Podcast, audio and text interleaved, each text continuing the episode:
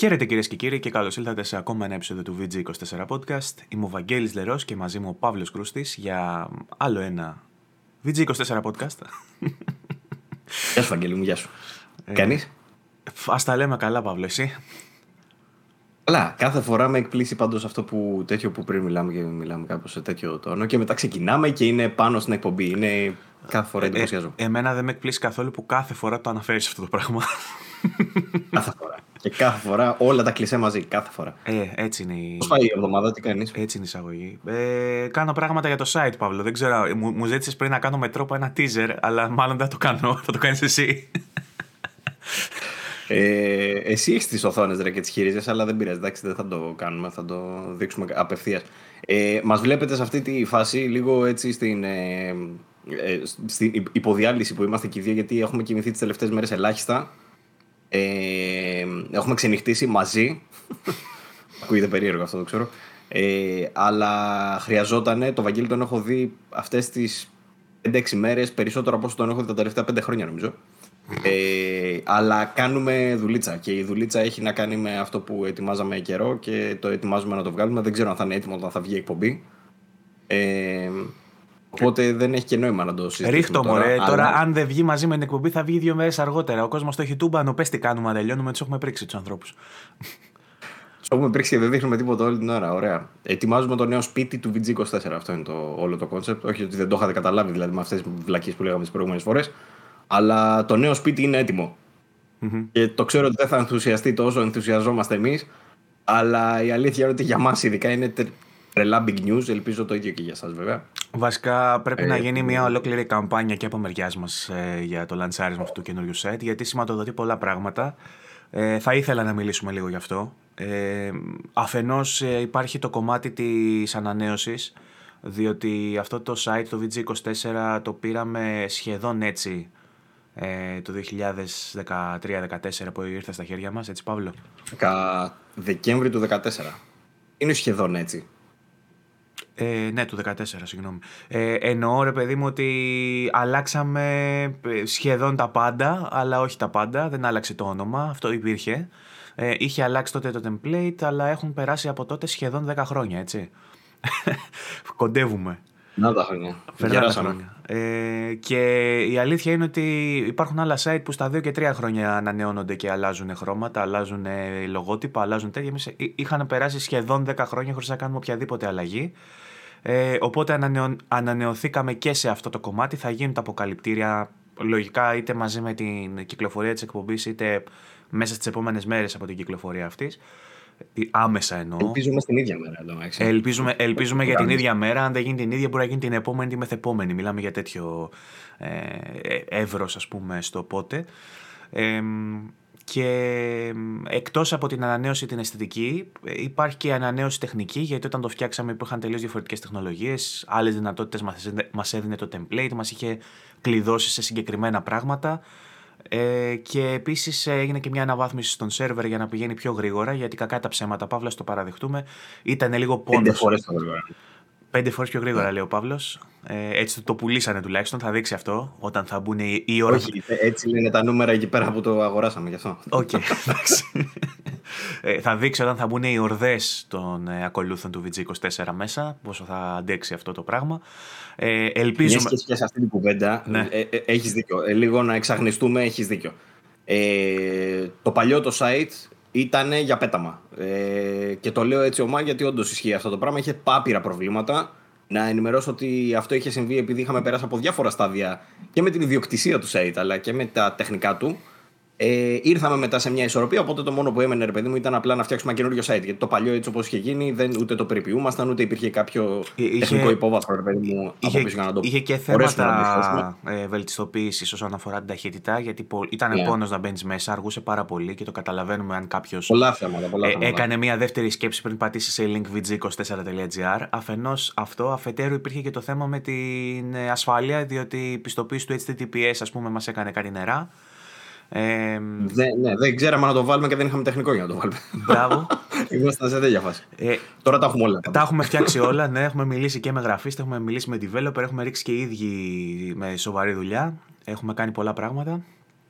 Θα ε, δείτε το site από κάτω. Σε αυτό το σημείο θέλω να ευχαριστήσω πάρα πολύ τον Βαγγέλη γιατί είχα φτάσει σε ένα σημείο μέχρι εδώ κάπου.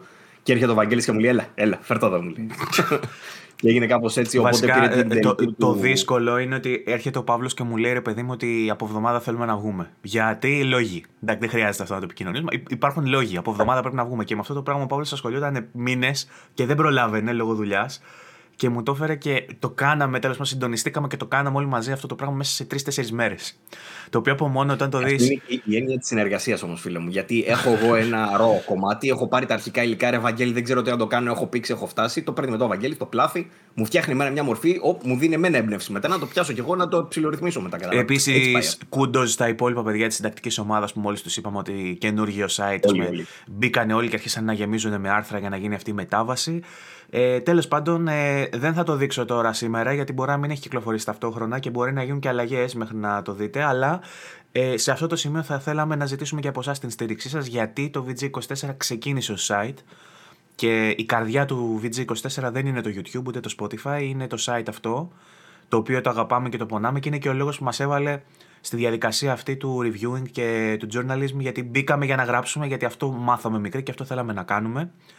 Ε, σχεδόν συγκινητικός. Ε. Έχουμε υπάρξει σε πολύ καλύτερο επίπεδο όσον αφορά τα νούμερα του site και δεν ξέρω αν έχει να κάνει και με το ότι αλλάζουν οι εποχές και οι τάσεις και πλέον ο κόσμος αποζητεί μια τελείως έναν τελείως διαφορετικό τρόπο ενημέρωσης. Πολλοί από εσάς που μας ακούτε τώρα ενδεχομένως να προτιμάτε το YouTube ή τις ειδήσεις. Ε, Όμως θα ήθελα να ζητήσω εγώ ως προσωπική χάρη. Δεν έχουμε ζητήσει ποτέ λεφτά. δεν έχουμε ζητήσει ποτέ ε, ε, τεμενάδες να μας κάνετε κάτι. Αλλά αν μπορείτε να κάνετε κάτι, είναι να μπείτε να τσεκάρετε το site όταν ανέβει.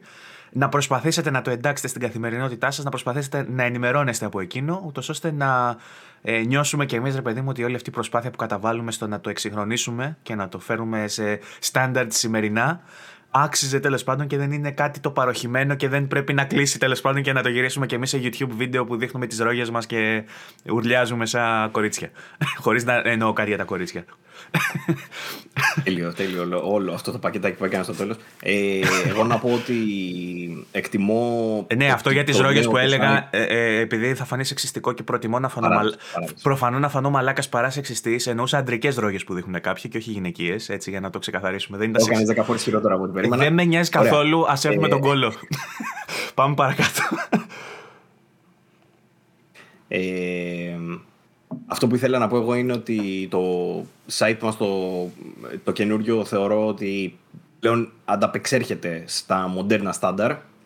Ε, κατά τη γνώμη μου έχουμε ρίξει μάλλον πάρα πολύ αγάπη και μεράκι όλη η ομάδα οπότε το αποτέλεσμα που θα δείτε σχεδιαστικά και τεχνικά από πίσω και πολλά άλλα πράγματα είναι από όλη την ομάδα του VG. Δηλαδή σε κάθε στάδιο παίρναμε γνώμες από όλους. Έχει βασιστεί κυρίως στο μάτι και στο χέρι του Βαγγέλη ε, και στη γνώμη τη δική μου, η αλήθεια είναι.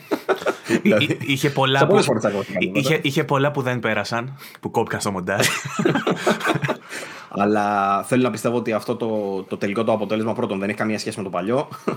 και το λέω με μεγάλη χαρά και ανακούφιση. Και δεύτερον, ε, ελπίζω να σας αρέσει και εσάς το ίδιο, να ανταπεξέλθει στις δικές σας προσδοκίες όσον αφορά την ταχύτητα, τη χρηστικότητα, ε, και κυρίως βέβαια το ότι μπορείτε να μας δώσετε εννοείται feedback, τι σας βολεύει, τι δεν σας βολεύει, ε, γιατί πλέον έχουμε τα εργαλεία, πριν δεν τα είχαμε δυστυχώς στο προηγούμενο, πλέον έχουμε τα εργαλεία να το φτιάξουμε ακριβώς όπως θέλουμε. Και είναι ναι. και πιο σύγχρονα, είναι πραγματικά οι παραμετροποιήσεις πολύ περισσότερες από ό,τι μπορούσαμε να κάνουμε στο προηγούμενο.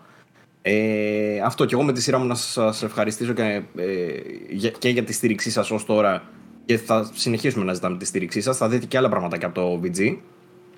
Ε, μια σοβαρή ανανέωση που κάναμε έχει να κάνει με κάτι το οποίο το σκεφτήκαμε κι εμείς πάρα πολύ Ε, το συζητάμε χρόνια βασικά και δεν, δεν υπερβάλλω καθόλου σε αυτό για το να εντάξουμε οτιδήποτε πέρα από τα video games μέσα στο site. Ε, και δεν θα σας κρύψω ότι ακόμα και τώρα έχω ενδιασμούς. Όμως, ε, θεωρώ ότι οι δύο νέες κατηγορίες που προσθέσαμε, γιατί περί αυτού πρόκειται, έχουν να κάνουν με hardware, τεχνολογία δηλαδή πάσης φύσεως, είτε αφορά ε, οθόνες, πληκτρολόγια, οτιδήποτε περιφερειακό σε gaming, το οποίο όντως μας αφορά, είτε ε, μπορεί να μιλάμε για καινούργιες τηλεοράσεις ή για κινητά ακόμα. Θα μπορούσαμε να αναφέρουμε και αυτά. Μπράβο. Τι είναι αυτό, Βαγγέλη, εκεί. Αυτό είναι ένα S22 Ultra. ε, για το οποίο κυκλοφορεί 25 Φλεβάρι. Όχι, ναι, 25 Φλεβάρι. Το οποίο το έχουμε νωρίτερα στα χέρια μας και για να κάνουμε content. Οπότε καταλαβαίνετε ότι εφόσον αυτά μας, τα gadgets μας ενδιαφέρουν, ρε παιδί μου, και θεωρώ ότι με τη μεγαλύτερη μερίδα των ε, ακροατών και των αναγνωστών την ενδιαφέρει και δεν πιστεύω ότι θα τους χάλαγε να διαβάζει και μια άποψη δική μας είτε για τηλεοράσεις είτε για κινητά μέσα στο ίδιο site και στο ίδιο ε, οικοσύστημα που μαθαίνει για παιχνίδια από εμάς. Ε, θέλω να πιστεύω ότι ενδιαφέρονται και για αυτές τις γνώμες. Ε, παράλληλα, για, παράδειγμα, θα μπορούσε ο ε, Τατσιόπουλος, ο οποίος είναι πολύ αγαπητός και πολλοί παίρνουν τη γνώμη του για ταινίες και σειρές, να θέλει να γράψει κάτι για μια ταινία ή για μια σειρά. Δεν θέλω να πω ότι αλλάζει ε, το, το που κοιτάμε τέλος πάντων δεν εστιάζουμε σε κάτι διαφορετικό. Η θεματολογία μας μένει ίδια. Ο πυρήνας του VG μένουν τα video games όπως υποδηλώνει και το όνομα.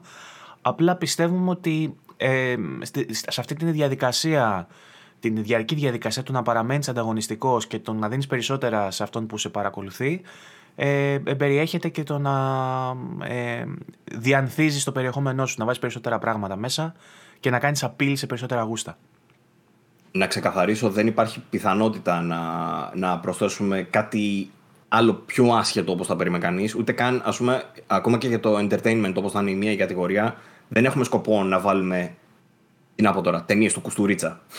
Ναι. Δεν νομίζω να μπει τέτοιο Ούτε πράγμα. Ούτε σκοπεύουμε απαραίτητα ε... να το φέρουμε αυτό στο podcast και να μιλάμε για ταινίες και σειρές στο podcast, έτσι. Ακριβώς. Μπορεί να κάνουμε κάποια αναφορά. Δεν ξέρω τι θα γίνει στο μέλλον. Μπορεί να κάνουμε ναι. κάτι ξεχωριστό ή μπορεί να κάνουμε μια πολύ μικρή αναφορά, αλλά δεν θα αλλάξει το ύφος αυτής της εκπομπής, ούτε θα αλλάξει το ύφος της ιστοσελίδας. Ο πυρήνας παραμένουν τα video games και η τεχνολογία γύρω από τα video games.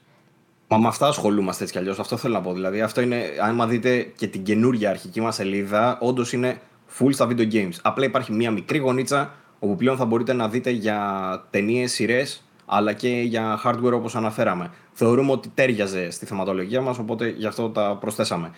Ε, τι άλλο, έχουμε προσπαθήσει να το κάνουμε ιδιαίτερα minimal. Μας αρέσουν τα minimal, ήταν ένας από τους στόχους που το, το συζητούσαμε από την πρώτη στιγμή.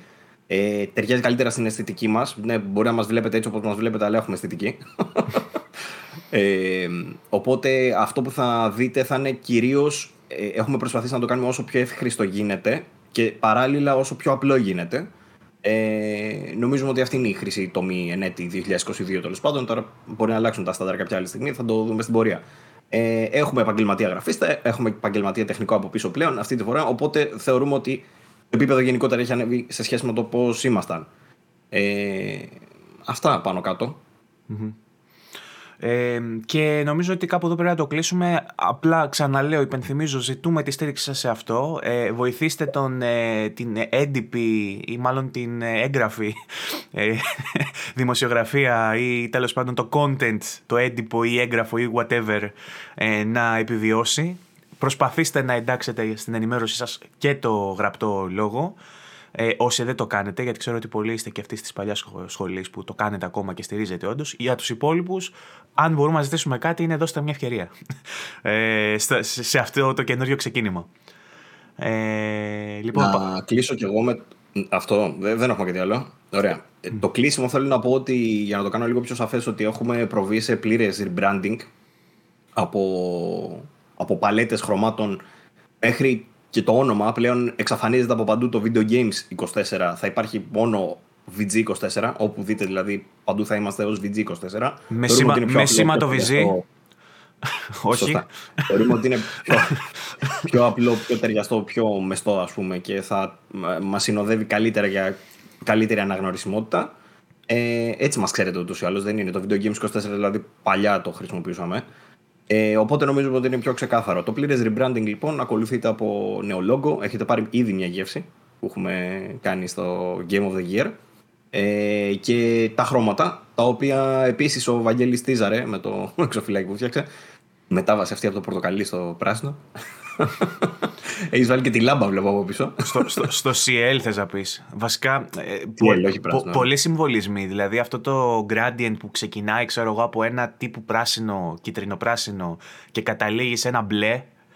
Ε, είναι λίγο σαν να, σαν να κάνουμε ρε παιδί μου ένα, μια μίξη του Xbox fandom με το PlayStation fandom. Ότι εδώ είναι ένα μέρος για όλους. Ε, και, ένα μέρος που δεν, και ένα μέρος που δεν χωράει Nintendo.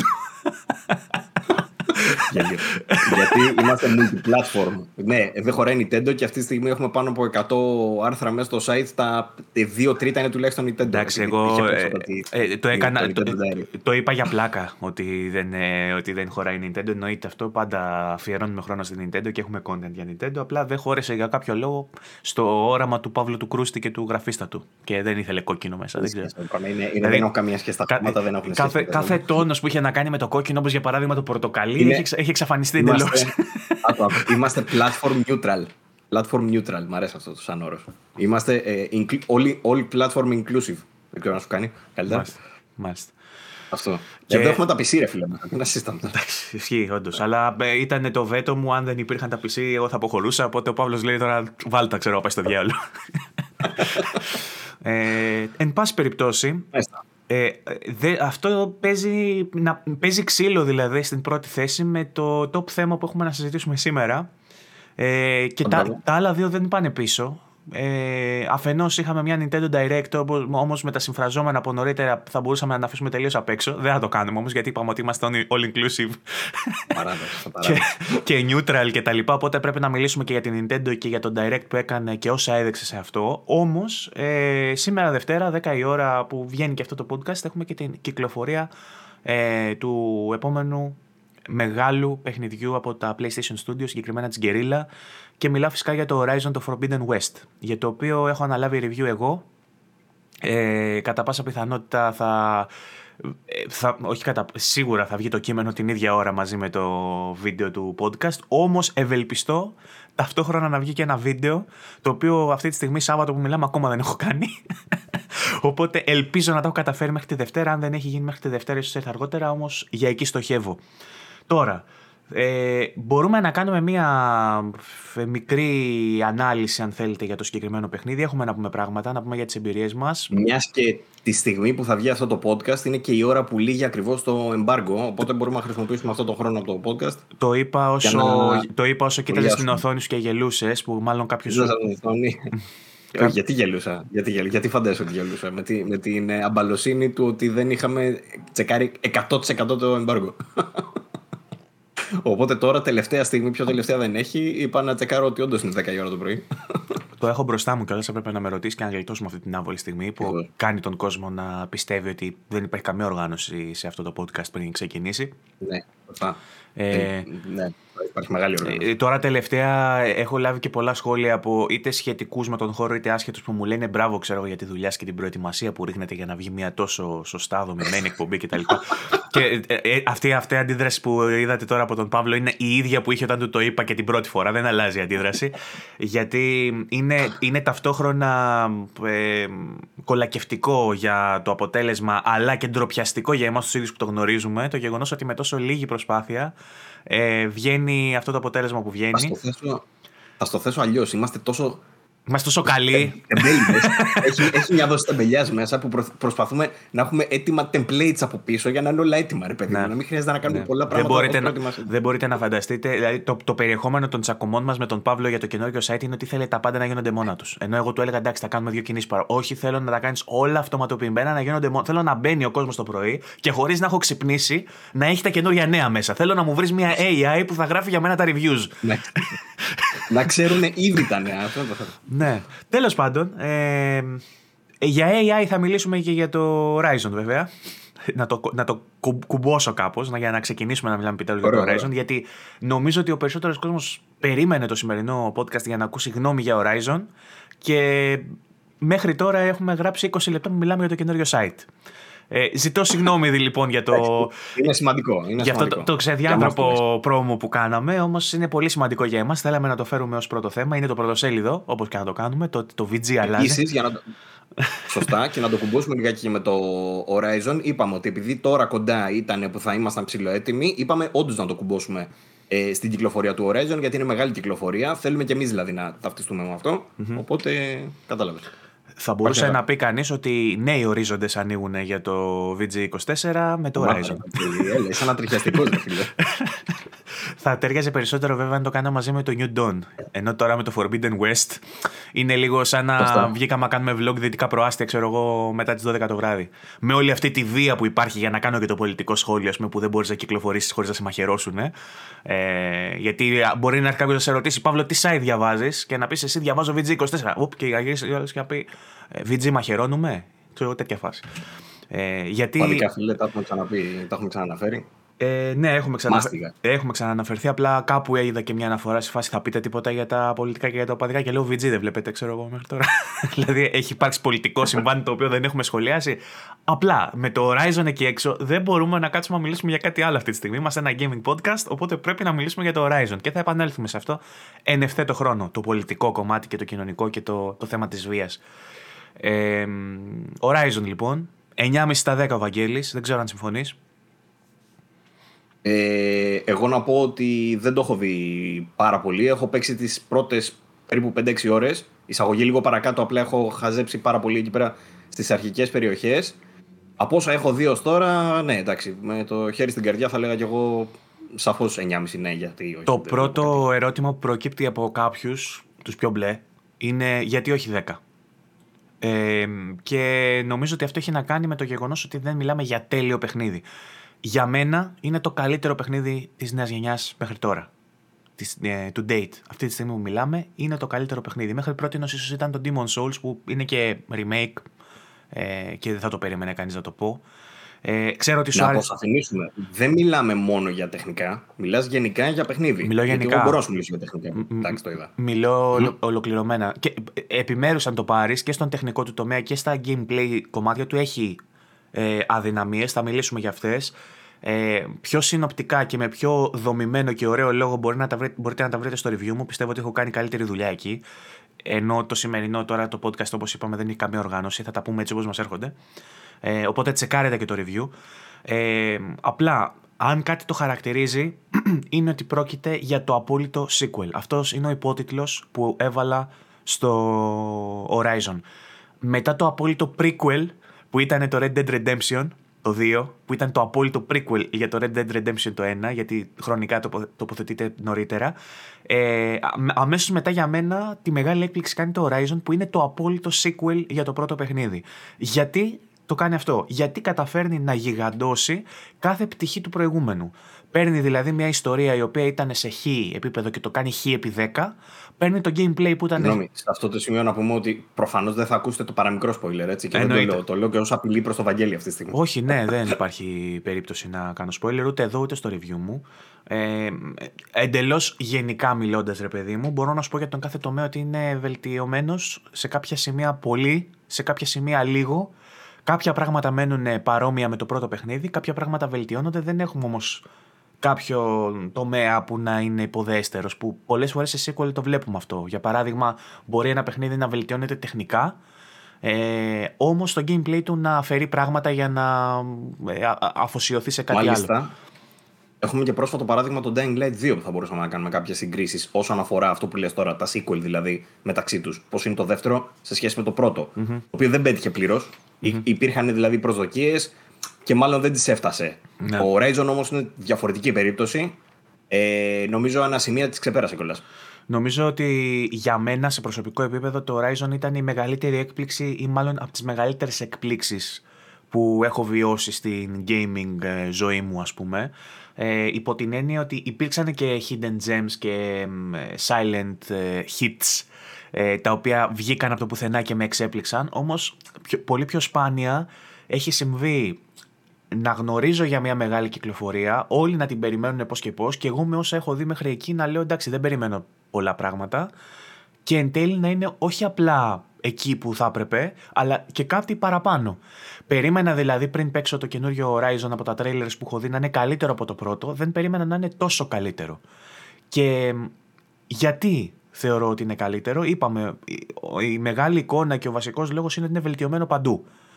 Ε, μην με ρωτήσετε γιατί πήρε 9,5 και ενώ το πρώτο πήρε 10. Είναι λόγος ε, εξωγενής. Έχει να κάνει με την σύνθεση του site όταν κυκλοφόρησε το τότε Horizon που ήταν διαφορετική κλίμακα με την Έχουμε οποία... ξαναπεί. Ναι, ήταν διαφορετική Ξαναπεί. κλίμακα Εγώ με την μάλιστα οποία θέλω να μιλήσω βαθμολογούσαμε. λίγο και γι' αυτό. Ναι. Μμμ. Θέλω να μιλήσω λίγο και γι' αυτό. Το πρώτο το Horizon προσωπικά το έχω στο 9. Αυτή, ε, ε, ακόμα και σήμερα δηλαδή. Και τότε που το είχα παίξει ήμουν εκεί. Και τώρα που το ξανά παίξα σιγουρεύτηκα ότι είναι 9 καραμπινάτο. Οπότε με αυτά τα δεδομένα, 10 και εγώ δεν θα βάζα στο πρώτο το Horizon. Είχε, είχε προβλήματα. Είχε 10 όμως. Βασικά, μπορούμε να μιλήσουμε και για αυτά μετά. Είχε- Αλλά τέλος πάντων, ναι. Στο, είχε στο- πάρει στο 10. review μας είχαμε βάλει τόσο. Απλά τότε η αρχισυνταξία δεν ήταν κομμάτι μόνο του Παύλου του Κρούστη, υπήρχαν και άλλα άτομα μέσα, υπήρξε μια διαφωνία. Τελικά αποφασίστηκε τότε να, να μπει ο βαθμός που ήθελε ο συντάκτης του Το είχα review. αφήσει ψιλοχήμα νομίζω. Οπότε, Ναι, ήταν ψιλοχήμα. Ο Παύλος εκείνη την περίοδο πέρναγε τα δικά του και δεν ήταν όπως σήμερα που μας έπριζε τα παπάρια ας πούμε, για να μπει ο βαθμός. Πλάκα κάνω, εντάξει, ε, όχι εντάξει. Ε, Ο βαθμός ο Όχι, δικός ούτε μου. τώρα επηρέασα. Αυτό. Ο, ο βαθμός ο δικός μου συνήθως περνάει. Δεν ξέρω τι κάνει με άλλους, αλλά ο δικός μου ο βαθμός περνάει. Εντάξει, για να το ξεκαθαρίσουμε Εντάξει. αυτό. Ε, και προς υπεράσπιση του Παύλου, έτσι. Σε κάθε περίπτωση μπορεί να έχει μπει αυτό το δεκάρι να έχει γράψει. Πλέον δεν το στηρίζουμε αυτό το δεκάρι. Δυστυχώς είμαστε ένα site με πολυετή ε, εμπειρία από πίσω και πορεία τεράστια από πίσω μας. Δυστυχώς ή ευτυχώς για κάποια άλλα πράγματα κουβαλάμε μαζί μας και το legacy από τα προηγούμενα χρόνια. Προηγούμενων ιδιοκτητών, προηγούμενων συντακτών κτλ. Στην παρούσα φάση θεωρούμε ότι. Προσαρμόζονται. Οι βαθμολογίες όσο περνάνε τα χρόνια ούτως ή άλλως νομίζω κάπως θα έπρεπε να προσαρμόζονται κιόλας. Δηλαδή, διαμορφώνεται, αυτή τη στιγμή διαμορφώνεται, και το έχουν scale, παιχνίδια. διαμορφώνεται και το scale του VG και ξέρει ο κόσμος Σωστά. πλέον ότι αυτός ο βαθμός όταν μπαίνει από το VG σημαίνει αυτό, ρε παιδί μου. Ότι ο Παύλος ο Κρούστης είναι ψηλό ευέλικτος ή ο Βαγγέλης ο Λερός είναι λίγο πιο αυστηρός. Οπότε ε, ξέρει και ο κόσμος πλέον τι διαβάζει και γιατί μπαίνει ο βαθμός. Ε, Γι' αυτό το αποσαφηνίζουμε τώρα. Αν βάζαμε 9 λοιπόν στο προηγούμενο, ε, αυτό είναι για 9,5. Μπράβο. Αυτό. Και Ε, επειδή- σκεφτείτε το κάπως έτσι, αν θέλετε να το συγκρίνετε. Και επειδή και οι δύο είχαμε αυτή την άποψη από τότε και το ξαναπέξαμε και οι δύο πρόσφατα, εγώ το παίξα στο PC πρόσφατα και ο Παύλος το παίξει στο PS5 και ξαναπέξαμε και το Zero Dawn πολύ πρόσφατα, μέσα στους τελευταίους μήνες, η άποψή μας παραμένει ίδια. Ότι το πρώτο παιχνίδι ήταν ένα παιχνίδι από 8,5 μέχρι 9, ανάλογα τα γούστα. Για τον Παύλο είναι καραμπινά το 9, για μένα παίζει μεταξύ 8,5 και 9 το πρώτο παιχνίδι. Αυτό το παιχνίδι είχε, το καινούριο, το Forbidden West, είχε σοβαρές αξιώσεις για το απόλυτο δεκάρι. Και αυτή ήταν η άποψή μου ε, στις πρώτες ώρες αν εξαιρέσουμε την εισαγωγή, η οποία είναι λίγο άχαρη και το επισημαίνω αυτό και για τους υπόλοιπους που θα το βάλουν, ίσως στην πρώτη ώρα νιώσετε ότι δεν, έ- δεν υπάρχουν σημαντικές διαφορές και ότι δεν είναι τόσο Εγώ wow. διαφωνώ με αυτό. Ε, ε, εγώ σου Εγώ με λέω το πώς που το το βάλα βίωσα ήμουν εγώ. με κατεβασμένος αγώνι. Κατεβασμένος αγώνι δύο ώρες συνεχόμενες. Ήμουν έτσι. Ναι. Ε, δεν Επει- είναι μόνο τα γραφικά. ε, επειδή Είναι κυρίως τα γραφικά, επειδή βέβαια. ξεκινάς στην περιοχή του πρώτου παιχνιδιού, φαίνεται, σου φαίνεται πολύ οικείο αυτό, ενώ ταυτόχρονα γίνεται και ένα μέτρο exposition που προσπαθεί να σου με ένα βιντεάκι στην αρχή ας πούμε και κάποια tutorials για, τα, για τους μηχανισμούς να σε βάλει στο κλίμα σε περίπτωση που είναι το πρώτο παιχνίδι που παίζεις και δεν έχεις παίξει το προηγούμενο γιατί υπάρχει, υπάρχει αυτή η τηλεόραση ε, για μένα ήταν λίγο άχαρο. Ειδικά γιατί είχα παίξει αυτό το παιχνίδι πριν ένα μήνα, ενάμιση. Είχα παίξει δηλαδή το Zero Dawn πριν ενάμιση μήνα, είχα κάνει master όλους τους μηχανισμούς και ξαφνικά έπρεπε να περάσω μία ώρα που μου ξαναμάθαινε τους ίδιους μηχανισμούς. Και μου έδειχνε τα ίδια πράγματα και μου ξανασύστηνε τον κόσμο και έβλεπα την άλλη με την οποία έχουμε φτάσει σε ένα άλλο επίπεδο επικοινωνίας και σύνδεσης που ξέρω τα ενδότερά της. Ξέρω δηλαδή τι, τι σκέφτεται η ψυχούλα της, να ξαναλέει από την αρχή ότι Α, είμαι ένα κορίτσι που έχω πάνω μου το βάρος, ξέρω εγώ, του να σώσω την ανθρωπότητα. Και αυτό το exposition που με την άλλη να μιλάει στον εαυτό της τις πρώτες ώρες για μένα ήταν ανυπόφορο. Ε, αλλά έχει να κάνει με μια διαδικασία που είναι φυσική και είναι αναγκαία και απαραίτητη για ένα παιχνίδι που θέλει να ξανασυστηθεί σε νέο κοινό. Καταλαβαίνω γιατί γίνεται. Απλά επισημαίνω ότι η πρώτη ώρα, για παράδειγμα, είναι λίγο άχαρη. Αν σας αποθαρρύνει, δώστε του λίγο χρόνο να περάσετε στην πρώτη περιοχή του Forbidden West. Τη καινούργια περιοχή δηλαδή, που βρίσκεται δυτικά του Sandom, δυτικά της περιοχής που παίζαμε στο πρώτο παιχνίδι. Για όσους έχουν παίξει το πρώτο, να πούμε ότι υπάρχουν αρκετές αναφορές. Εγώ δεν τα θυμόμουν τόσο καθαρά. Τώρα που το ξανά παίξα τα είδα. Πολλές αναφορές στο Forbidden West και σε κείμενα και σε διαλόγους που μιλάει με το Silence. Ο Silence είναι ο. Δεν θυμάμαι το όνομα του ηθοποιού τέλος πάντων. Α πούμε κάτι σαν ανταγωνιστής, παύλας συνεργάτης στο πρώτο παιχνίδι. Ε, και στο, ε, κάνει και ο ίδιος αναφορές για το Forbidden West στο πρώτο παιχνίδι. Οπότε μάλλον υπήρχε από πριν ε, η ιδέα ότι θα μετακινηθούμε και θα πάμε προς τα εκεί από τους δημιουργούς. Εγώ κάτι τέτοιο καταλαβαίνω γιατί είναι ενσωματωμένο πλήρως στον πρώτο τίτλο. Δεν είναι ότι το πετάξανε στο τέλος ξέρω εγώ με μία σκηνή ότι α, τώρα πάμε προς τα εκεί. Καμία σχέση. Ναι. Ε, είναι στο lore μέσα ότι υπάρχει αυτή η περιοχή που είναι απαγορευμένη και Forbidden West και ότι ε, δεν την εξετάζουμε τώρα. Οπότε ίσως το είχαν και εκείνοι στο μυαλό θα το εξετάζουν σε επόμενο ε, για, να, για να το πιάσετε το concept σε απόλυτο βαθμό, ε, μπορεί να, μπορούμε να το παρομοιώσουμε ε, ξεκάθαρα με, το, με αυτό που γίνεται στο Game of Thrones που υπάρχει το τείχος, το βόρειο τείχος και πάνω από το τείχος υπάρχει η αβεβαιότητα ε, της Α, καταστροφής, της ύψης και των άγνωστων τεράτων ας πούμε και των άγνωστων μηχανών οι οποίες ε, έχουν πολύ διαφορετικά στοιχεία ε, από ό,τι έχουμε συνηθίσει εμείς στην πρωτεύουσα. Ε, οπότε είναι ε, μια άγρια φύση, ένα άγριο τοπίο προς εξερεύνηση, ε, γεμάτο με πολλά μυστήρια, γεμάτο καινούργιες φυλές, οι οποίες έχουν τελείως διαφορετικό κοινωνικό και πολιτισμικό background, τελείως διαφορετικό, ε, που η άλλη θα γνωρίσει. Παύλο, συγγνώμη, παρένθεση, έχεις ανοιχτή την μπαλκονόπορτα, ακούγεται λες και η καβάλα είναι δίπλα σου. Δυστυχώς είναι κλειστή. Μάλιστα. Ε, ε, μα συγχωρείτε λοιπόν αν περνάει κάτι τέτοιο, απλά σήμερα έχει κίνηση μάλλον εκεί που είναι ο Παύλος.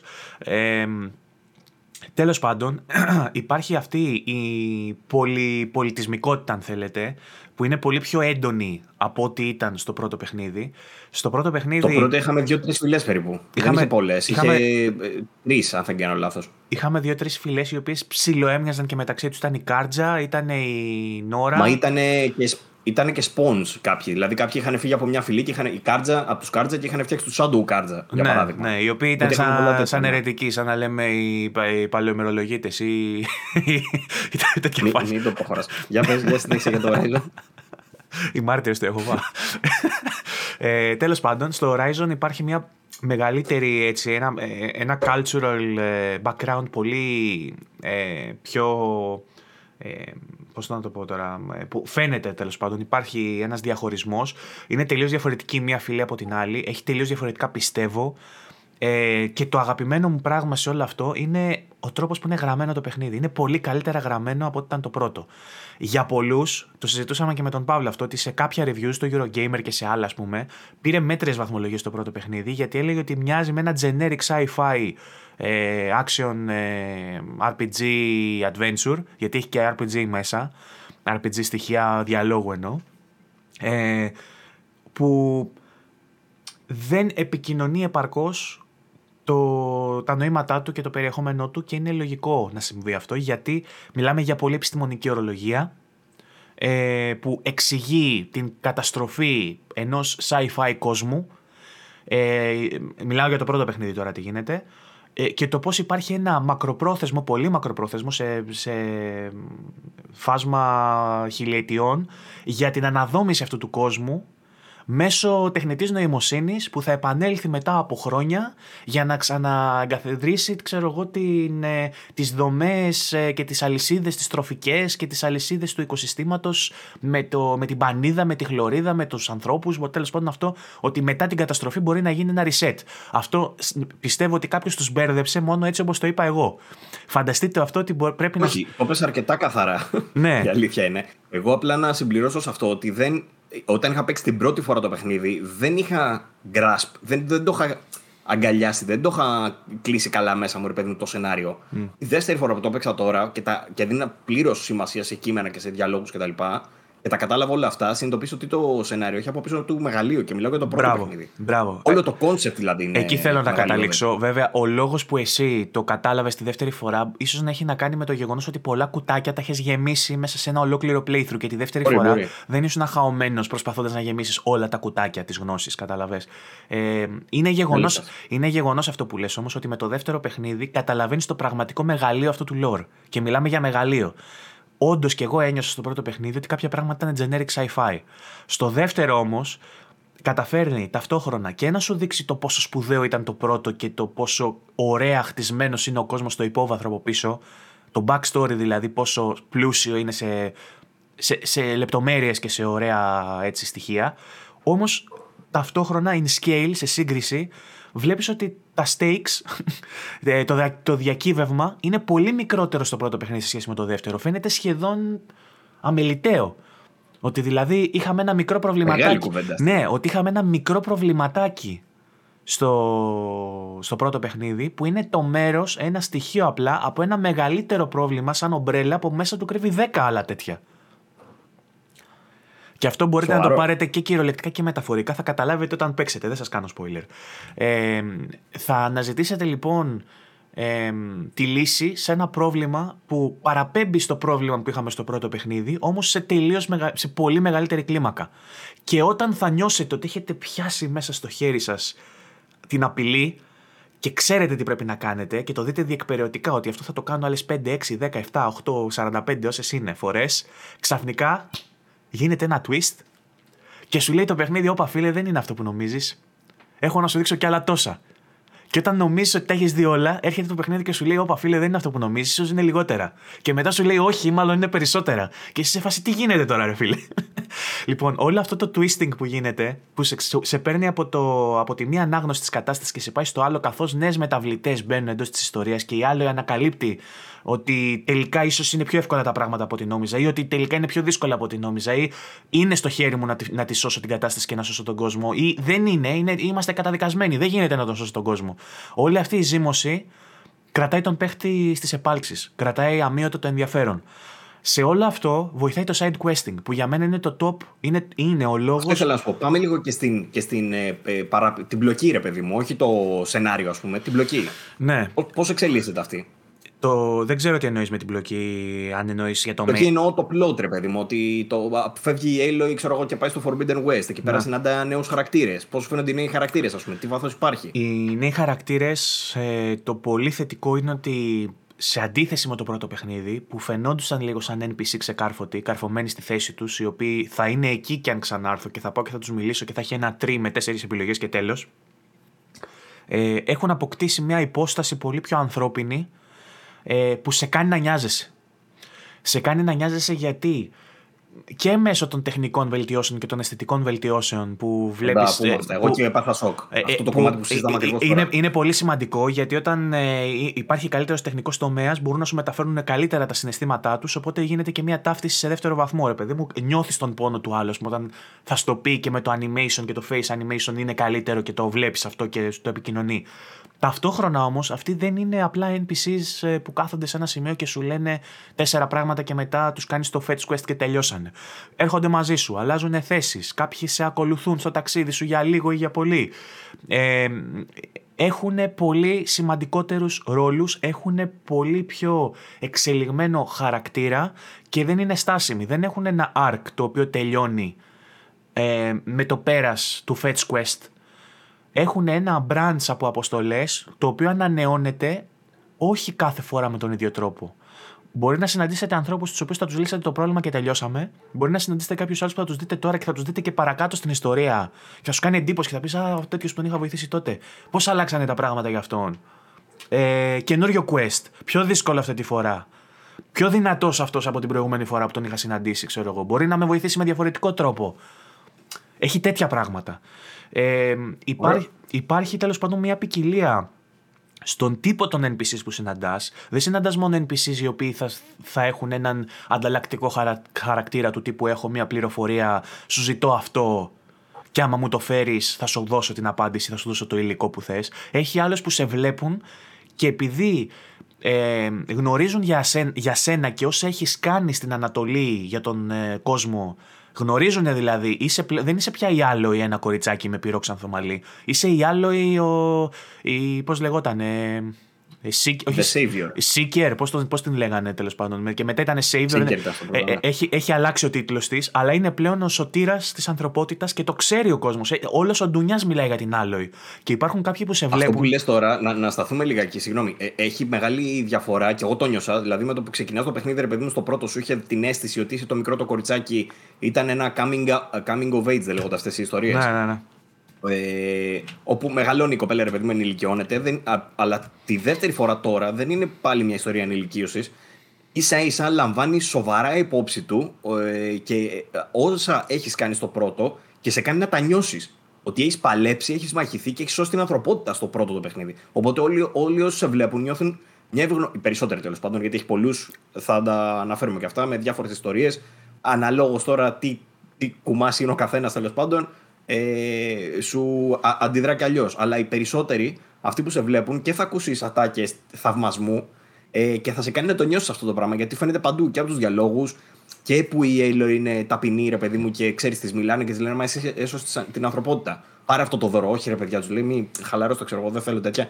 Όλο αυτό σε κάνει να το νιώθεις λιγάκι και είναι πολύ, πολύ προσωποποιημένο, ρε παιδί μου. Εμένα αυτό μου άρεσε πάρα πολύ. Με, με, με τράβηξε πάρα πολύ αυτό. Με τον ίδιο τρόπο λοιπόν συναντάς NPCs οι οποίοι μόνο και μόνο στη θέα σου, επειδή σε θαυμάζουν για αυτό που είσαι και αυτό που έχεις κάνει, θα σε βοηθήσουν να φιλοκερδώ. Υπάρχουν άλλοι που θα σου ζητήσουν αντάλλαγμα για να, σε, για να σου δώσουν αυτό που θες και υπάρχουν και άλλοι που σε μισούν ξεκάθαρα. Γιατί έχουν άλλη ατζέντα και θέλουν να επιβληθούν και σε, σε εσένα και στον υπόλοιπο κόσμο. Υπάρχουν δηλαδή και χαρακτήρες που τους γνωρίζουμε νωρίς στο παιχνίδι που έχουν βλέψεις διαφορετικές και έχουν έλθει και σε επαφή κάποιοι από αυτούς τους λαούς με πιο σύγχρονη τεχνολογία που οι άλλοι λαοί δεν είχαν. Και είναι αυτό που είδαμε στα trailers που βλέπετε ότι κάποιοι καβαλούσαν κάποια ρομπότ κτλ. Υπάρχουν λοιπόν φυλές οι οποίες είναι πιο εξοικειωμένες με το κομμάτι αυτό της τεχνολογίας και με τις μηχανές. Για κάποιους λόγους. Θα... Έχει δείξει τα τρέιλερ. Έχει δείξει τα τρέιλερ, δεν είναι spoiler, ναι. Ε, θα ανακαλύψετε γιατί λοιπόν αυτοί οι λαοί έχουν αυτή τη σύνδεση. Έχει πολύ ζουμί από πίσω, είναι πάρα πολύ ωραίος ο τρόπος που τα συνδέει. Και δεν μιλάμε καν για το μεγάλο twist που έχει να κάνει ε, με κάποια άλλα trailers, τα οποία μπορεί κάποιοι να μην παρακολουθούν ούτε trailers, οπότε δεν, θα τα, δεν συνεχίζω σε αυτό το κομμάτι, δεν θα, το, δεν θα επεκταθώ άλλο εκεί. Το, αυτό που θέλω να, το κομμάτι στο οποίο θέλω να εστιάσουμε είναι το side questing. Όχι μόνο το side questing, και τα errands, και το, το οργανικό ε, exploring. Και δραστηριότητες τις υπόλοιπες, ας πούμε. Ναι. Και οι δραστηριότητες που είναι όλες πολύ προσεγμένες, είτε κάποιες αρένες που έχει και πολεμάς και σου δίνουν. γιατί γνωρίζεις, ας πούμε, έναν λαό που είναι πολεμοχαρής και έχει μια αρένα που θεωρούν ότι το να πολεμάς είναι ένδοξο. Ότι πρέπει να πολεμάς, ξέρω εγώ, γιατί αποδίδεις τιμές ε, στην. Ε... Και δεν σε πετάει απλά έτσι, είσαι σε ένα hub και σου λέει: Ωραία, πήγαινε να παλέψει εκεί πέρα για training. Δεν είναι όσο στεγνό, ας πούμε, gaming. Ναι. Gaming. Έχει ρε παιδί μου ε, μία αρένα στην οποία ε, ε, υπάρχουν κάποιοι άνθρωποι που λένε ότι εμείς ξέρω εγώ πιστεύουμε ότι πρέπει να πολεμάμε μεταξύ μας γιατί είναι, έχει τιμή και δόξα και τέλος πάντων όλα αυτά όμως έχουμε αυτά τα προβλήματα και σου ανοίγει ένα branch ας πούμε με quests για να αναδομήσεις τη φάση της αρένας και να την φέρεις στο glory το παλιό ας πούμε πριν καταστραφεί από κάτι. Οπότε έχει, έχει questing ανάμεσα σε ένα arcade στοιχείο που είναι το Battle Arena, στο οποίο μπαίνεις για να κερδίσεις υλικά και εξοπλισμό, έτσι. Ε, όλα αυτά τα side activities, συν τα errands, συν τα side quests, το μαγικό πράγμα που κάνουν είναι ότι καταφέρνουν να εντάσσονται οργανικά εντελώς στο παιχνίδι, ανοίγοντάς σου τον χάρτη καθώς τα κάνεις. Αυτό το έχω σημειώσει και στο review μου γιατί θεωρώ ότι είναι πολύ σημαντικό. Δεν ένιωσα ούτε στιγμή ότι έπρεπε να ανοίξω τον χάρτη για να δω σε ποιο σημείο πρέπει να πάω να βρω το Tolnec για να ανοίξω την περιοχή. Το Tolnec απλά κάποια στιγμή βρισκόταν μπροστά μου. Πέρασε ο Κάγκουρας, πέρασε με Σούζα. Αυτό ήταν από κάτω, ναι. Ε, πολύ σημαντικό αυτό που λες. Φεύγει, φεύγει η, η Ubisoft πρακτικά. Μπράβο. Ακριβώς έτσι το έχω γράψει στο review μου. Χωρίς να το έχει διαβάσει. Ο Παύλος ακόμα δεν το έχει διαβάσει το review μου, αλλά ακριβώς έτσι. είναι είναι ακριβώς αυτό που ήθελα να περιγράψω. Δηλαδή, αυτό που κάνουν άλλα παιχνίδια που σου έχουν συγκεκριμένα points, που παλεύεις να φτάσεις σε αυτά τα points για να κάνεις το synchronization, για να πούμε και για Assassin's Creed, άλλο παράδειγμα, και να σου ανοίξει την περιοχή και να δεις παντού ό,τι είναι να δεις. Ε, δεν το κάνει το παιχνίδι με τον αυστηρό τρόπο του κάντο για να σε βοηθήσει γιατί τελείω δεν θα βλέπεις. Όπου πατάς, ανοίγει ο μίχλη. Οπότε, κάνοντας τα side quest, καταλαβαίνεις ότι ανοίγεις σιγά σιγά, σχεδόν παλμικά, όχι παλμικά, σχεδόν με radius, με, ε, σε ακτίνα γύρω από τα quests που κάνεις. Και αν ακολουθήσεις με την σειρά του προτινόμενου level τα side quests, σου ανοίγει οργανικά ο χάρτης χωρίς να μπει στη διαδικασία του να ανοίξω τον χάρτη. Μέχρι να φτάσεις λοιπόν στο level που είναι το επόμενο main mission, έχεις ανοίξει την περιοχή γύρω από, τον main, από το main mission. Και όταν ανοίξεις να δεις τα στατιστικά σου, ταυτόχρονα έχεις μαζέψει και τα αντικείμενα που θα ήθελες να έχεις μαζέψει, έχεις προχωρήσει και με το progression του παιχνιδιού σου γιατί έχεις κάνει πολλά side quest, έχεις έχεις αναβαθμίσει και τον εξοπλισμό σου γιατί έχεις μαζέψει τις προμήθειες για να τον αναβαθμίσεις. ε, έχεις μαζέψει και collectibles που θα ήθελες να έχεις μαζέψει και έχεις λύσει περιβα... περιβαλλοντολογικού γρήφου που βρίσκονται στην πορεία σου. Αυτό θέλω να πω. Ε, το κουμπώνεις τώρα πολύ καλά αυτό που λέγαμε πριν για το σενεριακό υπόβαθρο και τα λοιπά, ρε παιδί μου, και το πώς είναι στημένος ο κόσμος και το setting. Πάμε λίγο τώρα να το κουμπώσουμε με το gameplay. Ανέφερες περιβαλλοντικά puzzle. Να πούμε ότι στο πρώτο το παιχνίδι, πρώτον, το περιβάλλον ήταν flat, τελείως όλο επίπεδο. Και δεύτερον, ε, υπήρχαν ελάχιστα σημεία όπου έμπαινες μέσα σε κάποιες πηγέ και είχε κάποια παγωμένα μέρη, ρε παιδί μου, τα οποία υποτίθεται ότι ήταν από τους αρχαίους, την τωρινή εποχή και καλά. Ε, όπου εκεί πέρα είχε τα, τα ελάχιστα, νομίζω, ενός είδους puzzle, τα οποία ήταν απλά να γυρίσεις κάποιους διακόπτες. Στο 2 βλέπουμε άλλα πράγματα όμως. Στο 2 υπάρχουν όντως περιβαλλοντικά puzzle. Σωστά. Ναι. Ε, υπάρχουν ε, puzzle τα οποία θα ζήλευε το Tomb Raider. Ε, Ωπα ρε φίλε. Ναι. Έχει τα ruins. Έχει Είδα τα... ένα βασικά, μιλώ βλακίες. Έχω Ναι. δει ένα, έχω μπει σε Μπράβο. μια. Ε, Και σκέψω ότι αυτό που είδες ήταν το πρώτο, ξέρω εγώ, που είναι πολύ απλοϊκό. Μετά παρακάτω σε βάζει να συνδυάσεις ε, τα tools που παίρνεις. Δηλαδή, έχει, ε, επίσης, α- άλλο στοιχείο είναι ότι φτάνεις σε περιβαλλοντολογικούς γρήφου που δεν έχεις ακόμα τον τρόπο να τους φτάσεις. Δηλαδή, εσύ. εκεί που- Metroidvania. Μπράβο, εκεί που βρήκες εσύ αυτά τα συντρίμια, παρακάτω το επόμενο που θα βρεις, γιατί ξέρω σε για ποιο μιλάς, το επόμενο που θα βρεις έχει στον τοίχο, ας πούμε, κάτι κόκκινα σαν κρυστάλλους που έχουν γίνει corrupt από αυτό το κόκκινο το corruption που βλέπεις στα τρέιλερ. Ε, το οποίο για να το σπάσεις αυτό, να ανοίξεις το που είναι αυτό κόκκινο, πρέπει να πάρεις ένα tool που το παίρνεις περίπου στη μέση του παιχνιδιού. Οπότε κάπου αργότερα down the line θα πρέπει να γυρίσεις πίσω σε αυτό το ερείπιο που είχες αφήσει για να λύσεις τον περιβαλλοντολογικό γρίφο γιατί δεν έχεις ακόμα το tool. Η Alloy βέβαια δεν σε, αν- δεν σε αφήνει να βασανίζεσαι. Όταν δει ότι δεν έχεις το tool και έχεις κάτσει εκεί για 5-10 λεπτά, δεν στο λέει αμέσως, σου λέει «Μμμ, δεν, Μάλλον δεν έχω το εργαλείο για να το λύσω αυτό. Α έλθω αργότερα. Εσύ μπορεί να συνεχίσεις να κάτσει Μου εκεί. φάνηκε απίστευτα οργανικό αυτό. Το έχουν ε, ενσωματώσει με φοβερό τρόπο. Ακόμα και σε ένα άλλο σημείο που Ε, ήμουν είχε, εντός μέσα. είχε, ρε ας παιδί μου, πούμε, ένα, έλεγε, είχε ένα tallneck. Αφού Είχε ένα, παιδεύτηκα, είχε μου ένα το tallneck το οποίο δεν έφτανε πάνω να ανέβει γιατί δεν είχε γύρω-γύρω κάτι. Και ακόμα δεν είχες πάρει το glider που έχουμε δει στα τρέλερ ότι έχεις ένα glider τύπου Zelda και κάνεις το glide. Για να ανέβεις το tallneck ήθελε το glider και σου είχε λουκετάκι εφόσον το βρίσκες και έλεγε η άλλο δεν έχω ακόμα τα μέσα να ανέβω εκεί πάνω. Θα πρέπει να έρθω αργότερα. Και το άφηνες το tallneck. Και πήγαινες παρακάτω. Ευτυχώ. Ευτυχώς που έχουν ενσωματώσει τέτοιο πράγμα. Ναι, γιατί θα μπορούσε να κάθεσαι με τις ώρες και να προσπαθείς να βρεις τη λύση. Ε, θα σου πω βέβαια ότι υπάρχουν και κάποιοι, κάποια πράγματα τα οποία είναι σχεδιασμένα για να, αποκτή, να αποκτάς πρόσβαση σε αυτά με νέα tools, όμως παρόλα αυτά μπορείς από νωρίτερα να αποκτήσεις πρόσβαση και αυτό γίνεται γιατί... Λόγω της, τους, της sandbox, sandbox φύσης. ας Λόγω πούμε, της αυτό. sandbox φύσης που σου επιτρέπει χρησιμοποιώντας άλλα εργαλεία, σαν να κάνεις ένα μικρό exploit, ας πούμε, και να φτάσεις εκεί. Για παράδειγμα, ε, υπάρχει ο μηχανισμός του wall jump που δεν υπήρχε. Αν λοιπόν πάρεις φόρα και επιδείξεις πάνω σε έναν τοίχο και πατήσεις το όμικρον γρήγορα, ε, ε, σπρώχνει τα πόδια της πάνω στο, στον τοίχο για παράδειγμα και πηδάει απέναντι.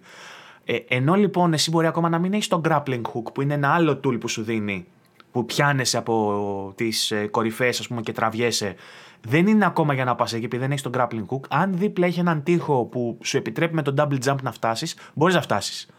Ενώ είναι σχεδιασμένο προφανέστατα αφού έχει το ledge με το σημαδάκι πάνω για να χρησιμοποιήσεις το grappling hook που μπορεί ακόμα να μην το έχεις εσύ όμως. Ε, τώρα, ε, ε, όσον αφορά το gameplay, πριν πάμε στη μάχη, να σου πω ότι ε, είναι πολύ σημαντικό να εστιάσουμε περισσότερο στο tra- traversing και στο platforming. Γιατί με συγκεκριμένους μηχανισμούς που κάποιου τους αναφέραμε ήδη, το παιχνίδι αποκτά μια καθετότητα που δεν είχε πριν. Και με αυτήν την καθετότητα ουσιαστικά πολλαπλασιάζεται το διαθέσιμο, ε, ο διαθέσιμος χώρος προς εξερεύνηση σχεδόν εκθετικά, γιατί μπορεί να βρεις ένα ερείπιο που έχει τέσσερις υπορόφους, ας πούμε, και να ε, κατεβαίνει σε αυτούς και να χρησιμοποιείς τα εργαλεία σου για να μπεις. Ή μπορεί, ή μπορεί να μπεις σε ένα φαράγγι, στο οποίο στο παλιότερο παιχνίδι θα έπρεπε να έχει ένα σημείο το οποίο σου επιτρέπει να κάνεις κατάβαση σιγά σιγά και να ανέβεις από μικρά ledges και να ανέβεις από μικρά αναχώματα, ενώ τώρα... Το σκαρφάλωμα επίσης έχουν βελτιώσει γιατί πλέον πατώντας το R3 με το, με το σκάνερ τέλος πάντων ε, μπορείς να δεις ξεκάθαρα σε ποιες ε, άκρες μπορείς να πιαστείς. Ε, επισημέ... Πολύ σημαντικό γι' αυτό. Επισημένονται με κίτρινο χρώμα όλες οι άκρες τι οποίες μπορείς να πιαστείς ε, και κάποιες άλλες τις οποίες με το grappling hook μπορείς να πιαστείς με το grappling hook και να τραβήξεις τύπου Batman, ας πούμε, και να πας ε, πάνω τους. Όμως υπάρχει και το glider στο οποίο θέλω να σταθώ, το οποίο σου λύνει τα χέρια ε, καθώς μ- μέσα σε αυτή τη μεγάλη καθετότητα δεν χρειάζεται να μπαίνεις στη δια- στην άχαρη διαδικασία του να κατεβαίνεις από τα υψώματα. Ε, γιατί έχει ένα, ωραίο, έχει ένα μεγάλο ενδιαφέρον το να ανεβαίνεις και να χρησιμοποιείς τον grappling hook καθώς ανεβαίνεις για να πας πιο ψηλά. Θυμίζει λίγο Uncharted και Tomb Raider ο τρόπος που το κάνεις. Ε, ίσως και πιο ωραία γιατί στο Uncharted ε, τα, τα points τα οποία μπορείς να πιαστείς είναι 4 και στο Horizon μπορεί να είναι 14. Υπάρχει παντού δηλαδή, υπάρχει γύρω σε ένα πλέγμα που όταν πατήσεις το R3 μέσα επισημένονται με κίτρινο και βλέπεις ότι έχεις άπειρες επιλογές πάνω στο ύψωμα για να πιαστείς. Δεν είναι όπως τα άλλα. Μ' άρεσε και αυτό. Σου δίνει πολλές επιλογές. Να, να, πρέπει να φτάσεις σε ένα σημείο, ας πούμε. Δεν σου λέει ότι αυτός είναι ο δρόμος. Σου, σου αφήνει πιο ανοιχτά. Όπως ήταν, ξέρω εγώ, η αλλαγή από Uncharted 3 σε 4 έτσι αντίστοιχα νομίζω είναι και το Horizon και το Uncharted άφηνε το 4. Θέλω να πω να πα από διαφορετικούς δρόμους. Επίσης, μπορείς να χρησιμοποιήσεις για να κατέβεις τον glide, αυτό που προσπαθώ να πω τόση ώρα, χρησιμοποιείς τον glider και σου γλιτώνει πάρα πολύ χρόνο. Και εκτός από εργαλείο για εξερεύνηση, είναι και εργαλείο που ενσωματώνεται και στη μάχη ε, με έναν ψηλοϊβριδικό τρόπο, γιατί μπορεί να είσαι στριμωγμένος πάνω σε ένα, σε ένα ύψωμα, για παράδειγμα, και να είσαι στη γωνία ενός γκρεμού και να σκόβουν τον κόλο, και αντί να τρέχεις ανάμεσά τους και να πετάς smoke bombs, ας πούμε, για να σε χάσουν, μπορείς να πηδήξεις από τον γκρεμό, να ανοίξεις τον glider και να τους χάσεις και φυλάκια. Οπότε μπορεί να χρησιμοποιηθεί και στη μάχη. Μπορεί να ανέβεις σε ένα vantage point κάπου ψηλά και να, να πέσεις με τον glider μέσα σε χόρτα που είναι απέναντι. Α πούμε.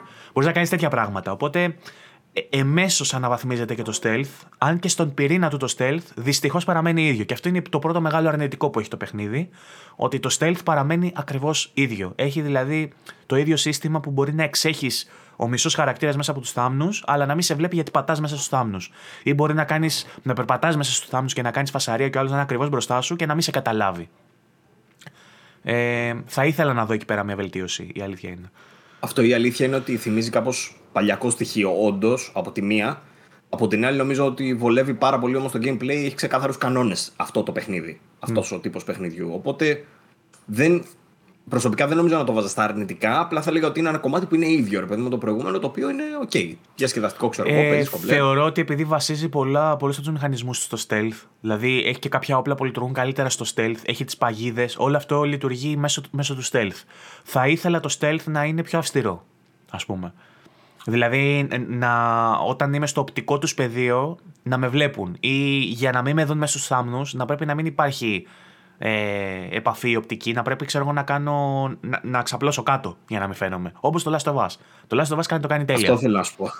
Η Naughty Dog, Uncharted και Last of Us τα έχουν κάνει τώρα αυτά πιο καλά, επειδή ακριβώς έχουν προσθέσει τέτοια. Δηλαδή, όταν η... ο εχθρός είναι από ναι, πάνω, αλλά η... να σε βλέπεις τα χορτάρια. Η... Η... Εδώ στο Horizon δεν υπάρχει. Η μπύχης όμως, η μπύχης έχει μπει. Η μπύχης, ναι. Καταλάβες, οπότε υπό ναι. το πρίσμα αυτό Εντάξει, του ότι υπάρχει το καλύτερο είναι ένα αρνητικό. Γιατί αν το συγχωρέσουμε και αυτό θα, θα βάλουμε 10. Προσπαθώ να εξηγήσω ποια είναι τα πταίσματα τα οποία το ρίχνουν στο 9,5 το παιχνίδι και θα μπορούσε να είναι καλύτερο. Να, βαθμολογικά να είναι ψηλότερα. Αν δηλαδή έκανε και το stealth τέλεια, θα έπαιρνε και εκεί πόντους. Ε, όχι Άρα, ότι... αυτή τη στιγμή μιλάμε για μερικούς μηχανισμούς που τους έχει κρατήσει αυτούσιους, χωρίς να σημαίνει ότι απαραίτητα θα σας σπάσουν τα νεύρα, είναι κακοί ή κάτι τέτοιο. Απλά θα μπορούσαν να είναι τέλειοι. Αυτό λέμε τώρα. Ναι. Δεν έχουν κάνει το επιπλέον βήμα για να φτάσουν, ρε παιδί μου, στο peak. Αυτό. Ε, υπάρχουν κομμάτια που είναι αυτούσια ακριβώς, όπως είναι το stealth χώρια τα, τα gadgets που έχεις που εμπλουτίζονται, δηλαδή έχει καινούργιες βόμβες, καινούργια elements, καινούργια τόξα, καινούργια βέλη εννοώ, ε, καινούργια gadgets με παγίδες τέλος πάντων που κάνουν διαφορετικού τύπου ζημιά. Έχει αρκετά και αυτά δεν τα λέω ούτε εδώ ούτε στο review μου γιατί για μένα είναι spoiler αυτό. Είναι η, η, μισή, η μισή μαγεία είναι το να ανακαλύψει το καινούριο tool. Αν έρθω εγώ και σου πω ότι έχει ένα βέλος που κάνει καπουτσίνο, όταν θα το δεις δεν θα πεις Wow, κάνει καπουτσίνο. Τι έφωσε αυτό, ρε Δεν το είχα σκεφτεί ποτέ. Και εντωμεταξύ έβλεπα τώρα τη σειρά τη Hawkeye που έχουν ρε παιδί μου και καλά βέλη με διαφορετικά γκατζετάκια, ρε παιδί μου. Και είχε διάφορα. Να πετάνε δίχτυα, να, κάνουν, να πετάνε χρώματα. Τέλος πάντων. Καπουτσίνο δεν είχε κανένα. Έχει καινούργια gadgets τα οποία γαμάνε. Ωραίο να θα είναι. στη Marvel και στη Sony. Ω, ωραίο, θα ήταν, ωραίο θα ήταν να τα δει ο κόσμος μόνος του. οπότε αυτά όλα προσδίδουν στο stealth. Όμως το ίδιο το stealth που πυρήνας του είναι το πώς κρύβεσαι έχει μείνει ίδιο και παράλλαχτο. Υπάρχουν όμως και άλλα κομμάτια του Εγώ gameplay. Θα... Συγγνώμη, μη μου, μη μου, μη μου γάμας στον ήρμο. Σημείωσέ το να το πεις αργότερα. Δίνα μου λίγο για μένα ένα λεπτάκι να το τέτοιο. Εγώ, μου, εγώ είμαι reviewer, Παύλο. Εγώ είμαι reviewer, Παύλο. Εγώ πρέπει να τα πω. να, για να γίνεται κουβέντα. Έλα, πε το, πες το, το σημειώνω το δικό μου. Για να πω κι εγώ μία. Όντως το σημειώνει. Μία τζατζίκ, μία πατάτες. Ε, για να κουμπώσω λιγάκι τη δική μου εμπειρία από την αρχή που έπαιξα τέλος πάντων, έχει πολύ καλύτερο tutorial. Γενικά σε μαθαίνει πολύ καλύτερα. Τι είναι αυτό; Άνοιξε, το, άνοιξε το Google ε... με τον μια τζατζέκι, μια πατάτη, άνοιξε Google Assistant. Σου λέει έτοιμος να παραγγείλει αυτός. Ε, ε, έχει πολύ καλύτερο tutorial. Δηλαδή, με έμαθε καλύτερα ε, πώς να, χρησιμοποιώ, να χρησιμοποιώ τις βόμβες. Εγώ τις βόμβες στο πρώτο παιχνίδι, τις παγίδες μάλλον, στο πρώτο παιχνίδι τις χρησιμοποιούσα ελάχιστα. Δηλαδή, μόνο όταν δυσκολευόμουν σε κάνα boss. Ε, σε αυτό σε μαθαίνει ρε παιδί μου από την αρχή. Σου λέει ότι έτσι βλέπεις, τι διαδρομή θα κάνει το ρομπότ. Ε, Μπορείς να του βάλεις, ξέρω εγώ, την τάδε παγίδα, επειδή έχει. Είναι πολύ πιο ξεκάθαρα όλα αυτά. Εκεί ήθελα να εστιάσουμε επίσης. Ε, γιατί για την κάθε μηχανή σου λέει ακριβώς πώς χρησιμοποιεί το πάγος, πώς χρησιμοποιείται η φωτιά. Στο προηγούμενο δεν ήταν τόσο ξεκάθαρα. Έπρεπε να τα μάθεις λίγο μέσω του gameplay. Ότι ας πούμε ε, τα, τα ρομπότ που ήταν ευαίσθητα στον πάγο μπορούσες όντως να τα παγώσεις, ενώ τα άλλα δεν τους έκανες και πολλά. Εγώ έπρεπε να το μάθω με το σκληρό τρόπο στο πρώτο. Στο δεύτερο, στο λέει κάπως. Το έχει στα μενού του τα οποία είναι πολύ πιο αναλυτικά, πολύ πιο ας πούμε. Το, το λέει και η Άλοη που μιλάει στον εαυτό της. Πλέον δηλαδή αυτή, αυτή, αυτή η μονόλογη που κάνει η Άλοη εκτός από άβολη σε κάποια σημεία λόγω του exposition που τα ξέρω, σκάσε, ξέρω εγώ, ε, έχει και άλλα τα οποία είναι πολύ χρήσιμα. Στο gameplay βοηθούν δηλαδή. Σου θυμίζουν κάτι που ίσως το έχεις ξεχάσει μέσα σε όλο αυτό το χαμό από πληροφορίες που πρέπει να θυμάσαι για τον κάθε εχθρό γιατί έχει και πολλά τεράτα που το καθένα θέλει διαφορετική προσέγγιση. Ε, και δεν σταματά να σε εκπλήσει. Α πούμε, όταν ήρθες για το site που το φτιάχναμε, είδες που έπαιζα και πολεμούσαμε ένα ρομπότ το οποίο για πρώτη φορά συνάντησε τέτοιο ρομπότ. Δεν είχε καμία δυναμία πέραν του άσυντα, ας πούμε. Τίποτα άλλο. Και ε, θα πούμε και γι' αυτό. Θέλω, θέλω να μιλήσουμε και για την AI. Βασικά θα το έχω σε εμβόλυμο να πούμε τώρα για την AI, η οποία είναι τρομερά βελτιωμένη σε σχέση με το προηγούμενο παιχνίδι.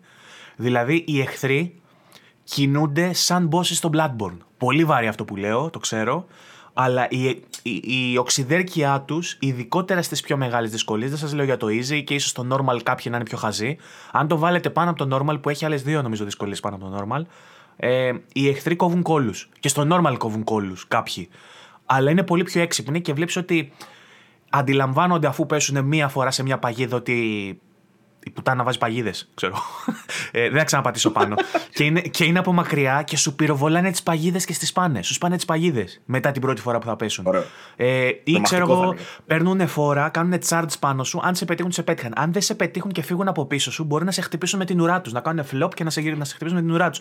Είναι πράγματα απίστευτα που μόνο στο Bloodborne και σε παιχνίδια της From Software που είναι διαολεμένα δύσκολα και προγραμματισμένα για να σκόβουν τον κόλλο. Έχω δει τέτοια κίνηση σε εχθρούς και στην AI. Ε, δεν είναι το ίδιο καλή η AI των ανθρώπων, αλλά τα μηχανήματα έχουν λάβει τρομερό, τρομερή προσοχή. Ε... Είχαμε αντίστοιχα προβλήματα και με το πρώτο παιχνίδι του μεταξύ. Όντως, οι μάχες με τους ανθρώπους δεν ήταν full εντυπωσιακές και υστερούσαν σε σχέση με τα ρομπότ. Όπως επίσης θέλω να μας πεις λίγα και για τη μελέ μάχη, τη μάχη από κοντά δηλαδή. Αυτό ήθελα να, πω, να πω πριν που φώναζε. Ε, ότι δηλαδή υπάρχει το stealth το οποίο έχει μείνει αυτούσιο, υπάρχει και το combat το οποίο έχει κρατήσει τη βασική του ιδέα ίδια, όμως έχει εμπλουτιστεί πάρα πολύ. Εξακολουθεί να με μ' αρέσει, το βάζω γι' αυτό στα αρνητικά το combat. Ε, Όμως είναι πολύ βελτιωμένο σε σχέση με το πρώτο. Δηλαδή στο πρώτο combat και stealth τα θεωρούσα απαράδεκτα. Εντάξει, υπερβολικό. Combat. Περίμενε, περίμενε.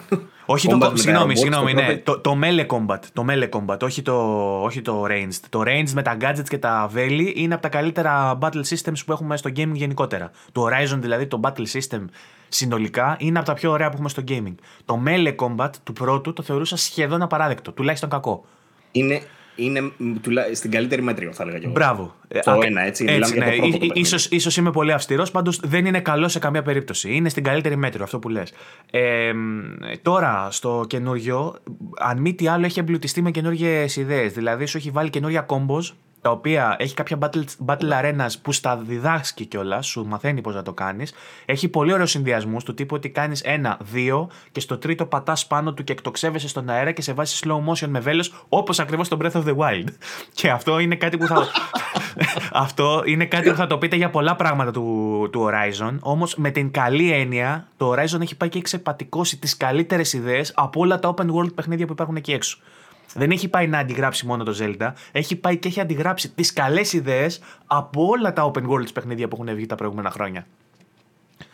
Λοιπόν, ε, στο Combat λοιπόν έχει βάλει και συνδυασμούς καινούριους. Ε, έχει με ξενερώσει γιατί μου είχες πει στην αρχή που το παίζαμε τώρα αυτό. Μου είχες πει ότι εντάξει, η μελέ Combat δεν είχα μιλήσει και πολύ. Είναι ίδια λε με του πρώτου. Οπότε μπαίνω κι εγώ ξενερωμένος και βλέπω όντως ότι έχει το R1 και το R2. Ναι, στην αρχή, Μετά έτσι, όμως- στην αρχή έτσι ξεκινάει. Μετά όμως μπαίνω στην αρένα και βλέπω ότι έχει κόμπος. Και ήμουν έτσι.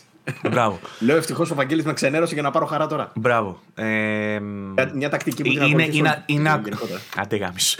είναι, είναι, είναι ακόμα ένας λόγος που σας λέω ότι η πρώτη ώρα του παιχνιδιού ίσως σας αποθαρρύνει γιατί και στο τεχνικό για μένα, ο Παύλος δεν το είδε, λέει του πέσαν τα αγώνια. Για μένα και στο τεχνικό, ε, αλλά και στο κομμάτι του gameplay και της ιστορίας μένει πολύ ίδιο με το πρώτο. Μετά την πρώτη ώρα αρχίζει και ξεδιπλώνει τις καινούργιες του ιδέες και αρχίζει να σε μαγεύει το παιχνίδι. Για μένα. Λοιπόν, ε, εκτός λοιπόν από τα combos, έχει βάλει και μια νέα, ένα νέο σύστημα, ένα νέο μηχανισμό που έχει να κάνει με το charge του spear που κρατάει. Ε, που καθώς βαράς φορτίζει και σε κάποια στιγμή, ενώ έχει κάτι δακτύλιους που γίνονται mauve, όταν βαρέσεις αρκετά γίνεται μπλε. Όταν γίνει μπλε, την επόμενη φορά που θα χτυπήσεις με heavy hit, με το R2 τον αντίπαλο, τον φορτίζεις. Έχει πάνω του μετά ένα μπλε orb. Το οποίο μπλε orb, αν το πετύχεις μετά με το τόξο σου, εκρήγνεται. Και κάνει πολλαπλάσιο damage, φυσικά. Ε, Αυτό να σου πω ότι μου φάνηκε και πρωτότυπος σαν μηχανισμός και χρήσιμος και διασκεδαστικός. Α, α, υ- υπάρχει Ε, κα- υ- δεν υπά- έχω παίξει πολύ. Κοίτα, υπάρχουν αντίστοιχα πράγματα σε παιχνίδια τύπου Breath of the Wild, παρόμοια. Οπότε δεν μπορώ να πω ότι ήταν πολύ καινοτόμο. Είναι όμως μια σαφέστατη βελτίωση σε σχέση με το προηγούμενο παιχνίδι που ήταν ξερό αρένα και αρδίο. Που ήταν ξενέρωτο. Να σου πω τι μου έλειψε από το μέλε όμως. Που θα ήθελα πολύ να το δω και δεν πιστεύω ότι θα ήταν τόσο δύσκολο. Ένα πάρει, ένα πάρει block system. Ειδικά όχι για τα ρομπότ, γιατί τα ρομπότ το θεωρώ πολύ λογικό να μην μπορείς να τα κάνεις πάρει και block, ας πούμε. Όταν δηλαδή σε προσεγγίζει ένα τεράστιο μαμούθ 500 τόνων, το να κάνεις εσύ πάρει και να του διώξεις την προβοσχίδα θα ήταν ψέμα, ας πούμε. Ε, αλλά το να πολεμάω με εχθρούς και να μου έρχονται κατά πάνω μου και να μην μπορώ να κάνω ένα block εκεί που είμαι στριμωγμένος και να πρέπει να παλεύω με τα dodge και να κάνω barrel rolls, ας πούμε, λες και παίζω Dark Souls χωρίς ασπίδα. ε, ε, δεν μου άρεσε. Θα ήθελα, εφόσον κρατάει και spear, να έχει. Όχι block, γιατί το block ενδεχομένως θα σε έβαζε σε ένα stance που θα γινώσουν σφουγγά. Αχ, θα μιλήσουμε για το σύφου μετά. θα, θα, θα, γινώσουν, θα γινώσουν σφουγγάρι ε, με, με αυτή την έννοια. Θα, πατού- θα κρατούσε τον block δηλαδή και θα τρώγες μπουνιές. Ε, ένα πάρει όμως που να δούλευε μόνο με το κατάλληλο timing, να σου δίνει δηλαδή μία στις 10 περιπτώσεις να σωθείς με ένα καλό πάρει, θα το ήθελα. Αυτό θα βελτίωνε ακόμα περισσότερο το Melee Combat.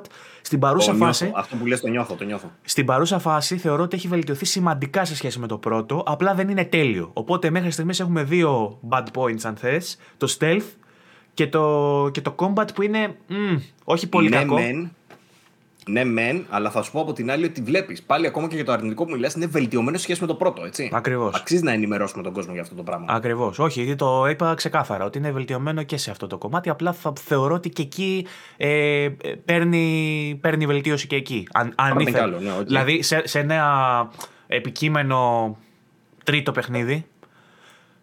Δεν δε θα σας πω αν θα μπορούσε να συμβεί ή όχι, θα το ανακαλύψετε μόνοι σας. Ναι, ναι, σωστά. Γιατί ένα παιχνίδι που πουλάει 20 εκατομμύρια που είδαμε τώρα μέσα στη εβδομάδα θα το αφήσουν έτσι, μωρέ, στα δύο παιχνίδια, θα το παρατήσουν μετά. Δεν ξέρω ρε παιδί μου, μπορεί να βγει prequel μετά, μπορεί να βγει κάτι άλλο, μπορεί να βγει spin-off, δεν ξέρω. Θα δείτε, βλέποντας τα credits. Ακόμα και στο τέλος του παιχνιδιού να σκοτώνανε την Aloy, να την ε, διαμελίζανε, να τη πατάγανε το κεφάλι. να, γινόταν πατούσε, χώμα. να πατούσε μια θα τσουγκράνα. βρίσκανε τρόπο. να πατούσε μια τσουγκράνα. Ε, Σωστά. Ναι, τέλος πάντων, ε, τώρα, ε, άλλη σπουδαία προσθήκη τα καινούργια skills, τα special skills που έχει, τα οποία τα κάνει cast με ένα cutscene τύπου Infamous ε, Second Son. Αν θυμάσαι, που όταν γέμιζε μία μπάρα, πατούσες κάποια κουμπιά και σου έκανε ένα animation και έκανε μια special κίνηση ο πρωταγωνιστής του Infamous. Με τον ίδιο τρόπο η Alloy, αν έχετε δει στα trailers που βγαίνει από το focus της ένα σαν κύκλος και πατάει κάτι κουμπιά και κάνει κάτι τέτοια πράγματα, όταν έβλεπα τα trailers εγώ νόμιζα ότι θα αλλάζω τα όπλα έτσι, ότι δηλαδή θα πατάω το L1 και θα μου ανοίγει μπροστά μου ο τροχός και θα διαλέγω. Δεν ισχύει αυτό. Αυτό γίνεται κονσέρβα τυποποιημένο όταν κάνει cast τα special skills της η Alloy, τα οποία είναι, ξέρω εγώ, 4-5, όσα είναι και τα δέντρα στο skill tree.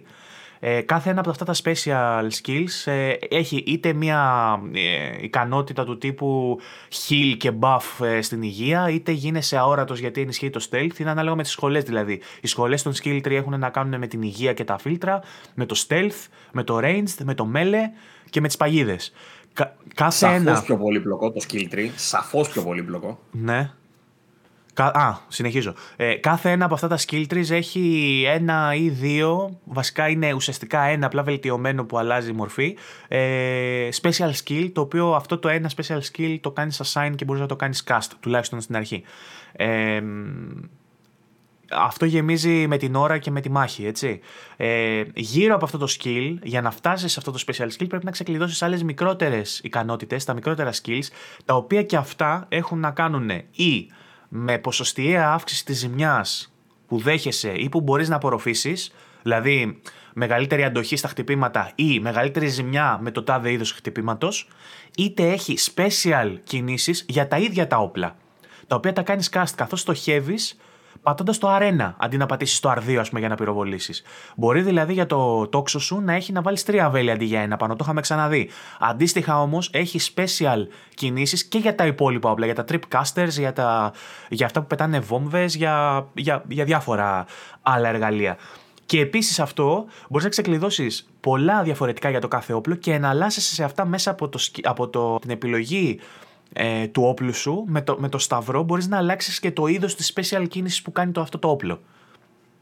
Όμως δεν μπορείς να τις σπαμάρεις, πρέπει να περιμένεις να ξανακάνει charge, έχει όμως skills που βοηθάνε στο να φορτίζει αυτό πιο γρήγορα. Καταλαβέ. Ναι.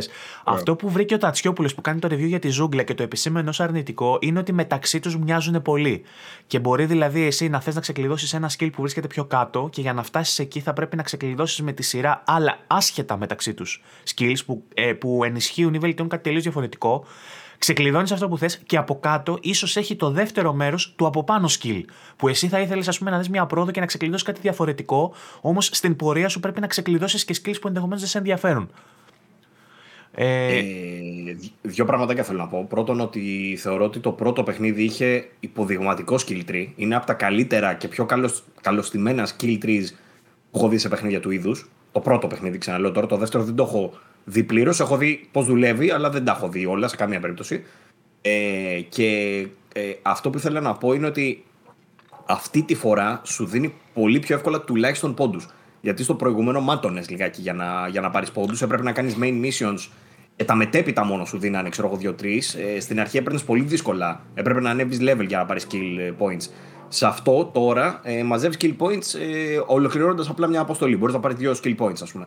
Το οποίο φυσικά έχει γίνει έτσι γιατί υπάρχουν πολύ περισσότερες ε, επιλογές στο skill tree. Έτσι. Δηλαδή πλέον έχουμε νομίζω ε, 30 κάτι και είναι 6 διαφορετικά. Πρέπει να έχει καμιά 150 τέλος πάντων ε, ναι. διαφορετικά points με upgrades κτλ. Ε, το upgrade system παραμένει ε, και βελτιώνεται σημαντικά. Έχουν μπει κάποιοι πάγκοι όπως είχαμε στο The Last of Us που μαζεύεις τα provisions και τα resources και μετά βρίσκεις πάγκους. Συνήθως σε καταβλισμούς τους βρίσκεις, αλλά τους έχω πετύχει και σε σημαντικά σημεία πριν από μεγάλες μάχες για παράδειγμα που έχει ξέρω εγώ ε, ένα μικρό camp και έχεις αυτό το camp και πάγκο και εκεί. Ε, οπτικά ε, πολύ διαφοροποιημένο. Σου δείχνει δηλαδή από κοντά τη στολή, ας πούμε, να τη φοράει άλλο και σου λέει ότι χρειάζεσαι αυτά τα υλικά για να το, για το αναβαθμίσεις. Και κάθε gear έχει κάποια στάδια βελτίωσης. Έχει από 3 έως 5-6 ξέρω εγώ, στάδια βελτίωσης. Ωραίο το upgrade. Ωραίο ναι. το upgrade. Πρέπει να, ε, να κυνηγάς, να πολεμάς με. Να, πώς το λένε, να κυνηγάς ζώα. Πρέπει να κυνηγάς ε, με συγκεκριμένο όπλο για να μην καταστρέψεις το, ε, πώς το λένε, να, να πάρεις όσο το δυνατόν καλύτερο το δέρμα τους. Το, το, το salvage, ναι, δεν έχει να κάνει τόσο με την ποιότητα, αλλά με το τι αφήνουν πίσω τους. Αν δηλαδή πετάξεις πάνω την πιο δυνατή βόμβα που έχεις, το διαμελίζεις και δεν σου μένει τίποτα, σου μένουν μόνο βίδες. Ε, ενώ αν θες ένα συγκεκριμένο εξάρτημα για να κάνεις τη βελτίωση, που να, να σημειώσω εδώ ότι το πολύ θετικό είναι ότι μπορείς ένα γκέρ που σου αρέσει αισθητικά να το αναβαθμίσεις πλήρως και να φτάσεις στα στατιστικά του πρώτου ή δεύτερου σταδίου ενός πιο σπάνιου equipment που το βρίσκεις παρακάτω. Μπορείς δηλαδή να φτάσεις με το ίδιο equipment πολύ πιο μακριά, χωρίς να ξοδέψεις λεφτά για να αγοράσεις καινούριο εξοπλισμό. Απλά αναβαθμίζοντας τον υπάρχον. Ε, Όμως έχουν κάνει πολύ πιο ενδιαφέρουσα, ε, πολύ πιο ενδιαφέρον μάλλον το κυνήγι και των μηχανών και των ζώων, κυρίως των μηχανών, μέσω του focus και των νέων δυνατοτήτων που έχει το focus, το οποίο καθώς εστιάζει ένα τέρας, μπορείς να πατήσεις το σταυρό και να γυρίσεις από την γενική εικόνα και τα γενικά στοιχεία που σου δίνει για το τέρας, για το μηχάνημα, συγγνώμη, ε, να γυρίσεις στα επιμέρους ε, compartments του, να γυρίσεις στο, στον εξοπλισμό του. Πιο εύκολα. Γιατί στο άλλο δυσκολευόσουν κάπως να τα στοχεύσεις. Στο, ναι, άλλο έπρεπε, στο άλλο έπρεπε να τα στοχεύσεις και απλά τα έβλεπες και σου έλεγε ότι υπάρχει και αυτό πάνω. Σε αυτό μπορείς να το σημαδέψεις γενικά και με τον σταυρό να αλλάξεις τα compartments και να κλειδώσεις και πάνω τους που τα κάνει move. Και μετά, καθώς παίζεις, το βλέπεις χρωματισμένο move και στοχεύεις μόνο, μόνο στο move. Παίρνεις το όπλο λοιπόν που κάνει tear damage, όχι tear damage, κάνει, ε, είναι ένα άλλο είδος που το ρίχνει τέλος πάντων, που το αποκολλά. Ε, και σημαδεύεις μόνο το move, το ρίχνεις. Μπορείς να πας να το κάνεις salvage, να πας να το λουτάρεις και να φύγεις, να τρέξεις να φύγεις. Δεν χρειάζεται να το σκοτώσεις αν είσαι τόσο πασιφιστής δηλαδή και πιστεύεις ότι έχουν δικαιώματα και τα μηχανήματα, μπορείς απλά να πηγαίνει. Πάρ το όπλο. Πάρ το όπλο και φύγε. Ναι, αφού πλησέτα, ξέρω εγώ. Hashtag. αφού πλησέτα. ε, πολύ ενδιαφέρον και αυτό. Ε, είπαμε για το Πες μου λίγο ναι. boss fights θέλω να μου πεις. Έχω δει ένα, μου έχουν πέσει τα σαγόνια το πρώτο. Ε, Καλό. Με το φίδι έχεις δει; Set piece. Ναι, ωραίο set piece. Όλο αυτό το σκηνικό που έγινε εκεί πέρα. Πες μου για τα επόμενα, παρακαλώ, τι έχεις δει; Δεν θα σου πω τι boss fights έχει. Είναι spoil αυτό. Ναι, δεν θα σου πω τι έχει, θα σου πω. Πώς ένιωσες. Ε, έχουν το δικό τους δέος. Τα μεγάλα boss fights δηλαδή έχουν, είναι τελείως διαφορετικά ε, από τα πρώτα. Ε, έχει μεγαλώσει πολύ και το span, έχει μεγαλώσει πολύ κλίμακα. Δηλαδή ενώ παλιότερα είχες... με τυρανόσαυρο πάλευες, δηλαδή τι άλλο. στο πρώτο; Είχε, ναι, τα τυρανόσαυρο. Είχε τα Thunderjoy, ήταν τα πιο μεγάλα. Σαν και αυτό, ας πούμε, περίπου που πάλευες όταν σε είδα.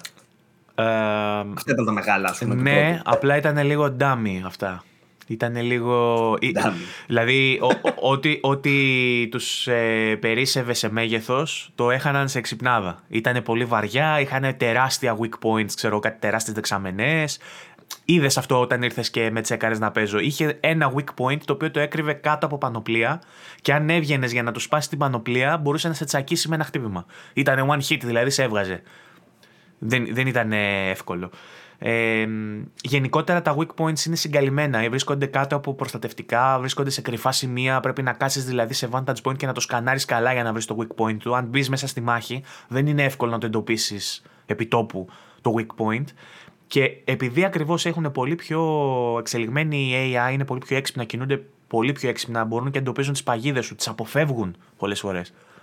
Ε, είναι πολύ πιο δύσκολο το παιχνίδι, αλλά έχει και κάποιους εχθρούς οι οποίοι. Εγώ να πω... Δηλαδή, άντε να, σου πω για έναν ρε παιδί μου που δεν είναι boss fight ε, τελικό, είναι mob ουσιαστικά το συναντάς στη φύση. Ε, έχει γορίλες οι, οι γορίλες συνδυάζουν το μέγεθος που σου κάνει, ξέρω, είναι τρεις φορές όσο είναι οι άλλοι, είναι τεράστιοι. Με την... Είναι σαν το Frozen Wilds πέτυχα τους γορίλες. Frozen Claw, πώς τους λέει; Κάπως έτσι, αλλά όχι ακριβώ. Κάτι αντίστοιχο θα Κάτι αντίστοιχο, ναι. Δηλαδή έχει, πολλού, έχει πολλών τύπων μαϊμούδες. Έχει δηλαδή τύπου μπαμπουίνους και έχει και γορίλες. Έχει πολλά μαϊμουδοειδή, ρε παιδί μου, και πυθικοειδή. Ε, εγώ πέτυχα γορίλα, δεν σου λέω για τις μαϊμούδες που είναι στο μέγεθος της Άλοη. Πέτυχα γορίλα που μου ήταν τρεις φορές η Άλοη με την ευκαινησία της μαϊμούς. Δηλαδή ήταν και τεράστιο και πήδαγε από το ένα σημείο στο άλλο, ξέρω εγώ. Ήταν πολύ δύσκολο με αυτό να το κερδίσεις, ρε παιδί μου. Έπρεπε να βρεις το weak point. Αν για παράδειγμα ήταν ο πάγος, έπρεπε να πρώτα να το παγώσεις για να το χτυπήσεις. Αν δεν το πάγωνες, δεν το πετύχαινες. Έπρεπε να είσαι μόνιμα σε slow motion για να το πετύχεις τόσο γρήγορα που κινείται.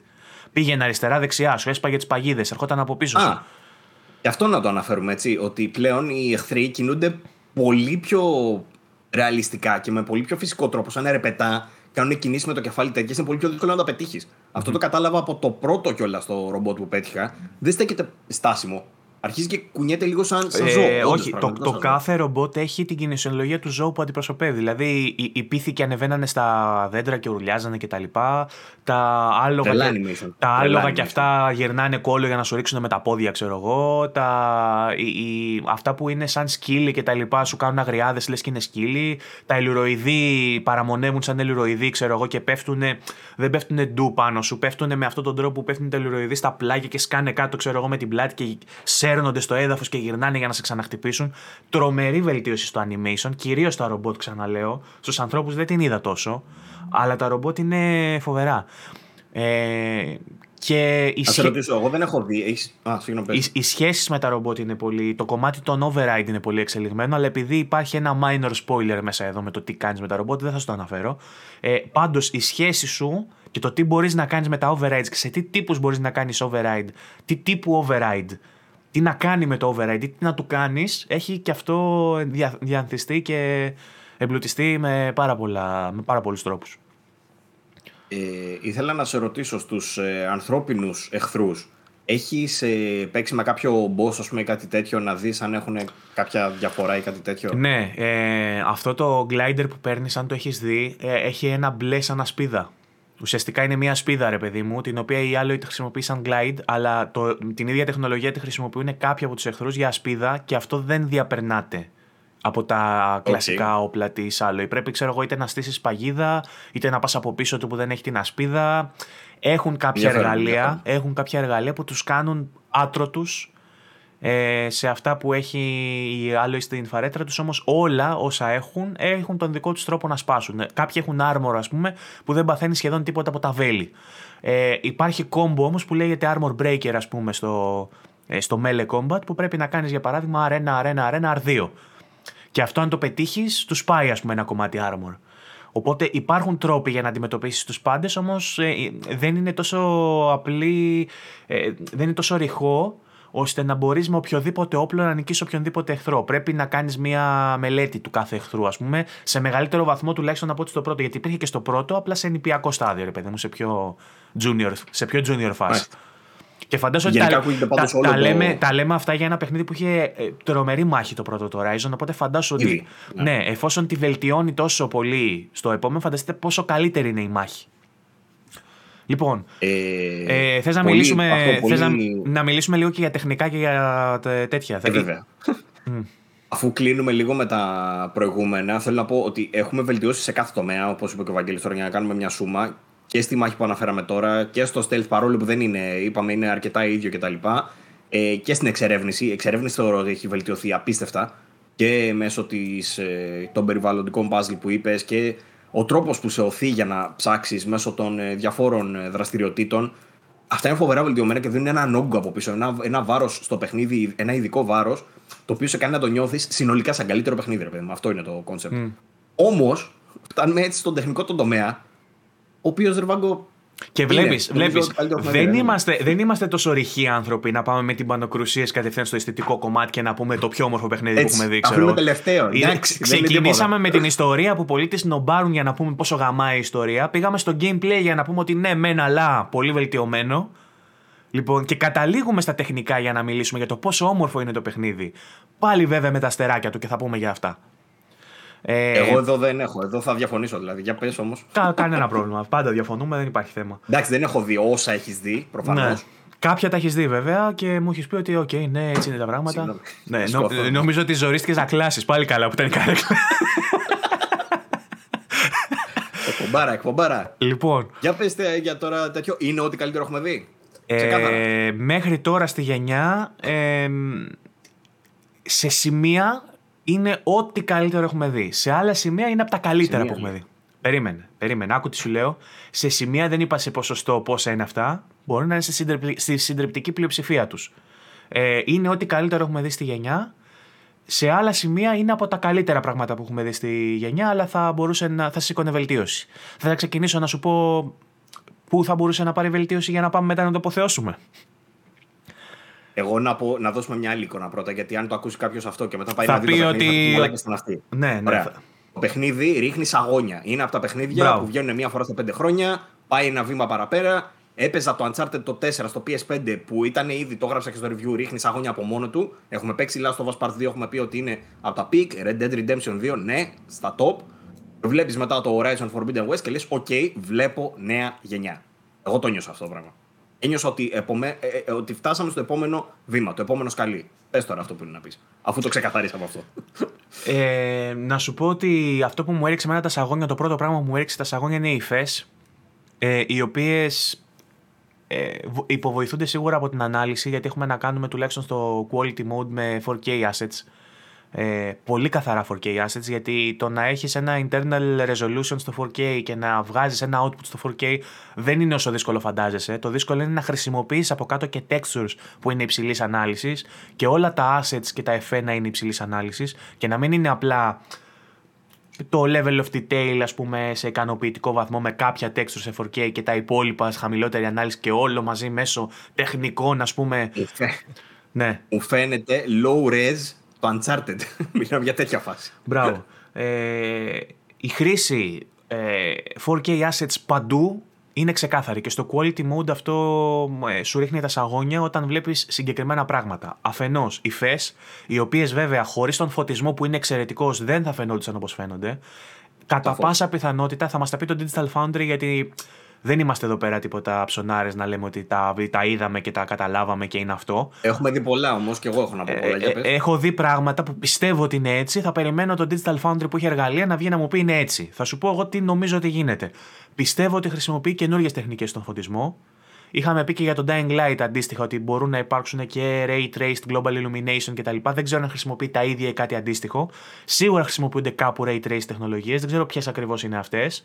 Πάντως ο φωτισμός κάνει τη διαφορά γιατί έτσι όπως φωτίζονται οι υφές φαίνεται ότι έχει γίνει σοβαρή δουλειά. Και αυτό που το καταλαβαίνεις όταν μπεις στο φοβερό και τρομερό του photo mode που σε επιτρέπει να αλλάξει την ώρα.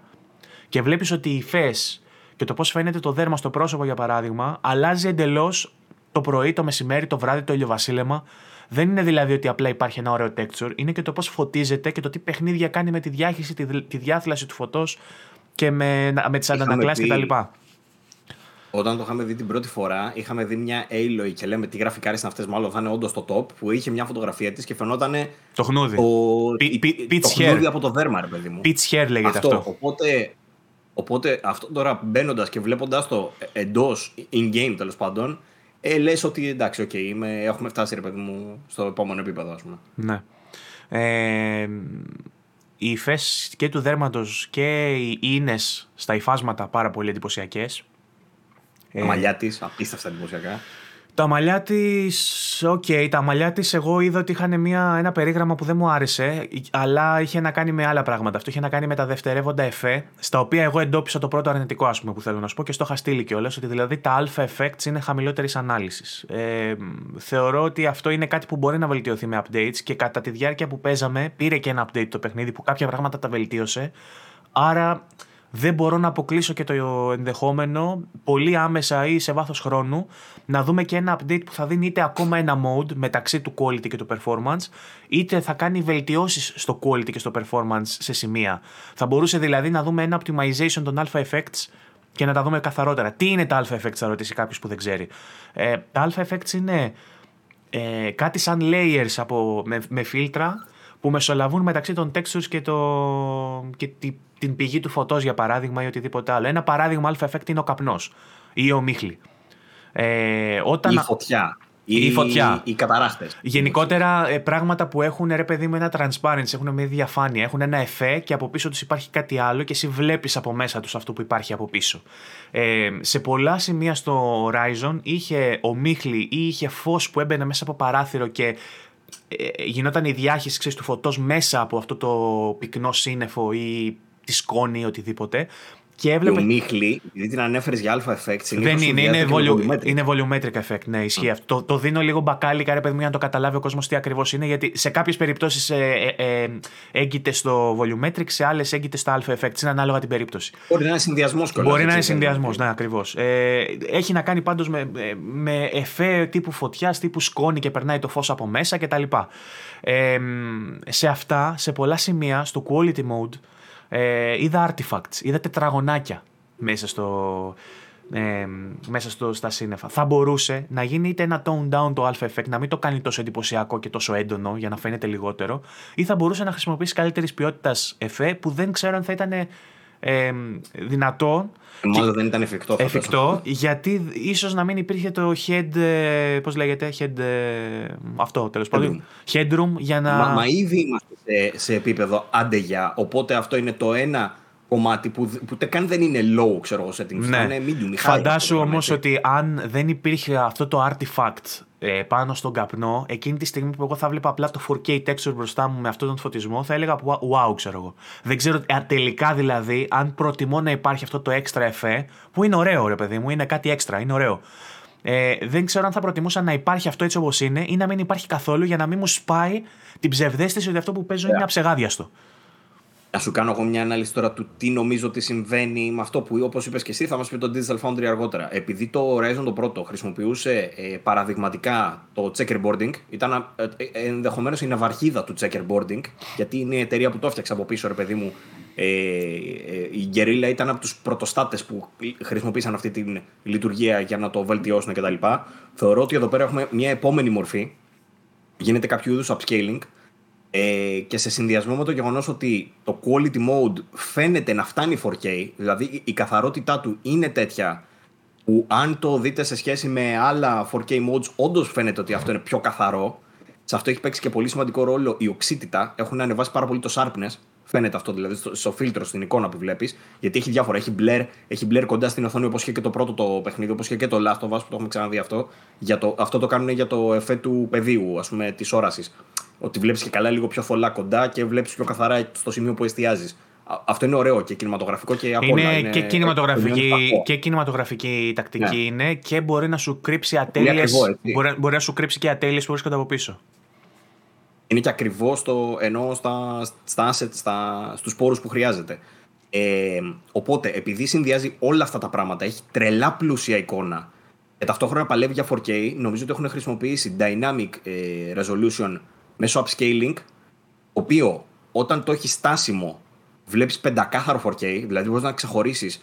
Ε, ήταν το πρώτο πράγμα που μου έκανε εντύπωση. Καθόμουν να κοιτάγα το χορτάρι, δεν έχω ξαναδεί τέτοιο χορτάρι σε κανένα παιχνίδι. Κοιτάς κάτω, φαίνεται σαν να έχει τετραπλάσια ανάλυση από το Uncharted, ρε παιδί μου. Ε, που το Uncharted με τα σαγόνια. Είναι στα, πράγματα, είναι στα πράγματα που μου έριξαν το σαγόνι. Σου είχα στείλει και μια φωτογραφία ε, που ανεβαίνει σε ένα πύργο πέτρινο, πέτρινο και έχει βρει πάνω στο, στο βράχο τα οποία το καθένα έχει τη δική του γεωμετρία. Φαίνεται δηλαδή τριχούλα-τριχούλα. Φαίνεται γρασιδάκι-γρασιδάκι πάνω στο. Πίστευτο, αυτό ήταν απίστευτο. Στην πέτρα. Ε, οπότε έβαζα την κάμερα και κοίταγα προς τα κάτω, ρε παιδί μου, που φαίνεται μόνο ο, ο, ο χλωροτάπητας. Χλώ. ναι, που φαίνεται μόνο η χλόη. Ε, και δεν μπορούσες να. Το, το εγκέφαλο. Έχουμε φτάσει σε τέτοιο σημείο. Δεν μπορεί να συλλάβει αν βλέπει πραγματικό πράγμα ή, ή, ή που ακριβώς είναι το τέτοιο. Αν κοιτάξει με μονομένο σημείο, ρε παιδί μου. Το οποίο έχω να το πω και για τις φάτσες, θα, θα φτάσω όμως και εκεί. Ε, αυτό που είδαμε το γρασίδι τέλος πάντων έχει τέτοια ανάλυση που ήμουν σίγουρος ότι είναι και 4K και έχουν ανεβάσει και το sharpness και φαίνεται ακόμα πιο καθαρό, ας πούμε, με μεγαλύτερη λεπτομέρεια. Ε, αυτό το πράγμα νομίζω τώρα ότι έχει γίνει μέσω, όπως είπα, δυναμικής ανάλυσης, ώστε όταν το αφήνεις στάσιμο να φτάνει τα 4K, αλλά με το που κουνήσεις την κάμερα μπαίνουν μέσα motion blur, μπαίνουν μέσα άλλα εφέ ε, τα οποία σαφώς και ρίχνουν την ανάλυση. Δηλαδή, σε κάπου, όταν είσαι σε κίνηση, σίγουρα η ανάλυση πέφτει. Δεν ξέρω mm. μέχρι πού, είναι πάλι πολύ ψηλά. Δηλαδή, εικάζω ότι θα είναι πάνω από 1440 μέχρι 4K το, το δυναμικό του εύρος, ας πούμε, της ανάλυσης. Ναι. Εικάζω ότι κάνει κάτι τέτοιο. Ε, να μιλήσουμε λίγο για το frame rate. 30, να μιλήσουμε λίγο για το frame ναι, rate. Παίζει στα 30 Αρκετά σταθερά θα πω εγώ. Αυτή θα είναι ε, η τέτοια. Εμείς στο, στο πρώτο build που παίξαμε είχε drops, είχε και λίγο ασταθές στο frame pacing, όμως πήρε update στο παιχνίδι, έχει βελτιωθεί κάπως και πιστεύω ότι θα βελτιωθεί κι άλλο. Αυτά δεν τα έχω δει εγώ ακόμα, οπότε είναι καλά κάνεις και τα λες. Ε, έχει πάρει ένα update το οποίο είναι το day one update, ας πούμε, την 1.3 νομίζω. 1.03 αν δεν κάνω. Ναι, Μπράβο. Ε, η οποία έχει φτιάξει το frame pacing και σε αυτή τη φάση που βρίσκεται τώρα θεωρώ ότι είναι κάπου κοντά στο Last of Us ε, με τον τρόπο δηλαδή που το Last of Us δεν φαίνεται το 30 άσχημα. Δεν χτυπάει πολύ. Όμως, εγώ θέλω ξανά να σημειώσω, επειδή μιλάμε για άλμα σε νέα γενιά, ότι δεν είναι νέα γενιά το 30 Παύλο μου. Συγγνώμη που θα σου το πω. Εγώ δεν το δέχομαι. Θα πεταχτούν τώρα να σου πούνε, μα έχει και 60 μέσα. Θα μιλήσουν και για αυτό. Μπράβο. Έχει και 60. Είναι λίγο, είναι λίγο πιο απογοητευτική η κατάσταση εκεί πέρα. Ε, γιατί προτιμήσαμε και οι δύο να το παίξουμε σε quality και νομίζω και το Ατσιόπουλος έπαιζε σε quality. Και αυτό κάτι λέει, έτσι. Και, αυτό, και αυτό ναι, κάτι είναι, λέει. Σωστά. Είναι και η default επιλογή του παιχνιδιού με το που ξεκινάς το παιχνίδι, σε βάζει το quality. Γιατί όχι performance; Ο performance ε, έχει ένα πάρα πολύ βασικό κακό, ρίχνει πάρα πολύ την ποιότητα. Και δεν ρίχνει μόνο την ποιότητα. Έχω την εντύπωση ότι δεν ρίχνει μόνο την ανάλυση, η οποία παίζει να είναι στα 1080. Έχω την εντύπωση ότι είναι στα 1080. Ρίχνει και τα Νομίζω ότι ρίχνει και την ποιότητα σε, ναι, σε διάφορα presets. Δεν ξέρω τι ακριβώς, αλλά φαίνεται αισθητά πιο. Έχω την ε, εντύπωση ότι έχουν πάρει σίγουρα, PS4 Σίγουρα δεν, δεν θα έλεγα ότι είναι του PS4, αν και να πούμε για να είμαστε ξεκάθαροι και να είμαστε και ειλικρινείς, δεν, ναι. έχουμε δοκιμάσει, δεν έχουμε δοκιμάσει την έκδοση για PS4. Έτσι. Οπότε όλα αυτά που λέμε μέχρι τώρα βασίζονται στην εμπειρία μας στην έκδοση για PS5.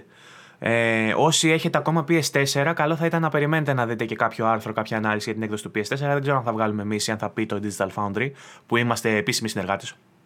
Έχουν, έχουν βγει βιντεάκια εντωμεταξύ, αλλά δεν είναι ότι. Ε, ναι. Ε, έχουν βγει βιντεάκια εντωμεταξύ που δείχνουν PS4 έκδοση, αλλά είναι πρόμο, έτσι δεν είναι. Ναι, ναι. Δεν και καλά. Και Καλό είναι να ε, βγει μια επειδή, ανάλυση επειδή μας έστειλαν και εμάς κάποιο πρόμο υλικό για να χρησιμοποιήσουμε αν θέλουμε στα βιντεάκια μας και το είδα, είναι, δεν είναι αντιπροσωπευτικό αυτό να το ξεκαθαρίσουμε. Δηλαδή, αυτά που βλέπουμε στα τρέιλερ με αυτό που είναι το τελικό προϊόν έχει μια απόκληση. Μικρή μένα, αλλά υπάρχει μια απόκληση. Οπότε δεν το παίρνουμε δεσμευτικά. Αυτό δεν το πιστεύω τώρα. Βαγγέλης, κλασικά θα δει τρέιλερ, θα πει ότι ένταλα έχει πέσει downgrade. Έλα. Δεν μπορώ. Όχι, άλλο. ρε. 2022. Κατέβασε, Δεν κα, έχουν σταματήσει, δεν το κατέβασε το B-roll που μας στείλανε να δεις ποιότητα που έχει το B-roll και ποιότητα που έχει το gameplay σου. Να δεις ότι είναι λίγο Σε καλή. τι είσαι, 1081 αυτό ή σε 4K. Ξέρω εγώ ό,τι και να είναι. Έχει διαφορετικά presets. Έχει διαφορετικό... Δηλαδή φαίνεται αυτό που είπες, ας πούμε. Έλα, για- αυτό δεν το πιστεύω.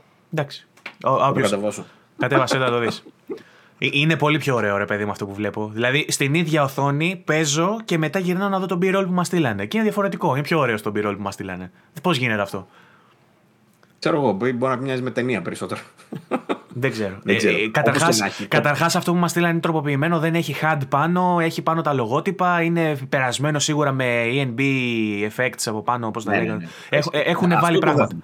Δέχομαι. Ναι, είναι διαφορετικό τέλος πάντων. Οπότε αυτό που θέλω να καταλήξω. Μην δεις το τρέιλερ της Sony που λέει για την έκδοση του PS4 και πεις έτσι θα είναι, πάμε να δούμε στο PS4. Περίμενε να ανεβάσει κάποιος βίντεο που παίζει για να δεις πώς είναι στο PS4. Τώρα, για να γυρίσω αυτό που είπες για το performance mode, ε, σίγουρα έχουν ρίξει το foliage για παράδειγμα, που για μένα είναι το top χαρα- χαρακτηριστικό που πρέπει να σε βάλει να το παίξεις το quality. Ο τρόπος δηλαδή. Φόλιες, λέει ο Βαγγέλης είναι τα φύλλα και τα χόρτα και η, τα γενικά. Η, Η- η βλάστηση. Η, η βλάστηση. Η- Η βλάστηση λοιπόν και το animation τρομερό, πώς κουνιούνται τα δέντρα, η θάμνη με τον αέρα κτλ. Αλλά και αυτό που μιλήσαμε πριν και είπαμε για το κάθε φιλαράκι ξεχωριστά ε, κτλ. Το να έχει την 4K ανάλυση και το preset του Ultra, αν θέλετε, να το πω με ορολογία PC, ε, στο PlayStation 5 στο quality είναι selling point. Είναι ο λόγος που θα το αφήσει στο quality. Αν το γυρίσεις στο performance, πέφτει αισθητά. Ε, Έχω τραβήξει και βίντεο, δεν ξέρω αν θα το βάλω στο video review μου ή όχι. Θα δω άμα θα χωρέσει. Ε, έχω βάλει βιντεάκι που το γυρνάω από το quality στο performance, ρε παιδί μου, και είμαι μπροστά από έναν θάμνο και ο θάμνος φαίνεται πιο θολός. Φαίνεται σαν να έχει θόρυβο μπροστά του. Ε, οπότε θεωρώ ότι δεν είναι μόνο η ανάλυση. Πέφτει όντως και το preset που λες εσύ. Ε, ίσως ο φωτισμός δώσω πέφτει μια- επίσης. Αφαιρούνται, σίγουρα θα αφαιρούνται οι ray tracing τεχνολογίες και αυτό κάνει από μόνο του διαφορά. Γιατί θυμάσαι τι λέγαμε, δεν θυμάμαι για ποιο παιχνίδι το λέγαμε, που μου έλεγες εσύ για τα γρασίδια ότι κάνεις σκιά το κάθε γρασίδι πάνω στο άλλο. Για τον Dying Light συζητούσαμε στο προηγούμενο και λέγαμε. Dying Light. Ναι, Μπράβο. ναι, ναι. Λοιπόν, αν λοιπόν έχει κλείσει το ray Να tracing. σε ρωτήσω, το Horizon το ξέρουμε ότι έχει ray tracing μέσα; Όχι, δεν το Εγώ ξέρουμε. αυτό δεν το ξέρω. Γι αυτό Δεν το ρωτάω. ξέρουμε, Α, δεν το ο- το, λέμε ότι έτσι φαίνεται. Αυτό Λέω λέμε εγώ τώρα, ότι δεν έτσι ξέρω. φαίνεται. Και, το, και το, το βασίζω αυτό και στο γεγονός ότι στο, στο quality mode που συνήθως δεν έχει αυτές τις τεχνολογίες, αλλάζει και αυτό. Δηλαδή, το ότι βλέπεις το, το foliage πιο θολό και χαμηλότε, φαίνεται, ναι. χαμηλότερης ποιότητας, ίσως ευθύνεται το ότι αλλάζει και ο τρόπος που φωτίζεται και είναι διαφορετικό. Μπορεί. Σε κάθε περίπτωση σωστά. είναι πολύ πιο ξεκούραστο το 60 στο performance. Όμως, εγώ προσωπικά δεν θα το έπαιζα στο performance γιατί είμαι του fidelity Είμαι του quality. Πώς θα το κάνω; Θέλω να είναι κρίσταλο αυτό που βλέπω. Εγώ θα, θα- αυτό που λες, θα το συμφωνώ μαζί σου προφανώς, το, το έχουμε ξαναπεί αυτά, αλλά θα το προχωρήσω και ένα βήμα παρακάτω. Θα πω το εξής. Επειδή είναι πάρα πολύ αποκρίσιμο και στα 30, το συγκεκριμένο παιχνίδι το έχουν κάνει, δεν ξέρω πώς. Έπαιζα το Horizon ε, Zero Dawn ένα 30ωρο ακριβώς πριν πιάσω το Forbidden West. Οπότε το είχα εντελώς φρέσκο και με το που τελειώνω στο PS5 το Zero Dawn πιάνω το Forbidden West και μου φάνηκε πολύ πιο ανάλαφρος και άμεσος ο χειρισμός. Πολύ πιο άμεση η απόκριση στα 30 FPS.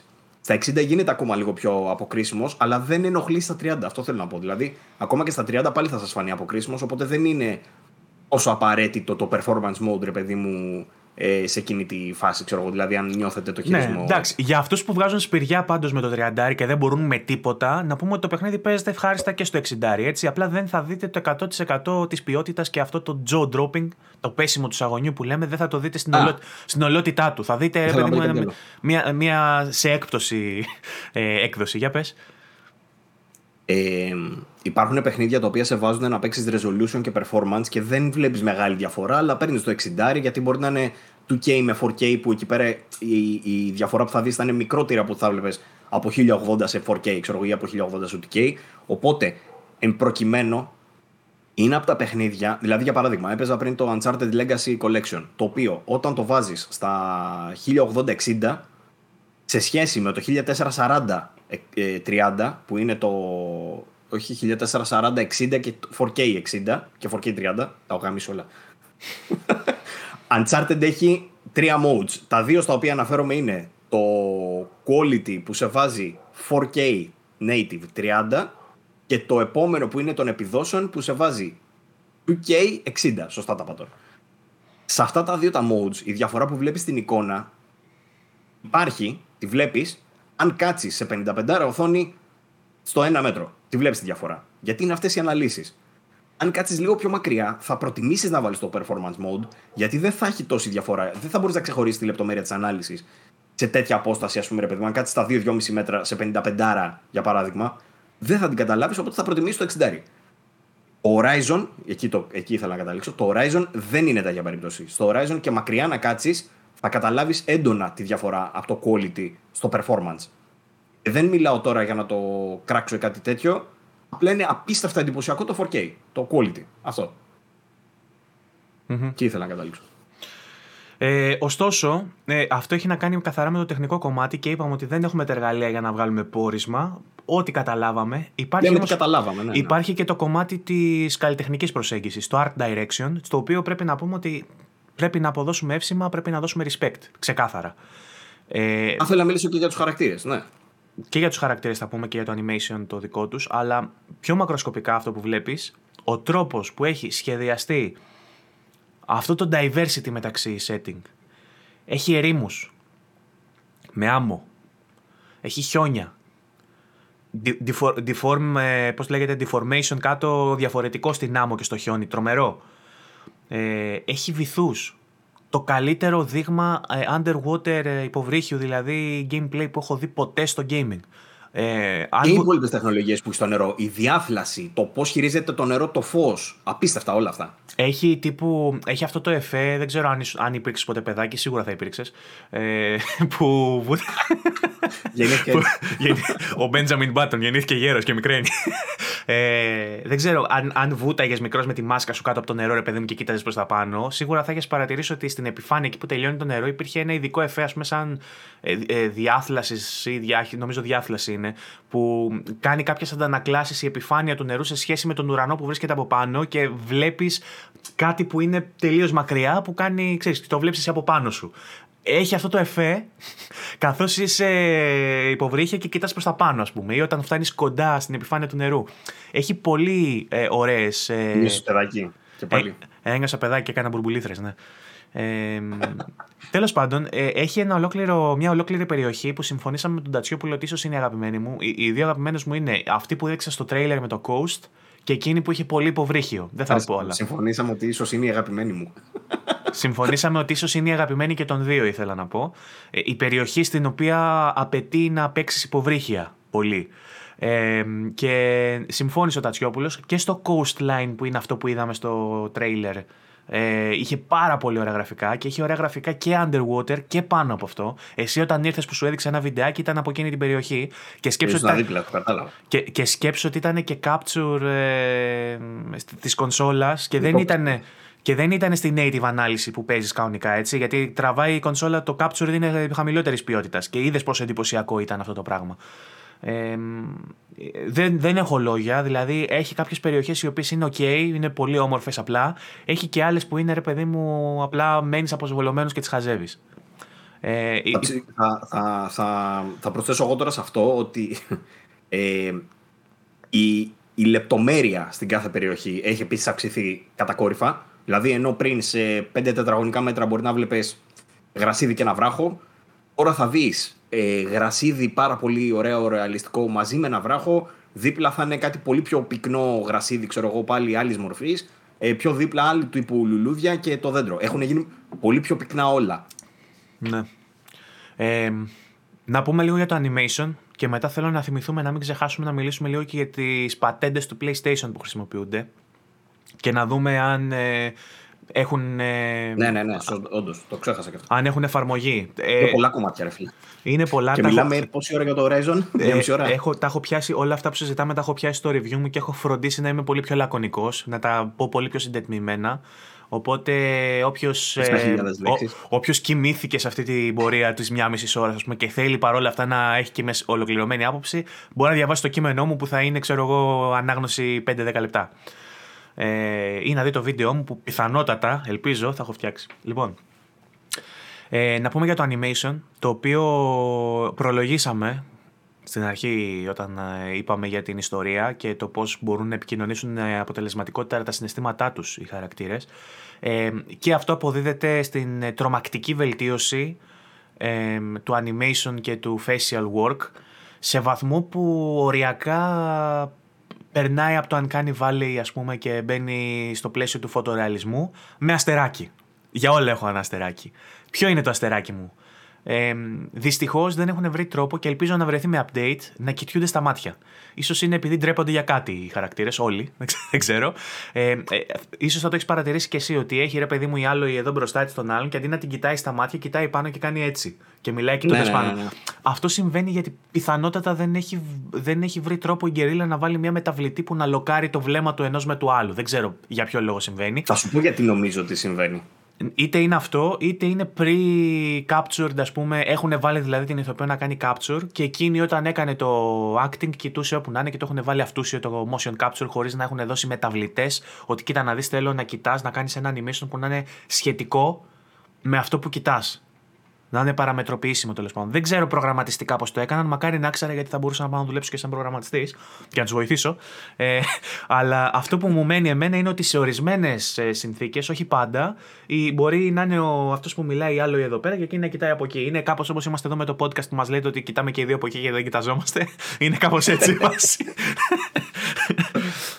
Ε, να πω ότι η, η, πρώτη εικόνα που είχα από τους διαλόγους και τα cutscenes ήταν σοκ σοκ με, με όλη την έννοια, ρε παιδί μου. Δηλαδή, έβλεπες τον χαρακτήρα και δεν προσπαθούσες να αντιληφθείς αν αυτό που βλέπεις. Όχι τώρα, δεν θα το πάω στο κλισέ ότι αν είναι α, φωτερεαλισμό, α, βλέπω πραγματικό πρόσωπο. Δεν είμαστε τόσο ρηχοί εδώ πέρα.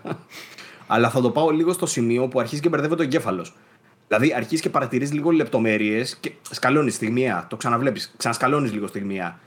Αυτό το πράγμα το έχουν καταφέρει ως εξής. Έχουν δημιουργήσει. Τι κατάλαβα εγώ. Όπως λέγαμε παλιά, στα RPG τύπου Witcher, το οποίο ήταν ένα από αυτά που προχώρησαν αυτό το κομμάτι, δηλαδή όταν στέκεται ο ένας χαρακτήρας απέναντι στον άλλον, χρειάζεται, επειδή ακριβώς είναι RPG, όχι μόνο να ηχογραφήσεις διαλόγους, αλλά δεν μπορείς να έχεις motion capture για όλους τους διαλόγους που θα συμπεριληφθούν μέσα, γιατί είναι χιλιάδες, είναι άπειρα. Δεν γίνεται να υπάρχει τέτοια δουλειά. Παρ' όλα αυτά, ε, το Horizon, από όσο έχω δει μέχρι τώρα, έχει σε σημαντικό ποσοστό όντως motion captured. Δηλαδή, όντως θα δεις cutscene εν αντιθέσει με το προηγούμενο το παιχνίδι που δεν υπήρχε σκηνοθεσία σοβαρή. Το οποίο εξελίχθηκε βέβαια λίγο στο Frozen Wilds και είχαν κάπως έτσι καλύτερο camera work και τα λοιπά, ρε παιδί μου, με τα cutscenes. Αλλά δεν είχε καμία σοβαρή σκηνοθεσία. Δηλαδή, έκανε ένα λίγο panning η κάμερα, έκανε τέτοια πραγματάκια. Στο Forbidden West έχουμε ε, ε, τρομερή εξέλιξη σε αυτό το πράγμα και στο camera work. Ε, σε σημείο, ρε παιδί μου, που και η λήψη είναι φωτογραφία full Hollywood αλλά και, το, και οι διάλογοι είναι πιο καλωστημένοι. Από ποια άποψη. Ε, στο προηγούμενο παιχνίδι οι διάλογοι ήταν, έδειχνε μόνο πρωτομή. Έδειχνε από εδώ μέχρι πάνω κεφάλι. Σπάνια έδειχνε μέχρι αγκώνε. Αυτό γιατί; Γιατί στους περισσότερους καλυπτόταν αυτό. Ο χαρακτήρας στεκόταν ακίνητος. Λιγότερη δουλειά να κάνουν. Εδώ πέρα έχει αλλάξει αυτό το πράγμα. Εδώ έχουν ενσωματώσει στην ουσία μια, από ό,τι καταλαβαίνω εγώ, μια βιβλιοθήκη από αντιδράσεις ε, που λειτουργεί αυτόματα. Κατά συνέπεια και την κίνηση ε, των ματιών. Να σου πω ότι καταλαβαίνεις πότε συμβαίνει η μία μέθοδος, πότε χρησιμοποιείται ναι. η μία και πότε η άλλη, γιατί ναι, ναι, ναι, ε, έχει κάποια σημεία που σου δίνει, ξέρω εγώ, έναν κύκλο Εμείς με τις επιλογές. Ναι, ε, ο, ο περισσότερος κόσμος μπορεί να μην το καταλαβαίνει εμπειρικά, σου λέω τώρα. Ότι μπορεί Δεν νομίζω, ναι, αυτό. Ναι, ε, που κλειδώνει η κάμερα πιο μακριά, ρε παιδί μου, και σου κάνει ένα γενικό πλάνο με τις επιλογές και τους βλέπεις όλους ότι κάθονται στη θέση Εσύ τα ψάχνεις αυτό από αυτή την άποψη, ότι εμείς τα ψάχνουμε. Δηλαδή το κοιτάς να δεις πότε θα γίνει αυτό. Ο άλλος ναι. τα παίζει, δεν θα έχει το ναι, ναι, ναι. Υπάρχουν όμως και sequences που είναι πολλά, είναι αρκετά. Μπορώ να σου πω ότι είναι και πάνω από, τα, από τις μισές περιπτώσεις που είναι όντως capture ολικό και δείχνει τους χαρακτήρες με, με σοβαρό camera work που λες, όχι απλά σε ένα σημείο με μικρές κινήσεις, αλλά να κινούνται, να κινούνται στον χώρο και να φέρουν κυβότια, ξέρω εγώ, να κουβαλάνε ένα όπλο. Να... Έχει, έχει πάει κανονικό. Άλλη, ξέρω εγώ, κάθεται πάνω στο τυχάκι, φεύγει, πάει, σηκώνεται μετά, κάθεται έτσι. Αυτά δεν τα περίμενα. Τα βλέπα και λέω τι έχουν κάνει. Ρε, και επίσης, επειδή αυτό χρειάζεται και μια δυναμικότητα και στο κομμάτι του ήχου και του διαλόγου και πώς θα κουμπώσει, χρειάζεται μια δυναμικότητα προγραμματιστικά γενικά. σω να είναι και θέμα νέας γενιάς του τύπου ότι τώρα μπορούμε να το κάνουμε αυτό πιο εύκολα, ρε παιδί μου, γιατί μπορούμε να φορτώσουμε ε, στη memory, να φορτώσουμε περισσότερα animation ταυτόχρονα για εκείνη τη στιγμή και αστραπιαία και ε, να μπορούμε ρε παιδί μου ταυτόχρονα με, την, ε, με το πώς προοδεύει ο διάλογος να έχουμε καβάτζα διαφορετικά animation set για οποιαδήποτε έκβαση. Μπορεί να έχει να κάνει και με αυτό. Βέβαια δεν ξέρω πώς είναι και στο 4 και αν εφαρμόζεται και εκεί και πώς εφαρμόζεται. Για να κλείσω λιγάκι το, αυτό που έλεγα πριν, ρε παιδί μου, με τα RPGs που προσπαθούσαν να κάνουν αυτό το πράγμα με τους διαλόγους, από δεν υπήρχαν καν αυτά. Απλά στεκόταν ο ένας απέναντι από τον άλλον, ανέκφραστοι και ανοικοκλείαν το στόμα τους. Στην πορεία άρχισαν να αποκτούν εκφράσεις. Κουνάγανε λίγο μάτια, κουνάγανε λίγο κεφάλι. Έφτασε μετά ένα Witcher το οποίο είχε και κινήσεις λίγο στο σώμα, κούναγε χέρια, κούναγε λίγο τέτοιο. Ο Horizon από την άλλη ήταν λίγο πιο απλός σε αυτό το κομμάτι, αλλά είχε λίγο καλύτερα facial animations σε σχέση με το Witcher. Και φτάνουμε τώρα, προφανώς έχει εξελιχθεί αυτό το πράγμα, και φτάνουμε τώρα σε ένα Forbidden West το οποίο καταφέρνει αυτό το πράγμα να το πάει μια γενιά παραπέρα, συμπληρώνοντας ε, επιμέρους κομμάτια στο, στο πρόσωπο. Για παράδειγμα, από ό,τι καταλαβαίνω, έτσι όπως το βλέπω, έχουν βιβλιοθήκες ολόκληρες με κινήσεις για το αν σηκώνει το ένα το φρύδι, αν σηκώνει τα δύο, αν ε, γουρλώνει τα μάτια, ε, αν κάνει τσάκιση εδώ πέρα το τέτοιο, αν χαμογελάει, αν αυτό. Αυτά δεν υπήρχαν παλιά. Και τα βλέπεις τώρα όλα μαζί.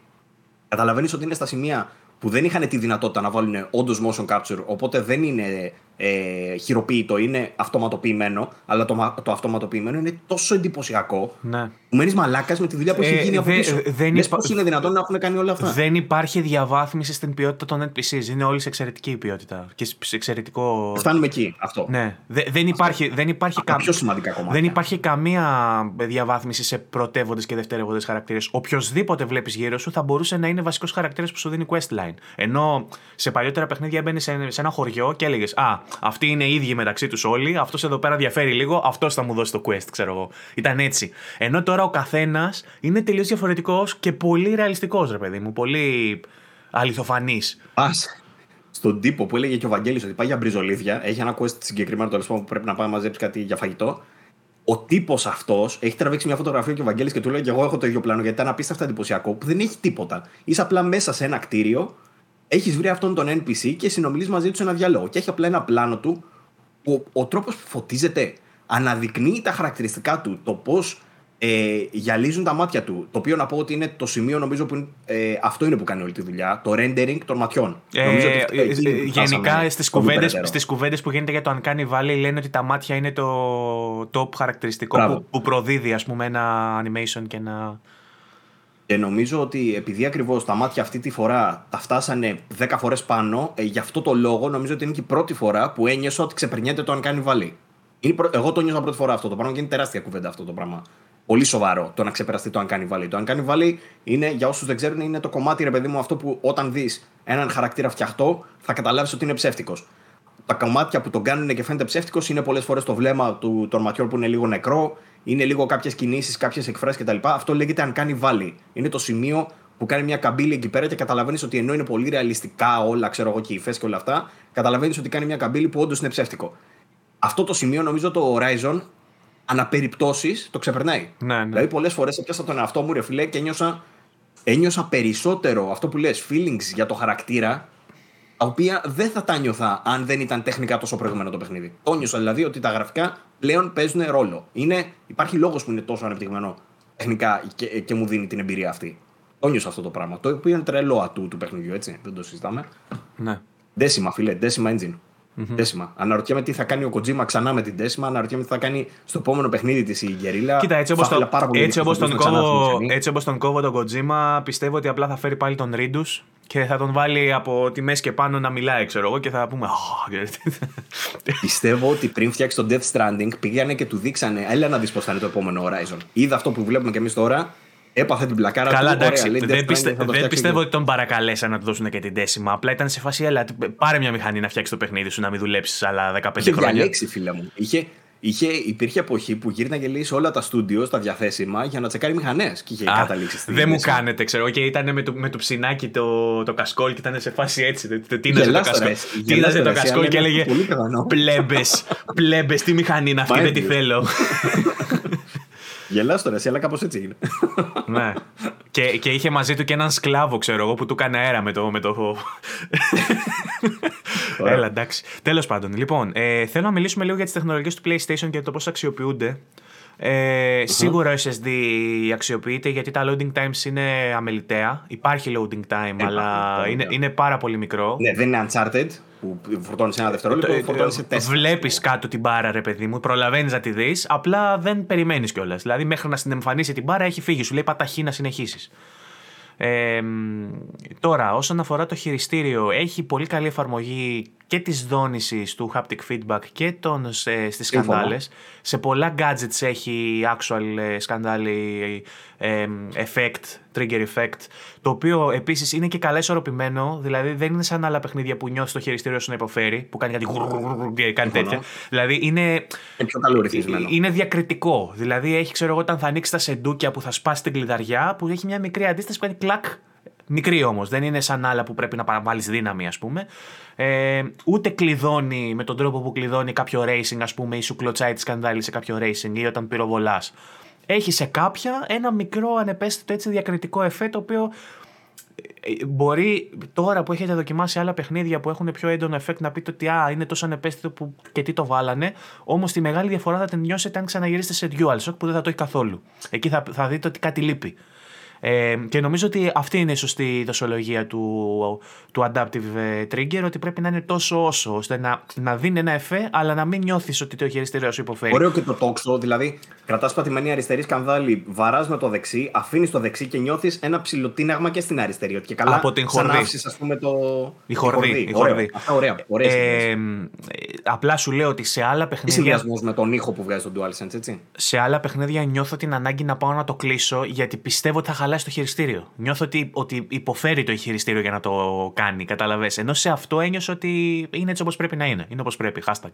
Ε, ο ήχος που βγάζει το χειριστήριο επίσης πολύ ωραίος. Ε, αν και στην περίπτωσή μου τον περισσότερο χρόνο τον ξόδεψα με αυτά. Έπαιξα με Ναι. τα 3D audio.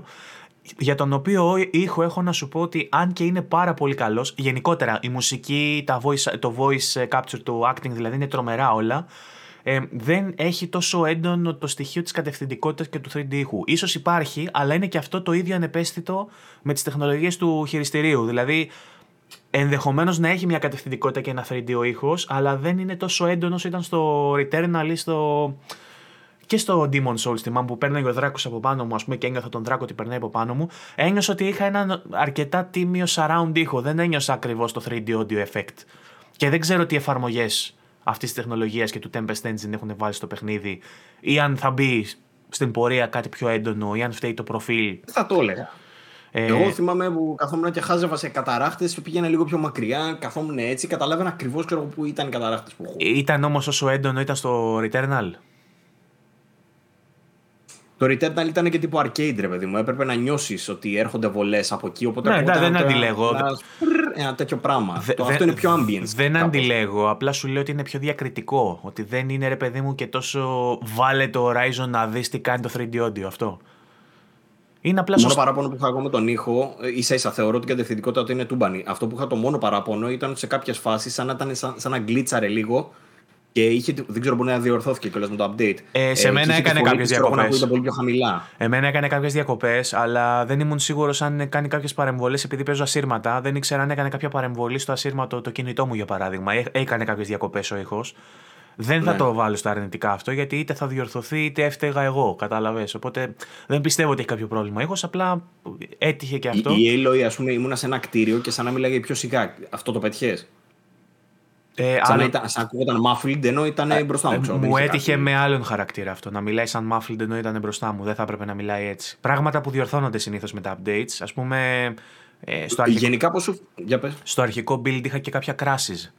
Ε, και μίλησα... Αυτό, με bugs και με τα λοιπά, πώς θα πήγες; Ε, Εγώ δεν έχω πετύχει κάτι. Εντάξει, έχω ε, εσύ δεν πέτυχες κάτι και ο Τατσιόπουλος μου δεν πέτυχε κάτι, αλλά μίλησα με τον Ζήση τον Παρασκευαίδη και μου είπε ότι του έχει κρασάρει τρεις φορές. Και Α, βλακίες λέω, ρε, πώς δεν πέτυχα; Περίμενε, θα σου πω. Α, Για ξαναπε, ναι. ξαναπες, συγγνώμη, σε έκοψα. Μίλησα με τον Ζήση τον Παρασκευαίδη από το PS Addict και μου είπε ότι και αυτόν του είχε κρασάρει τη στιγμή που μιλήσαμε, που έχουμε μιλήσει καμιά εβδομάδα, ότι του είχε κρασάρει τρεις φορές. Εμένα μου είχε κρασάρει σε εκείνη τη φάση τέσσερις. Μετά το update που βγήκε, έχει σταματήσει να μου κρασάρει. Δεν έχω παίξει τόσες ώρες όσο έχω παίξει πριν βέβαια. Αλλά από τότε που βγήκε το 1.03 δεν μου έχει κάνει άλλο κρασάρισμα το παιχνίδι. Ε, ε, ε τώρα, όσο, όσον αφορά τα bugs και τα glitches που λες, μου είχε τύχει glitch. Να, να σφινώσω, ας πούμε, σε, μεταξύ ενός ξύλου και μιας πέτρας και να μην μπορώ να βγω και να τρεμοπαίζει άλλο ή ξέρω να είναι έτσι. Μου, μου είχε τύχει τέτοιο glitch. Αλλά επειδή είναι sandbox το παιχνίδι, ενδεχομένως πήγα κάπου που δεν έπρεπε να πάω, ρε παιδί μου. Δηλαδή μπήκα κατά το platforming, μπήκα κάπου που δεν έπρεπε να μπω και χώθηκα κάπου που δεν έπρεπε να χωθώ. Ε, το έπαθα κι εγώ ακόμα και που παίξα πολύ λιγότερες ώρες πριν το update. Ξαναλέω, δεν ξέρω αν έχει διορθωθεί μετά. Απλά αξίζει να το αναφέρω. Ε, κι εγώ αυτό που λες, χώθηκα σε μια σπηλιά σε ένα μέρος που δεν έπρεπε να χωθώ προφανώς. Ε, κόλλησε εκεί πέρα, έκανε ένα συγκεκριμένο animation ότι καλά για ένα κυβότιο, δεν μπορούσε να κουνηθεί μετά. Ένα άλλο που χώθηκα ανάμεσα πάλι σε μια σπηλιά και λίγο υποβρυχίως, έβλεπα μόνο νερό, είχε χαθεί η άλοη. Αυτά κατά πάσα πιθανότητα θα τα φτιάξουν όμως. Δεν ήταν όμως σημαντικά. Δηλαδή δεν είναι ότι μου χάλασαν την εμπειρία κάτι Όχι, εγώ... σε ένα checkpoint που σε γυρνάει αμέσως πριν. Δεν είναι τα, ότι τα αναφέρω, τα αναφέρω μόνο εδώ έτσι for the history, για την ιστορία. Δεν τα έβαλα καν στο review. Θεωρώ ότι είναι αμεληταία και ότι θα διορθωθούν. Θα μάθουμε βέβαια, θα συνεχίσουμε να παίζουμε. Αν ε, έχει προβλήματα, θα γράψουμε κάποιο άρθρο να το ενημερώσουμε. Αλλά για την ώρα δεν πιστεύω ότι συντρέχει λόγος ανησυχίας για bugs και glitches. Είναι μια χαρά. Να συμπληρώσω κάτι που ξέχασα να αναφέρω πριν σε σχέση με το Traversal. Το Traversal ε, ήδη είναι βελτιωμένο από την άποψη ότι ήταν ένα από τα μελανά, ας πούμε, θα έλεγα, κομμάτια του προηγούμενου, γιατί πολλές φορές δεν σου έδινε τρόπο πέρα από το να περπατήσεις και να φτάσεις τέλος πάντων και να σκαρφαλώσεις με τα πόδια. Ε, αυτή τη φορά σου ξεκλειδώνει από την, είναι ξεκλειδωμένο σαφώς από την αρχή η δύναμη που έχεις για να. Ε, πώς το λένε, για να κάνεις tame ε, τα ανάλογα ε, ρομπότ που μπορείς να καβαλήσεις για να τρέξεις. Είναι, πάνε λίγο πιο γρήγορα, θα έλεγα. Είναι λίγο βελτιωμένο δηλαδή όλο αυτό το σκηνικό με το, με το riding. Ε, και όσο έχω δει, ξαναλέω έτσι, δεν ξέρω τώρα μπορεί να έχεις δει και άλλα πράγματα και να μην. λόγω spoiler να μην Λόγω spoiler, γιατί ε, έχει, έχει θέματα. Ωραία, ωραία, έχει καινούργια πράγματα για τα mounts γενικότερα, για τα αφήνω εκεί. Ωραία. Απλά θα πω εγώ στην αρχή που το έπαιξα ότι είναι έτσι. Και, αλλά παράλληλα ε, σου έχει και για το fast travel που επίσης το πρώτο το παιχνίδι δεν ήταν πολύ φιλικό ας πούμε, προς το χρήστη γιατί έπρεπε να πας. Ε, μπορούσες να κάνεις, ας πούμε, να, να ξοδέψεις κάποια εφόδια που είχες για να κάνεις fast travel και ήταν περιορισμένα αυτά. Βέβαια, μετά νομίζω με το, με το Frozen Wilds πρέπει να προσθέθηκε αυτό που σου έδινε ένα unlimited που μπορούσες να πας τελικά οπουδήποτε. Ε, δεν ήταν στο Frozen Wilds. Τώρα δεν έχει είχε, τέτοιο πράγμα. Είχε να κάνεις craft ε, ένα campfire που είναι unlimited και έκανες όσα fast travel mm. θες. Το κάνεις craft αυτό με συγκεκριμένα υλικά. Τώρα, ε, αυτό που θες να πεις προφανώς είναι για το άλογο, ότι πλέον μπορείς να το καλεί όποτε γουστάρεις, το οποίο το έπαιρνε. Αυτό από τη μία και από την άλλη για τις φωτιές. Το έπαιρνες στο endgame, νομίζω, στο Horizon. Αυτό. Ε, τη δυνατότητα να το φέρνεις όπου θες ήταν τελευταία ικανότητα κάτω-κάτω στο skill 3, ναι. οπότε αργούσες πάρα πολύ έπρεπε να μαζέψεις 30 πόντους, ξέρω εγώ. Κοίτα, ε, το θετικό είναι ότι υπάρχει μια λογική συνέχεια και κάποια βασικά πράγματα που στο Zero Dawn τα έμαθες μέχρι το endgame στην πορεία, τα ξεκινάς από την αρχή. Και, και είναι και λογικό τώρα. Φαντάσου να είσαι η κοπέλα που έσωσε τον κόσμο και να πρέπει την αρχή να μάθεις να κάνεις τα βασικά. Να πρέπει να μάθεις να πυροβολάς, ξέρω Ισχύει. Ε, για τις φωτιές, απλά να εξηγήσω αυτό: Ότι το fast travel πλέον, αν είσαι σε μια φωτιά, μπορείς να πας σε μια άλλη φωτιά δωρεάν. Δηλαδή, όταν είσαι στα fast travel, τα συγκεκριμένα, τα checkpoints, τα ας πούμε τέτοια, ναι. ε, σου λέει δεν χρειάζεται να ξοδέψεις εφόδια.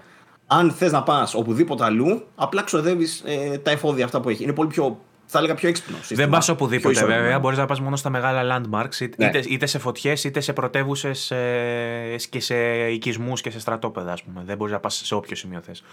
Ε... Πιο ισορροπημένο για να σε κάνει και να εξερευνείς να μηχανεί δηλαδή πράγματα, αλλά και ταυτόχρονα να μην σε κουράζει αυτό το πράγμα, έτσι. Ναι. Λοιπόν, τα υπόλοιπα εργαλεία που ανέφερες και εσύ πριν. Πριν τη μάτσα αυτά, επειδή κλείνουμε το δύο ε, νομίζω ότι πρέπει να το κόψουμε κάπου εδώ για το Horizon και να πούμε και τίποτα άλλο, με και καμιά είδηση. Ε, είπαμε υπάρχει... Να πω και για το Σύφου.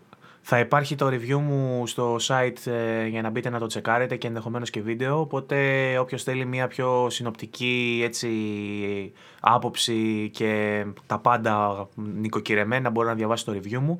Περιμένουμε και τα δικά σας σχόλια και με όσα ακούσατε και όταν το παίξετε και το δοκιμάσετε το παιχνίδι αν θέλετε να επανέλθουμε να σας απαντήσουμε ερωτήσεις ή να κάνετε τα δικά σας ε, comments για να τα πιάσουμε. Ε, πάμε να μου πει ο Παύλος τώρα αυτό που θέλει να μου πει για το Σύφου.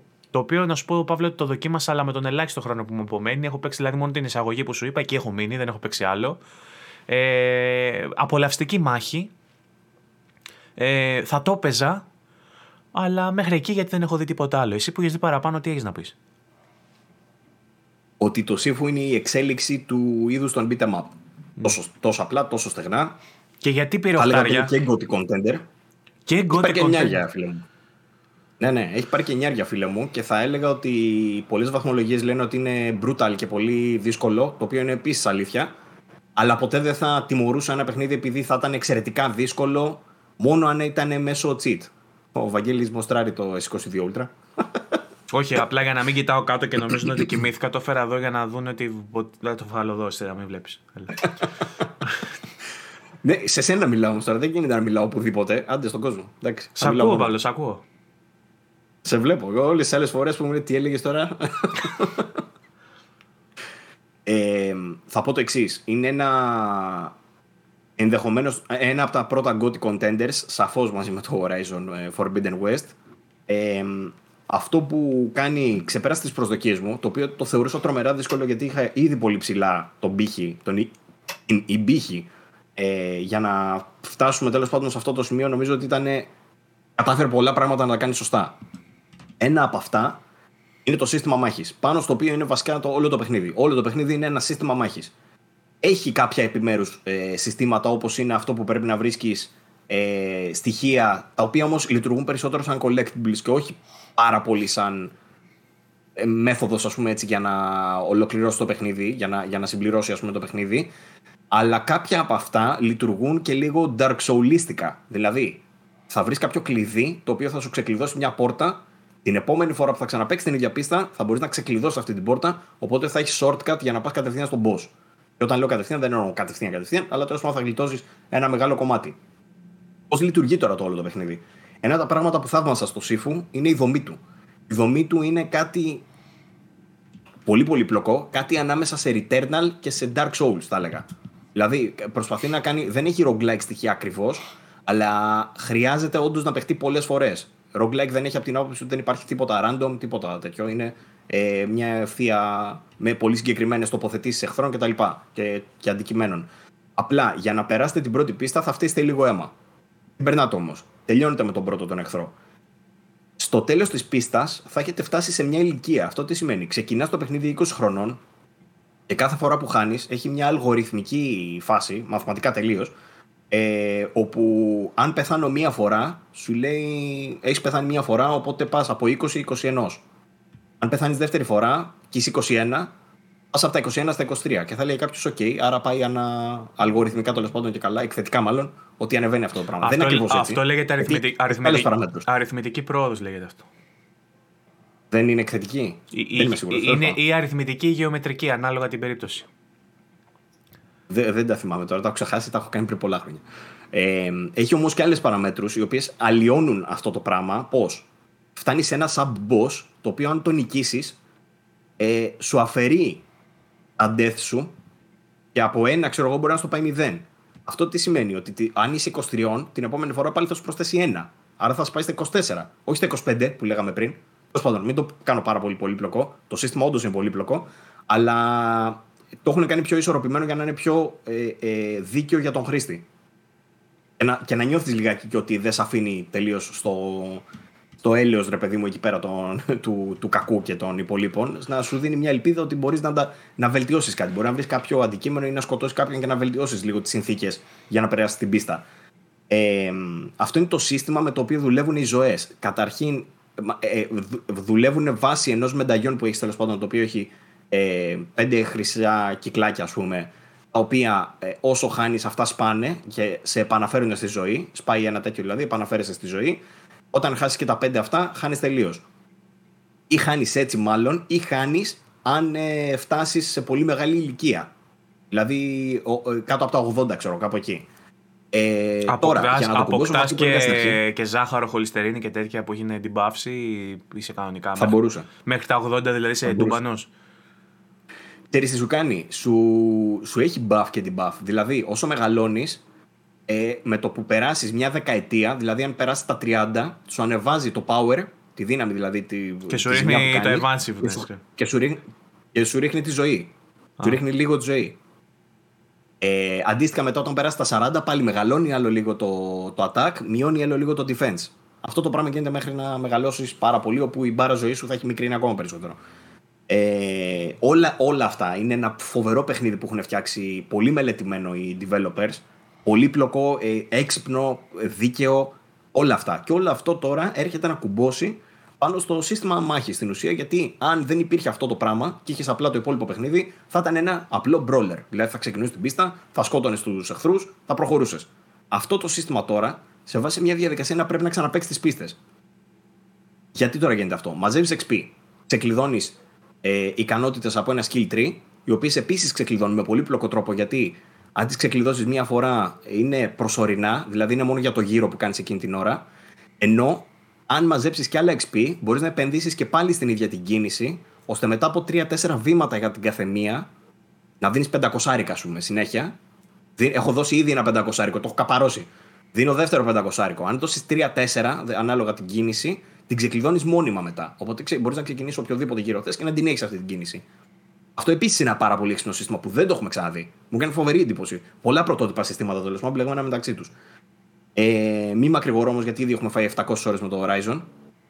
Να μιλήσω λιγάκι για την ίδια τη μάχη. Η ίδια η μάχη είναι πιο ε, συνηθισμένη από ό,τι νόμιζα, τουλάχιστον όσο, όσον αφορά το βασικό της επίπεδο. Εμπλουτίζεται με πάρα πολλά επιπλέον συστήματα, αλλά το βασικό της επίπεδο είναι το, το κλασικό που ξέρουμε. Έχει μια ε, γρήγορη επίθεση, μια πιο βαριά, έχει αντεπίθεση και έχει και ε, ε σκύψιμο και αποφυγή.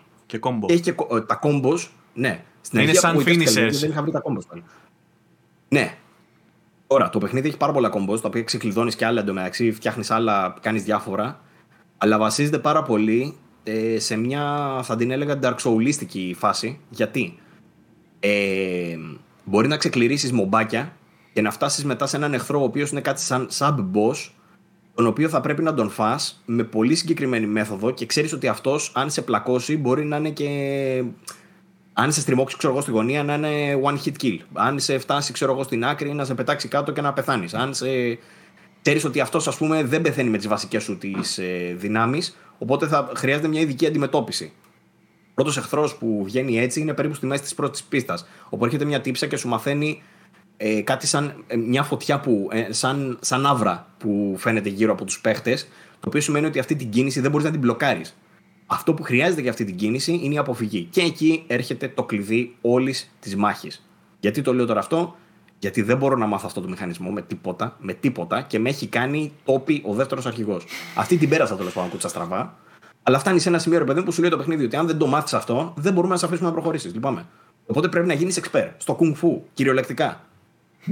Διάβασα ένα αρθράκι του εξωτερικού το οποίο έλεγε ότι έφτασε το παιχνίδι ήδη τους 500.000 χρήστες ο υπότιτλος του άρθρου ήταν Everybody is kung fu fighting.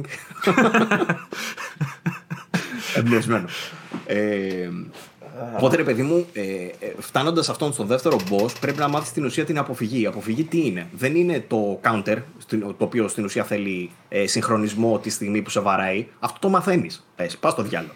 Είναι αυτό που το, είναι αυτό που το κρατάς και πρέπει να δώσεις κατεύθυνση ανάλογα από. Αυτό. Από, το, εγώ το μάθα αυτό, την πρώτη πίστα το μάθα αυτό. Άσε μας, μπορεί και εσύ και ο άλλος ο Άρης να πούμε: Έλατε να τα κάνετε αυτά, να περάσετε το παιχνίδι. Να, άμα είστε Όχι, μα έπαιξα την εισαγωγή και από την πρώτη μπουνιά που έφαγα που μου έβγαλε τα γραμματάκια και κάνει αυτό, το έμαθα και το έκανα μετά. Που σου επιτίθεται το, το τέρας. Το, με τα μομπάκια που μου επιτίθενται. Τότε. Με τα μομπάκια που μου έκανα. Με τα μομπάκια δεν χρειάζεται. Γιατί κάνεις κάνεις το counter και εντάξει, τους ξεπερνάς. Ναι, ε, εγώ, εγώ δεν, έκανα καθόλου, δεν έκανα καθόλου counter. Εγώ απλά τους απέφευγα και μετά τους κοπάνευα. Όχι με το R2. Όχι, με το ε, ε, Ελένα έπαιζα με Xbox. Ελένα. Με το Xbox έπαιζα. Γιατί υπάρχει, υπάρχει άλλη αποφυγή. Σωστά. Υπάρχει άλλη αποφυγή. Το Που R2 κάνει το dodge. οποίο απλά φεύγεις μακριά. Κάνει dodge. Όχι, το R2 φεύγεις μακριά. Ναι, κάνει dodge, αλλά μακρινό ρε παιδί μου. Δεν... Το κακό με αυτό το dodge, εγώ αυτό χρησιμοποιώ όλη την ώρα, αλλά χάνω γιατί στην ουσία δεν κερδίζεις τίποτα. Απλά απομακρύνεσαι τέλος πάντων για να γεμίσει από κάτω η μπάρα της αντοχής σου, θα έλεγα. Άλλη έχει να κάνει, είναι λίγο, θα το έλεγα, σέκυρο. Ναι. Γιατί έχει μια μπάρα η οποία όσο, όσο κάνεις κινήσεις μικραίνει, μάλλον Ναι. μεγαλώνει, μέχρι να σπάσει. Όταν σπάσει αυτή μπορούν να σου επιτεθούν γιατί θα είσαι ακάλυπτος. Έχει, έχει πάρα πολλά τέτοια συστήματα. Αλλά το βασικό το σύστημα τέλος πάντων που πρέπει να μάθεις είναι αυτό με την αποφυγή που λέει ο Βαγγέλης. Κρατάς το Ελένα και πρέπει να κάνεις πάνω ή κάτω, αναλόγως της επίθεσης. Ε, αυτό το πράγμα για να το μάθεις τώρα πρέπει να ξέρεις ακριβώς με ποιον ε, μάχεσαι για να ξέρεις ακριβώς τις κινήσεις του. Να ξέρεις ότι αυτή η κλωτσιά είναι ψηλή, οπότε πρέπει να κάνω κάτω. Αυτή η κλωτσιά είναι χαμηλή, ξέρω εγώ, οπότε πρέπει να κάνω πάνω. Και μέχρι να Όταν το μάθεις μάθεις, αυτό, έχεις θα μπορείς να πεθάνει. νικήσεις και συγκεκριμένους εχθρούς. Μέχρι να το μάθεις αυτό, έχεις Ναι. πεθάνει πολλές φορές και έχεις γίνει κολόγερος, ξέρω εγώ. Εγώ τώρα είμαι σε αυτό το σημείο το οποίο είναι brutal. Το έχουν βγάλει και σε είδηση επίσης γιατί το βλέπουν λίγο από τα trophies ότι την πρώτη πίστα την έχει περάσει ξέρω εγώ, το 80% των παικτών. Κάτι είδα ότι θα Τη δεύτερη πάρει- πίστα την έχει περάσει το 15%. Κάτι είδα ότι θα πάρει easy mode τώρα. ναι. Ήρθε η ώρα σου να λάμψεις. Η δεύτερη, η δεύτερη πίστα από τις 5 του Σύφου, που έχω παίξει κανένα 7-8 ρίτσε Σύφου που πρέπει να έχω παίξει. Η δεύτερη πίστα του Σύφου είναι κόλαση. Καμία σχέση με την πρώτη. Η τρίτη λένε είναι ακόμα περισσότερο. Για, σε εκείνη τη φάση μου θύμισε λίγο Returnal. Έσκασαν μνήμες από το Returnal. Μάλιστα. Λοιπόν, θα πούμε, για... Παιχνίδαρο τρελός πάντως. θα πούμε για τίποτα άλλο τώρα ή μάλλον πάλι για το SIF θα μου πεις; Να σου κλείσω λίγο με το Σύφου. Ε, άντε, κλείσει. Ε, τεχνικά λίγο θέλω να πω ότι έχει ένα art style το οποίο ενδεχομένως δεν θα φάνει πολύ δελεαστικό σε πολλούς. Εγώ θα το χαρακτήριζα έξυπνο γιατί χρησιμοποιεί και, και, και αισθητικά φέρνει κάτι σε martial arts, έτσι, ασιατικό πράγμα ρε παιδί μου, σε βάζει λίγο στο κλίμα. Ε, αλλά η βασική δουλειά που βλέπεις indie παιχνίδι να έχει τέτοιο πράγμα μέσα και λες πώς γίνεται αυτό είναι τα animations. Animations είναι πρωτοκλασάτα, AAA, καλύτερα από, καλύτερα από AAA όσον αφορά το ξύλο. Έχει τρομερό ξύλο εκεί μέσα, άπειρες κινήσεις, άπειρο kung fu, έχουν full και στην ταχύτητα και στο impact των κινήσεων. Δηλαδή νιώθεις τη διάδραση όταν σκάς μπουκετίδι και ο άλλος πέφτει κάτω ή κοπανές στον τοίχο ή τους σκάς με το ρόπαλο στη μούρη, το νιώθεις full. Α, και έχει καταπληκτική. Κατα... Μη σου πω και καλύτερο και από το Horizon, καταπληκτικό haptic feedback. Καταπληκτικό. Haptic feedback.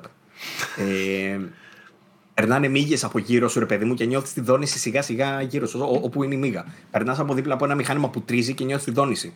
Σκάει μετά, ε, ε, το εκτίμησα εκεί, αλλά ακόμα περισσότερο το εκτίμησα όταν παρακάτω έχει κάτι στοιχεία που είναι έτσι κάπως αρτιστικά. Περνάς από ένα διάδρομο που ανάβουν φώτα, ξέρω εγώ, με τη σειρά, κάπως ρυθμικά μαζί με τη μουσική, μουσικάρα τρελή, μαζί με τη μουσική και νιώθεις τη δόνηση στο χειριστήριο μαζί με αυτά. Ναι. Έχουν κάνει τέτοια κόλπα τα οποία το κάνουν περισσότερο τέχνη παρά βιντεοπαιχνίδι. Άραγε θα έχει Ε, haptic το feedback εκτίμησα πάρα πολύ στο, στο Steam θα έχει haptic feedback γιατί κάτι λέγανε για το DualSense ότι έχει υποστήριξη από το Steam αλλά θα έχει τέτοια, τέτοιες τεχνολογίες. Ό,τι είχα δοκιμάσει είχε. Ε, έχω δοκιμάσει και μέσω. Βέβαια, όχι, αυτό που λέω τώρα είναι άλλο. Μέσω remote play πήγα να σου πω τώρα, που έχει κανονικά. Αλλά μέσω Steam δεν ξέρω, ναι. Ναι, γιατί εγώ παίζω, Ε, έπαιξα με το Xbox το, το μοχλό, αλλά άμα, έχει, άμα δουλεύει και στο PC να βάλω το DualSense άμα είναι.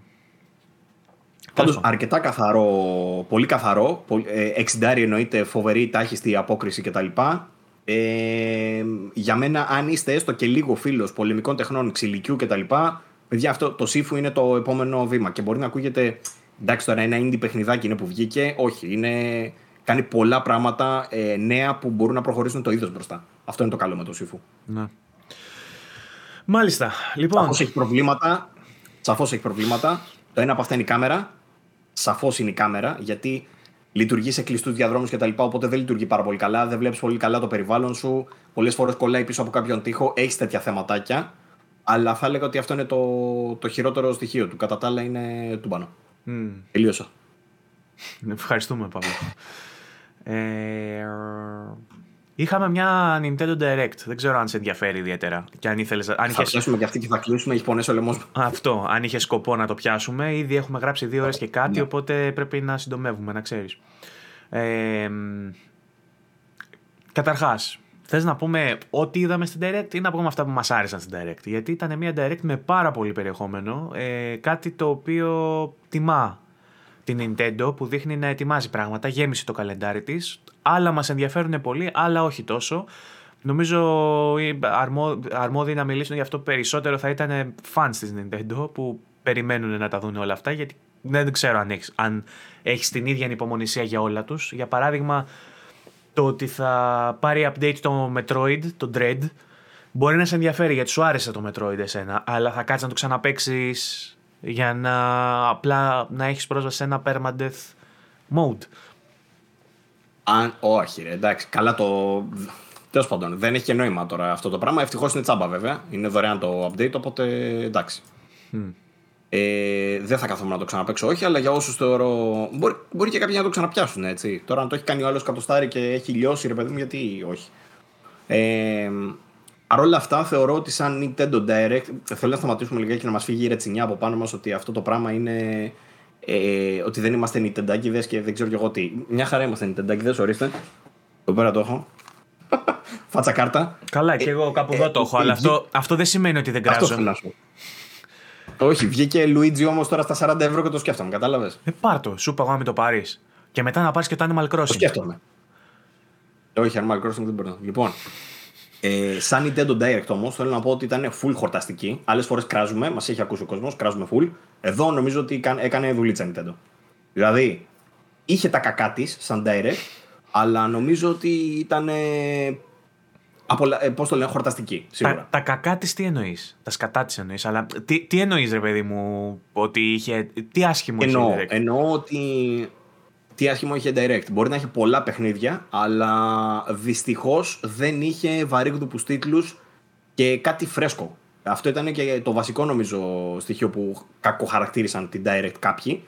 Το γεγονός ότι είδαμε ports, ξέρω εγώ, το Star Wars Force Unleashed, για παράδειγμα.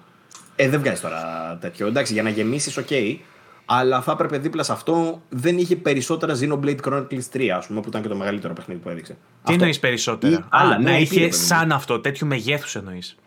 Πάντως το, IP. Το, ίδιο, το ίδιο το Xenoblade θεωρώ ότι ήταν πολύ μεγάλη ανακοίνωση και είναι από τα παιχνίδια που εμένα προσωπικά με ενδιαφέρει περισσότερο απ' όλα. Όχι, δεν είναι το μόνο που θα ε, έπαιζα. Εγώ προσωπικά θα έπαιζα και το ποδοσφαιράκι του Super Mario που δείξανε. Μου άρεσε πάρα πολύ. Είμαι σίγουρος. Ε, είναι κάτι σαν Rocket League με χαρακτήρες Mario, ξέρω εγώ. Θα το έπαιζα εύκολα. Αλλά το Xenoblade είναι πραγματικά μεγάλη κυκλοφορία που είναι από ίσως η μόνη σημαντική και σοβαρή για μένα που περιμένω εκτός από το Breath of the Wild. Δηλαδή Breath of the Wild 2 και Xenoblade περιμένω, δεν περιμένω κάτι άλλο. Ναι, είναι, το Kirby είναι στα παιχνίδια που θα έπαιζα, αλλά δεν είναι στα παιχνίδια, στα παιχνίδια που περιμένω, ρε παιδί μου, με, με τα μανίας. Δηλαδή, και να το χάσω δεν με νοιάζει το Kirby, ναι. αλλά άμα μου πεις, έλα, πάρ το να το κάνεις review, ας πούμε, θα, θα πω, έλα, φέρ να το κάνω. Μην το πάρεις αυτό σοβαρά και μου έρθεις και μου πεις. Αλλά κατάλαβες τι εννοώ.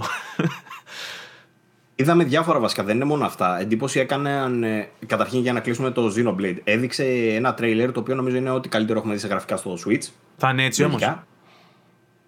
Μακάρι, ρε φίλε. Ξέρω εγώ, τα προηγούμενα τα Xenoblade όντως θεωρούνται και το ένα το remaster που κάνανε και το 2 είναι από τα top στα γραφικά τους. Είχε κάνει και το Digital Foundry σύγκριση του Pokémon με τα Xenoblade τα προηγούμενα και σκάει μετά και Xenoblade 3 και βλέπεις αυτό, ρε φίλε. Τη στιγμή που έχει βγει το Pokémon. Που έχει γίνει χαμός τις τελευταίες μέρες με το πόσο άδικο είναι που το Pokémon έχει τέτοιο τεχνικό τομέα. Τα συζητήσαμε βέβαια αυτά στο προηγούμενο τώρα. Αλλά θέλω να σου πω, αν βγάλεις αυτό από τη μέση και δεις το Xenoblade, το Chronicles το 3 για αυτό που είναι, αν είναι έτσι όντως το Switch. Ε, αυτό λέω ότι εγώ, εγώ, πιστεύω, εγώ πιστεύω ότι δεν θα είναι έτσι ξεκάθαρα. Το λέω από τώρα. Ότι αυτό είναι τρέιλερ απλά. Εντάξει, δεν νομίζω. Nintendo είναι αυτή. Πιστεύω θα τα. Δηλαδή, όταν, όταν έχουν frame drops στα παιχνίδια τους, βγάζουν και τα τρέιλερ με frame drops. ναι, απλά αυτά που μας δείχνουν είναι cutscenes, δεν είναι in-game. Δεν μας δείχνει να παίζει κάποιος. Θα μπορούσαν τα cutscenes να είναι έτσι και να μην είναι έτσι το gameplay. Γιατί δεν δείχνει gameplay. Τώρα δείχνει. Α, δείχνω βιντεάκι, γι' αυτό εσύ δεν το βλέπεις. Ε, δείχνει κάποια κομμάτια με gameplay, τα οποία όντως δείχνει, ξέρω εγώ, τη βλάστηση μπροστά ότι είναι πιο ωραία από το Pokémon. Δείχνει κάποια πλάνα που είναι μέσα από το παιχνίδι, αλλά το, το super wow το λες ε, στα cutscenes, δεν το λες στο παιχνίδι. Και πάλι βέβαια για Switch είναι πολύ πιο πάνω από αυτό που μας έχει συνηθίσει.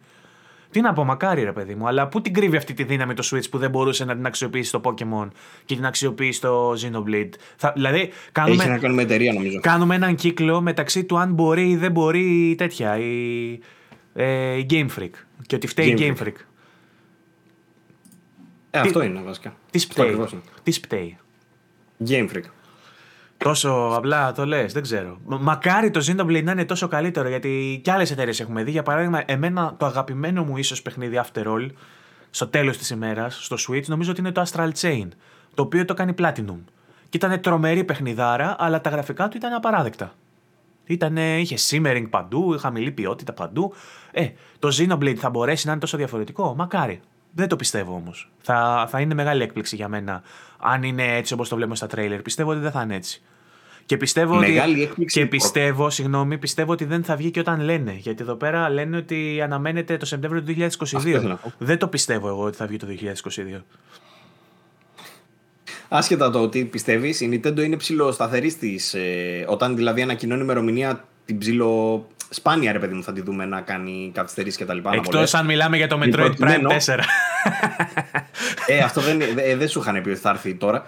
Ε, αν λάβουμε υπόψη μας ότι αυτά που είπανε, ότι βγαίνει δηλαδή το Σεπτέμβριο του 2022, σίγουρα η χρονιά έγινε πιο ενδιαφέρουσα για την Nintendo. Γιατί έχουμε ξανααναφερθεί στο παρελθόν ότι η χρονιά ήταν κάπως άδεια, δηλαδή με ένα Kirby θα χρειαζόταν σίγουρα ένα Zelda, αυτό λέγαμε. Οπότε τώρα, αν σκάσει και Xenoblade 3 το Σεπτέμβρη, σίγουρα η χρονιά θα είναι πολύ πολύ καλύτερη. Και ακόμα περιμένουμε και το Zelda, έτσι, το οποίο έχουν πει ότι θα βγει φέτος. Ναι.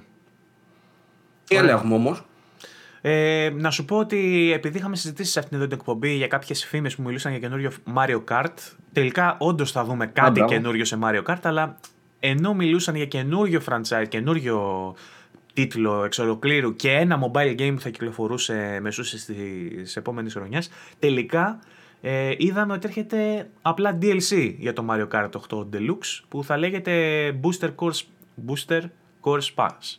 Pass. Και πέρασε και απ' έξω το. Το οποίο προσφέρει. Το οποίο, προσφέρει, καλό, το οποίο προσφέρει 48 νέες πίστες σε βάθος χρόνου. Θα ξεκινήσει με κάποια packs στην ουσία οι πίστες αυτές λέει θα είναι από. Καταρχήν το pass αυτό θα κοστίζει 25 ευρώ. Και οι πίστες που θα έχει μέσα στην ουσία θα είναι από προηγούμενα Mario Kart. Θα κάνουν remaster τις πίστες ώστε να προσθεθούν τα πάντα μέσα στο Mario Kart 8. Ο Ασημάκη έβγαλε μια φοβερή είδηση που λέει είναι το 9 το καινούριο 6 και εννοούσε επειδή δεν πρόκειται να δει ποτέ Virtua Fighter 6 και δεν θα βγει ποτέ το 6 το Virtua Fighter. Ότι κάπως έτσι αντίστοιχα δεν βλέπουμε και ποτέ Mario Kart 9. Δεν θα βγει Mario Kart 9 γιατί ξεζουμίζουμε το 8 ακόμα. Ναι. Αυτό θα ξεκινήσει από τον Μάρτιο. Το πρώτο πακέτο θα έρθει τον Μάρτιο και θα συνεχίσει μετά ανατακτά διαστήματα να προσθέτει. Mm-hmm. Λοιπόν, άλλοι... Α, επίσης θα είναι free. Πίστες, ε, το pass αυτό θα είναι free για όσους έχουν το expansion pack του Nintendo Switch Online. Συγχαρητήρια. Ε, ακόμα μια τρομερή προσθήκη για τη συνδρομητική υπηρεσία την Nintendo. Αξίζει να πάτε να τη βάλετε, όχι.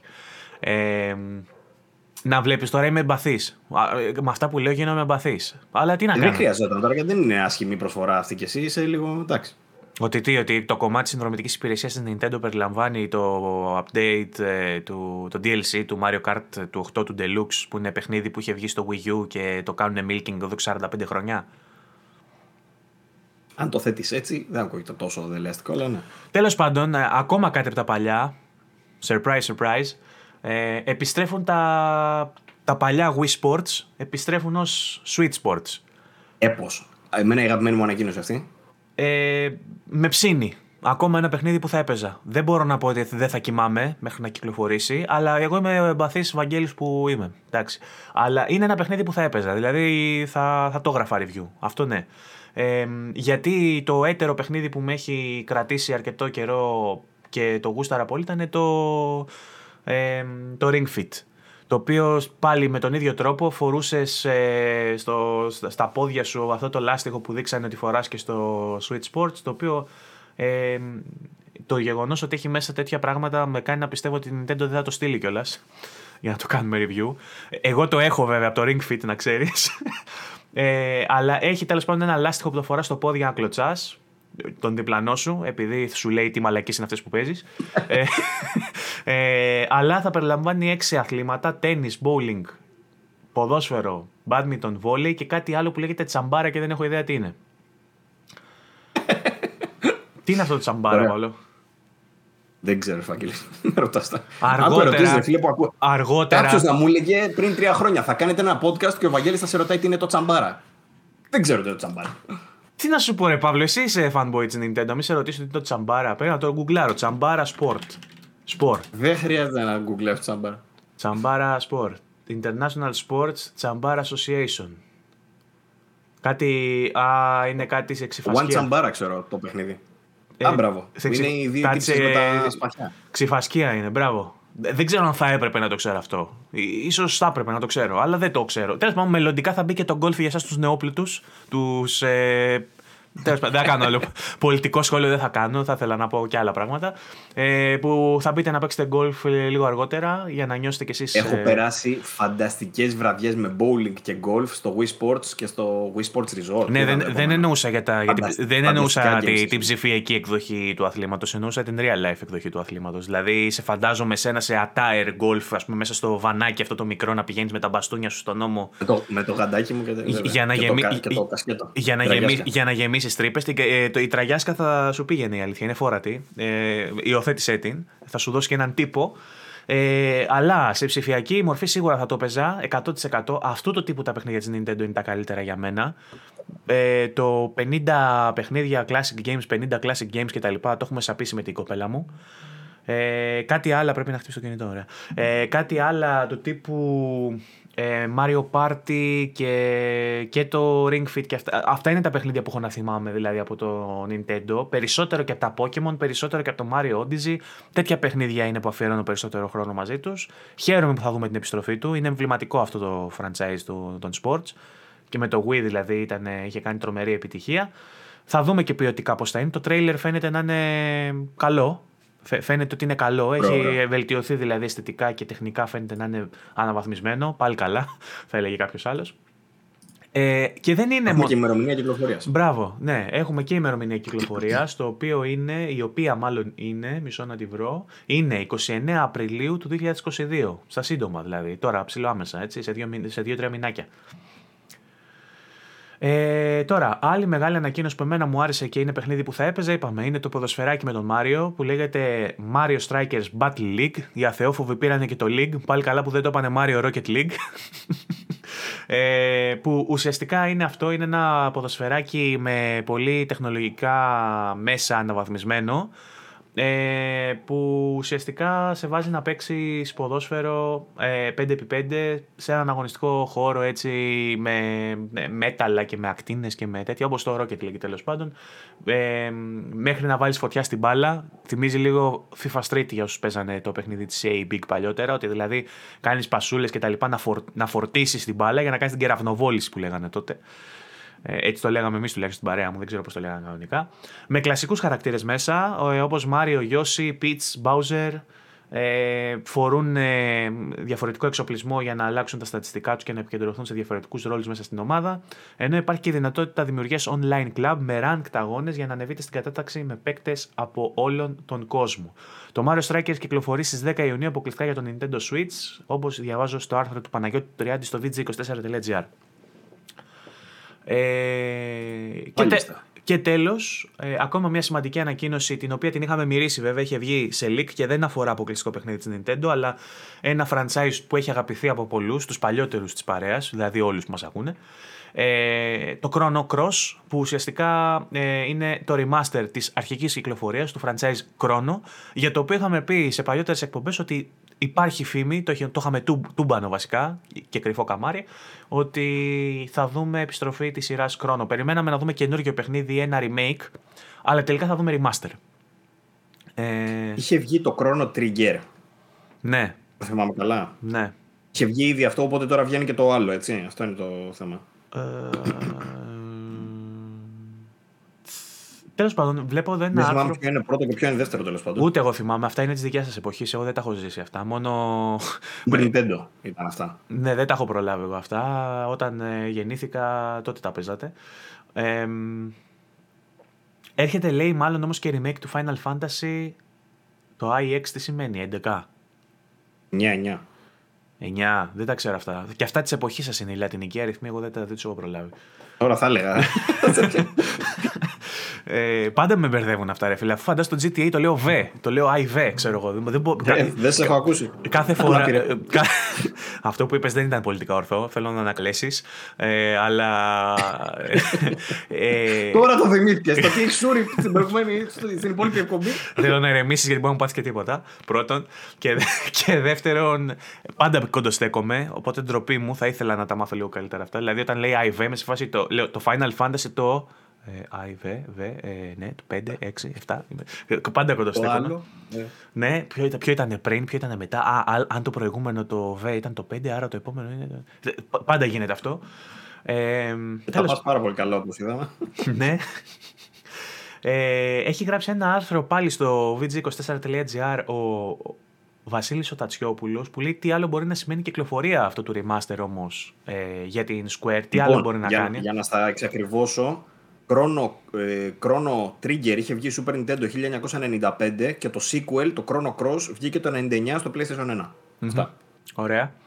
Ε, έγραψε λοιπόν ο Βασίλης Τατσιόπουλος ότι ανοίγει τον δρόμο κυκλοφορία αυτού του remaster ε, για κάποια ενδεχόμενη συνέχεια ε, όπως είναι το Chrono Break αλλά επίσης ε, υπάρχουν και φήμες ε, βάσιμες ε, που πατάνε και στη διαρροή του GeForce Now που βγάλε μια λίστα με παιχνίδια ε, που θα κυκλοφορήσουν στο μέλλον. Ε, ότι μπορούμε, μπορεί να δούμε τη Square Enix επίσης Final Fantasy Tactics Remaster, Final Fantasy IX Remake, το 9 δηλαδή, ε, και άλλα πολλά τέλος πάντων. Αλλά τώρα είδα ότι λέει για το 9 remake. Νομίζω ότι θα είναι remaster και αυτό. Τώρα το, το είδα που το έχει γράψει Τατσιόπουλο. Remaster έχει βγει νομίζω. Το... Όχι, το 8 είχε βγει remaster. Τέλος πάντων, υπάρχει σε λίστα ω remake, σε μια λίστα που είχε διαρρεύσει από την Nvidia. Θα μπορούσε να είναι και remaster και αυτός που το έγραψε να, να είχε το επίπεδο το γνωσιακό το δικό μας και το background το, των πληροφοριών το δικό μας και να υπέθεσε ότι εφόσον βγαίνει καινούριο θα είναι remake, αλλά να είναι remaster. Θα δούμε. Πάντως, εφόσον υπήρχε το Chrono Cross σε αυτή τη λίστα που διέρευσε, μπορούμε να πιστεύουμε ότι και άλλοι τίτλοι που ήταν σε αυτή τη λίστα μπορεί να βγουν, όπως είναι το Final Fantasy Tactics Remaster και τα σχετικά, αυτά που είπαμε πριν. Ε, τώρα, το Chrono. Πες το. Το Chrono, Chrono, Chrono, Chrono. Chrono Cross. Chrono Cross. Ε, κυκλοφορεί 7 Απριλίου του 2022. Chrono Cross The Radical Dreamers Edition θα λέγεται και εκτός από αυτό άλλη μια σπουδαία ας πούμε ε, ανακοίνωση είναι ε, εκείνη του Fire Emblem Warriors 3 Hopes. Ε, γιατί το Fire Emblem είναι φυσικά ένα παιχνίδι που σημειώνει αρκετά μεγάλη επιτυχία στην πλατφόρμα της Nintendo. Ε, θα κυκλοφορήσει στις 24 Ιουνίου ε, και είναι spin-off του Fire Emblem ουσιαστικά που είναι στο ίδιο σύμπαν με το Fire Emblem 3 Houses αλλά από ό,τι κατάλαβα είναι σε μουζου style. Είναι δηλαδή σαν Dynasty Warrior περισσότερο το στυλ του. Παρά ε, ναι, για, έχουν κουμπώσει το Warriors πάνω. Ναι, μπράβο. Ε, μας έδωσε μια πρώτη γεύση μέσα από το τομινό τρέιλερ που μας έδειξε με τους ήρωες που θα συμμετέχουν. Ε, και όπως είπαμε, 24 Ιουνίου είναι η κυκλοφορία του. Ε, Ω φαν του Persona που έπαιξε το Strikers και ξετρελάθηκε, δεν θα είμαι καταπέλτης. Λέγοντας ότι εντάξει, okay, ναι, δεν είναι κανονικό Fire Emblem, είναι Warriors, οπότε ναι, μην, μην δείτε σημασία. Πλέον είμαι πιο διαλλακτικός με αυτό. Ενδεχομένως για τους fans του Fire Emblem αυτό το παιχνίδι να αξίζει περισσότερο και να τους ευχαριστήσει. Οπότε ας μην είμαστε Α μην είμαστε προκατηλημένοι. Επίσης, οι φίλοι του Switch θα έχουν τη χαρά να δοκιμάσουν ένα από τα πιο αμφιλεγόμενα και ταυτόχρονα case study του gaming ε, της σύγχρονης ιστορίας του, το No Man's Sky, που υπενθυμίζουμε ότι όταν κυκλοφόρησε δεν τα είχε πάει τόσο καλά, αλλά στη συνέχεια με updates σώθηκε. Και θεωρείται πλέον ένα... Απορείς όμως. Είναι, ναι, είναι να απορείς πώς βγαίνει το No Man's Sky στο Switch, έτσι είναι; Είναι να πολλά. Είναι να πολλά.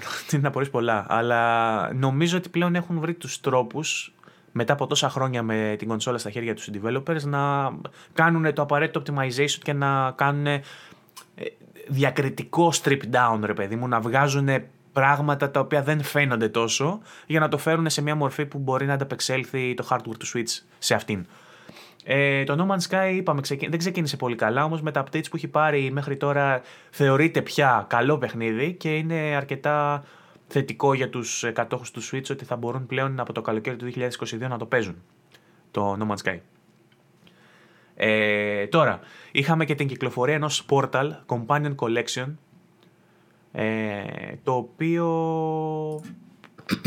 για την οποία. Περιλαμβάνει τα δύο πρώτα. Περιλαμ... Ναι, μπράβο. Περιλαμβάνει τα δύο πρώτα. Θα κοστίζει 19,99. Ε, θα κυκλοφορήσει μέσα στο έτος και μεταφέρει ολόκληρη την εμπειρία της ε, σειράς Portal στην υβριδική κονσόλα του, της Nintendo ε, με το δεύτερο να περιλαμβάνει και local και online multiplayer modes. Το δεύτερο να πούμε ότι είναι από τα εμβληματικότερα των εμβληματικότερων ε, puzzle games ε, που περιλαμβάνουν και online και co-op. Ε, θεωρώ ότι κανείς δεν πρέπει να το... Ε, εμβληματικότερων, ναι. Ε, Εμβληματικότερων. Ναι, μωρέ τώρα, πω, πω και εσύ να μου είπα, είπα τέτοια λέξη θηρίο και βρήκες να μου, να μου βρεις μια συλλαβή. Αμάν. Πω, πω, Τι είσαι εσύ, ρε παιδί μου. Ε, πάρα πολύ ωραίο παιχνίδι το Portal, έχει γράψει ιστορία. Ε, εφόσον πλέον είναι διαθέσιμο στο Switch και δεν το έχετε παίξει, δοκιμάστε το και με παρέα. Είναι πάρα πολύ έξυπνο. Θα σας βάλει να σπάσετε το κεφάλι σας, όχι κυριολεκτικά, για να βρείτε τις λύσεις ενώ. Θα σας βάλει να βρέχετε λατινικούς αριθμούς. Θα, θα έχει tutorial. Τώρα, τώρα σπάστε το κεφάλι σας, θα λέει. Λοιπόν, τώρα υπάρχουν και άλλες μικρότερες ανακοινώσεις. Δεν ξέρω αν είναι τόσο σημαντικές και αν πρέπει να σταθούμε. Έτσι, επιγραμματικά να πούμε για κάποιες και αν θες και εσύ να συμπληρώσεις ποιες σου φαίνονται σημαντικές. Ε, ε, τρέιλερ για Cuphead Delicious Last Course ε, είδαμε που κυκλοφορεί 30 Ιουνίου. Για μένα το Cuphead αρκετά σημαντικό παιχνίδι και ωραίο να το παίξετε. Ε, ποιο άλλο. Assassin's Creed Ezio Collection 17 Φεβρουαρίου όπως σε όλες τις πλατφόρμες ε, πλέον και στο Switch από τις 17 του μήνα. Ε, Να σου πω μια μεγαλύτερη από αυτές. Ναι, για πες. Μεγαλύτερη από αυτές είναι το, η επιστροφή του Klonoa. Είναι ένα platformer εποχής PlayStation 1 το οποίο δεν θυμάμαι αν είχε βγει και κανένα άλλο μετά, αλλά φημολογούνταν ότι θα επιστρέψει εδώ και πάρα πολύ καιρό και είναι η πρώτη φορά που βλέπουμε remaster για τα πρώτα δύο παιχνίδια. Δύο παιχνίδια νομίζω έχουν βγει κι αλλιώς. Ε, για, τα, για αυτά τα παιχνίδια θα δούμε remaster το οποίο θα, κυκλοφο... θα κυκλοφορήσει όχι μόνο στο Switch, σε όλες τις πλατφόρμες στις 8 Ιουλίου. Επιστροφή platformer, έχουμε δει όλοι το platforming το είδος που έτσι αναγεννάται κάπως. Οπότε τα remasters των παλιών είναι έτσι ε, και αναμενόμενα και εθετικά. Έρχεται η συλλογή αυτή τέλος πάντων. Ωραία. Λοιπόν, ε, δεν έχω κάποια άλλη μεγάλη είδηση. Δεν ξέρω αν θες να πεις εσύ για... Όχι, εντάξει, τα υπόλοιπα είναι. Δηλαδή, είδαμε τρέλερ για το Kirby που το περιμένουμε 25 Φεβρουαρίου. Σπλα... Είδαμε ένα τρέλερ για το για το Splatoon 3 που πολλοί Μπράβο. το περιμένουν, που κυκλοφορεί καλοκαίρι του 2022. Ε, να σου πω ότι γενικά, εντάξει, όποιος θέλει μπορεί, την έχουν δει. Αυτοί που γουστάρουν Nintendo την έχουν δει την Direct. Δεν περιμένουν εμάς να τους πούμε τι, τι ακριβώς έγινε. Αυτά είναι τα σημαντικότερα που στεκόμαστε εμείς. Το θετικό είναι ότι γεμίζει το πρόγραμμά της η Nintendo. Γιατί είχαμε πει σε προηγούμενα yeah. επεισόδια ότι σε αντίθεση με την προπέρσινη χρονιά που λέγαμε ότι κάθε μήνα έχει μια τεράστια κυκλοφορία και τι καλά που τα πάει η Nintendo. Τα θυμάστε αυτά, δεν ήμασταν πάντα εμπαθείς. Όταν η Nintendo έδινε, εμείς χειρο... χειροκροτάγαμε. λοιπόν, πρόπερση λοιπόν λέγαμε ότι κάνει μια τρομερή χρονιά και κάθε μήνα μιας σπουδαία κυκλοφορία. Πέρσι αυτό έγινε λίγο tone down. Ήταν λίγο πιο χαμηλά ε, τα, ξέρεις, οι προσδοκίες και ε, τα, τα ντέφια δεν βαράγανε τόσο δυνατά αν θέλετε. Ε, είχε χτυπήσει η πανδημία. Είχε αυτό χτυπήσει και η πανδημία. Και χτύπησε λίγο περισσότερο. Αυτό, είναι, αυτό είναι δίκαιο, πρέπει να το αναφέρουμε ότι ήταν ειδικές οι συνθήκες. Ε, και είχε αδειάσει κάπως το καλεντάρι. Τώρα το γεμίζει. Μπορεί να μην είναι όλα παιχνίδια τα οποία είναι super duper wow, πήγαινε αγόρασε κονσόλα χθες κτλ. Όμως γεμίζει το πρόγραμμα ενός ανθρώπου που έχει αγοράσει την κονσόλα και περιμένει καινούριε κυκλοφορίες να παίξει. Και ενδεχομένως είναι η μόνη κονσόλα που έχει το Switch, γιατί υπάρχουν και αυτοί. Είναι λιγότεροι ίσως, αλλά είναι και αυτοί. Ε, και τώρα θα παίξουν σοβαρά παιχνίδια. Θα παίξουν ωραία παιχνίδια. Θα παίξουν No Man's Sky. Θα παίξουν... Λιγότεροι δεν θα έλεγα ότι είναι, αλλά ναι. Ε, εννοώ. Είναι... Λιγότεροι από αυτούς μα ακούν μπορεί. Ε, στο κοινό μας εννοώ. Δεν εννοώ γενικότερα στον κόσμο, γιατί οι πωλήσεις λένε άλλα τη κονσόλας. Απλά ε, στατιστικά, αν το πάρεις από αυτούς που μας ακούν, θεωρώ ότι η συντριπτική πλειοψηφία τους έχουν το Switch σαν δευτερεύουσα κονσόλα, ρε παιδί μου, και η βασική τους λοιπόν, κονσόλα είναι κάποια άλλη. Η Nintendo έχει την κάρει λίγο τον Απρίλη της, γιατί μάθαμε ημερομηνία και για το Advanced Wars που είχε φάει αναβολή από το Δεκέμβρη και πλέον έρχεται στις 8 Απριλίου. Μάθαμε συγκεκριμένα, 8 Απριλίου το remaster του Advanced Wars που περιλαμβάνει τα δύο παιχνίδια. Ε, Όπως επίσης τον Απρίλιο έρχεται και το Star Wars το Unleashed που ανέφερα πιο πριν, το οποίο θεωρώ εντάξει, αυτό, είναι, αυτό ήταν μια από τις ανακοινώσεις που δεν μ' άρεσαν. Δηλαδή δεν θα έπρεπε να το βγάλουν. Βγάλανε το Kotor, ok, okay, μπορεί να είδαν ότι πήγε καλά, σου λέει τι άλλο έχουμε σε Star Wars για να το βγάλουμε. Ε, το Star Wars προσπάθησα να το παίξω ακόμα και στο Series X τώρα βελτιωμένο κιόλας σε σχέση με το πώς έπαιζε στο 360. Έχει τα προβλήματά του πλέον ως παιχνίδι του 2008-10 πότε ήταν.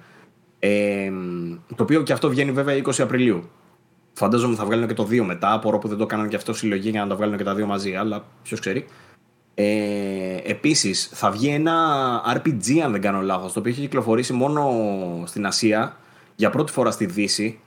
Ε, 2D RPG, το οποίο λέγεται Live, Live Alive, Live Alive, κάτι τέτοιο. Βγαίνει 22 Ιουλίου.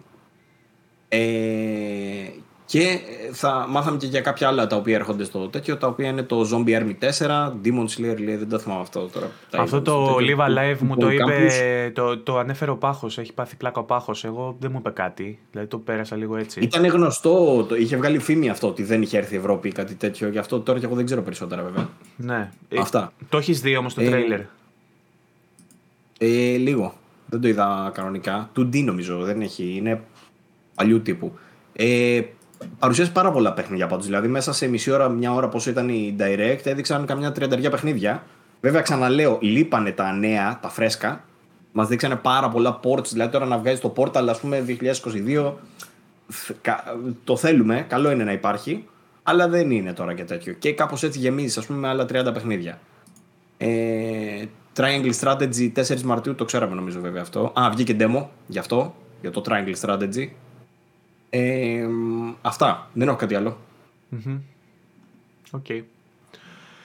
Α, και ε, ένα Disney Speedstorm free to play racing τίτλος που θα έρθει το καλοκαίρι. Να πούμε για αυτούς τους ελάχιστους φίλους που είναι της Nintendo και μας ακούνε και δεν μας έχουν κλείσει ήδη γιατί μας συχάθηκαν ότι υπάρχει και ε, μια εκπτωτική καμπάνια για την Nintendo αυτές τις μέρες το February Fest που έχει εκπτώσεις για παιχνίδια μέχρι 75% είναι στο Nintendo eShop ε, έχει και first party και third party titles.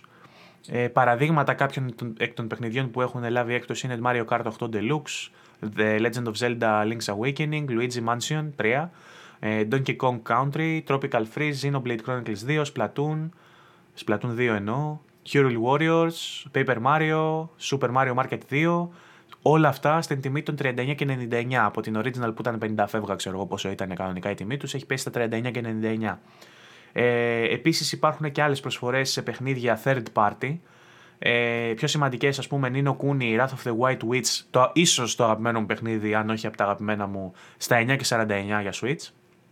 Ε, XCOM Collection στα 4,99. Ε, Digimon's Story Cyber Sleuth, Sleuth Complete Edition στα 11 και 99. Hades στα, ναι. Hades στα 16 και 24. Limbo στα 0 και 99. Αν δεν το έχετε παίξει πια κάποιοι. Δεν ξέρω ποιος δεν το έχει παίξει ακόμα. Ε, αλλά είναι φοβερό πρέπει να το έχετε. Inside 1 και 99. God Eater 8,99. Need for Speed Hot Pursuit Remaster στα 9,99 και άλλα πολλά. Η διάρκεια το, της εκπτωτικής αυτής περίοδου θα είναι μέχρι τις 20 Φεβρουαρίου Οπότε μπείτε τσεκάρετε αν θέλετε να κάνετε τα ψώνια σας ε, στο Switch, ε, τώρα είναι η στιγμή. Αυτά από Nintendo. Δεν ξέρω αν έχεις κάποια άλλη είδηση που δεν αφορά την Nintendo. Δεν έχουμε αναφερθεί καθόλου στο Xbox. Έχει κάνει κάτι; Αυτή τη βδομάδα. Ε, Ποιον εξαγόρασε; Ναι, μια όχι, μια όχι τόσο. μια όχι τόσο καλή είδηση έχει να κάνει με το Crossfire X. Mm-hmm. Οποίο... από τα χειρότερα παιχνίδια που έχουν βγει ποτέ, κάτι τέτοιο. Ε, έκανα ό,τι μπορούσα πριν βγει το παιχνίδι. Να μην είμαι αρνητικά προσκύμενο, αλλά τελικά από ό,τι φαίνεται όλες αυτές οι φωνές που λέγαν τα χειρότερα είχαν δίκιο. Χοχλάκι σαν εκτάω. Ε, αλλά λένε ότι δεν είναι καθόλου καλό ούτε το campaign ούτε το multiplayer του. Το multiplayer ήδη είναι free to play, υπήρχε σε πολλούς υπάρχει πρόβλημα και δεν μπορούν να αποκτήσουν πρόσβαση στο single player κομμάτι, το Catalyst, που είναι ένα από τα campaigns που υπάρχουν, τα single player campaigns που υπάρχουν μέσα στο παιχνίδι. Ε, κανονικά υποτίθεται θα δινόταν δωρεάν με το Game Pass. Μέχρι χτες που το δοκίμασα δεν είχε λυθεί το πρόβλημα. Θε εννοώ 11 του μηνός, έτσι. Κανονικά είχε μπει από τις 10 αυτό. Ε, δεν είχε ξεκλειδώσει και λένε ότι το κοιτάνε. Τώρα το κοιτάνε τι σημαίνει, δεν ξέρω. Έχουν μαζευτεί στο γραφείο και βλέπουν την οθόνη και λέει error. Είναι όπως κάναμε ναι, εμείς που είχαμε πρόβλημα που φτιάχναμε το site και έλεγε error και πέρα καθόμασταν και το κοιτάζαμε. Ε, Κοιτάζαμε το πρόβλημα και Να σου ναι. πω ότι δεν είναι η μόνη απογοητευτική είδηση από τη μεριά Xbox για αυτή τη βδομάδα, καθώς μάθαμε και ποια παιχνίδια θα βγουν από το Game Pass και είναι σημαντικά τα παιχνίδια που θα βγουν από το Game Pass δυστυχώς. Ε, μιλάμε για τίτλους που θα βγουν στις 15 Φεβρουαρίου και είναι το Control, το παιχνίδι της Remedy, αυτό το εξαιρετικό παιχνίδι που ήταν πολύ σπουδαίο ότι μπορούσες να το παίξεις μέσω της συνδρομητικής υπηρεσίας. Ε, το Medium, εξίσου πολύ σημαντικό παιχνίδι και αποκλειστικό για το Xbox. Για Πρέπει να το κρατήσουν έργα μου, πρέπει να το κρατήσουν κι άλλο. Ε, το Code Vein, το οποίο σε κάποιους δεν άρεσε, αλλά είναι σημαντική κυκλοφορία και σημαντική προσθήκη όταν μπήκε. Ε, Final Fantasy το 12, The Zodiac Age. Ε, Project Winter, Project Winter, το οποίο είναι ε, τύπου σαν το Among Us, αλλά με πιο ωραία γραφικά και πιο ωραίο παιχνίδι γενικότερα από το Among Us. Σκατά είναι το Among Us, δεν ξέρω γιατί παίρνει τόσο βραβεία. Ίσως επειδή πρωτοτύπησε, αλλά ναι, ok. Okay. Θα μπορούσε να φτιαγμένο στο Paint. Ε, και βγαίνει και το Falconeer. Το οποίο ο Τατσιόπουλος νομίζω μας έχει πει περισσότερα γι' αυτό. Εγώ δεν το έχω παίξει καν, αλλά ψηλό. Δεν θυμάμαι. Με έναν αετό, με έναν αετό. Κάτι... Ναι, ναι, ναι. Καλούτσικο, αλλά ψηλό σημαντικό σε σχέση με άλλα, ας πούμε, σε σχέση με το Among Us. Ο έτο πεθαίνει στον αέρα. Ναι. Ε, Σημαντικές λοιπόν ε, αποχωρήσεις 15 Φεβρουαρίου. Ε, έχουμε όμως και προσθήκες. Οι οποίες κάποιες έχουν γίνει ήδη. Έχει μπει το Contrast, ε, το Dreamscaper, το Telling Lies, ε, Besiege, Crossfire. Telling Lies παιχνιδάρα είναι, παιχνιδάρα είναι αυτού που έχει κάνει το Hair Story. Ναι. Για όσους ξέρουν, είναι ένας συγκεκριμένος τύπος ο οποίος φτιάχνει πολύ ιδιαίτερα παιχνίδια adventure έρευνας με, με κανονικούς ηθοποιού που πρέπει να λύσει το έγκλημα. Πάρα πολύ ωραίο, να το τσεκαρετε Ε, υπάρχει το Besiege σε game preview. Ε, Crossfire X για το οποίο μας μίλησες που γίνεται της πουτανάρας. Ε, Edge of Eternity. Ε, Skull, ε, The Heroes. Α, το Edge of Eternity είναι το RPG που πήρε τώρα ο Σταύρος. Ε, το έχουμε για review δηλαδή, θα το βγάλουμε και αυτό. Ε, JRPG, ο Σταύρος εντάξει δεν μου είπε τα καλύτερα, γιατί λέει ότι προσπαθεί να χρησιμοποιήσει ιδέες από άλλα JRPG, ρε παιδί μου, και κάποια τα κάνει πετυχημένα, αλλά όχι τόσο, δεν έχει πολλές δικές του ιδέες. Αλλά παρόλα αυτά είχε βγει για PC Early Access πριν αρκετό καιρό. Τώρα 10 Φεβρουαρίου έσκασε στις κονσόλες και μπήκε Day One στο Game Pass. Οπότε αξίζει να το τσεκάρετε. Ok. Okay. Ε, Skul the Hero Slayer, The Last Kids on Earth and the Stuff of Doom. Δεν, δεν έχω δοκιμάσει τίποτα. Δεν προλαβαίνω πραγματικά να κάνω τίποτα. Θα ήθελα να τα έχω τσεκάρει. Skull ο Σκάλι είναι ένα 2D action RPG λίγο που αλλάζεις διάφορα κρανία και καλά και αλλάζεις δυνάμεις ε, ως χαρακτήρας. Είναι action πάρα πολύ, έχει διάφορες δυνάμεις και τέτοια.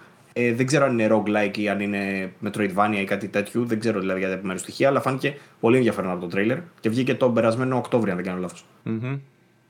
Και 14 Φεβρουαρίου, ε, μαζί με, τα, με, την εκπομπά, με την εκπομπάρα μας που βλέπετε τώρα φυσικά του Αγίου Βαλεντίνου των reviews για το Horizon και τα λοιπά, έχουμε άλλες δύο προσθήκες. Το ARK, δεν ξέρω γιατί, ε, το MMO αυτό με τους δεινόσαυρους, Ultimate Survivor Edition, μπαίνει σε cloud console και PC και το Infernax, για το οποίο δεν έχω καμία απολύτως ιδέα τι είναι. Ούτε εγώ. Λοιπόν, αυτά ε, αφορούν το πρώτο μισό του Φεβρουαρίου. Σίγουρα θα, σύντομα θα έχουμε και είδηση για το δεύτερο μισό. Κάποιες προσθήκες θα υπάρξουν. Ε, το Total War Warhammer θυμάμαι που βγαίνει τώρα και μπαίνει κατευθείαν στο Game Pass για PC. Αυτό είναι το μόνο που είναι ήδη γνωστό και υπάρχει και στο Coming Soon στην κατηγορία που βλέπω εδώ στο, στο application του Xbox Game Pass ότι έρχεται. Δεν ε, έχει κάποιο άλλο που να ξέρουμε από τώρα σαν μεγάλη κυκλοφορία ότι θα μπει. Ε, δεν πιστεύω ότι θα μας απογοητεύσει το Game Pass, ε, ίσως ε, ξαποσταίνει σαν την Ελλάδα. Θα ξανατραβήξει προς τη δόξα σύντομα δηλαδή, θα, θα αρχίσει να βάζει. Απλά ξέρεις, είναι λίγο σαν εκπνοή πριν την εισπνοή που θα, θα πάρει αέρα και θα μας δώσει, θα δώσει, θα δώσει χαμό. Ε, αυτά δεν είχαμε κάποια... Ε, ζωγραφίζω, ζωγραφίζω, ναι, μαλάκα.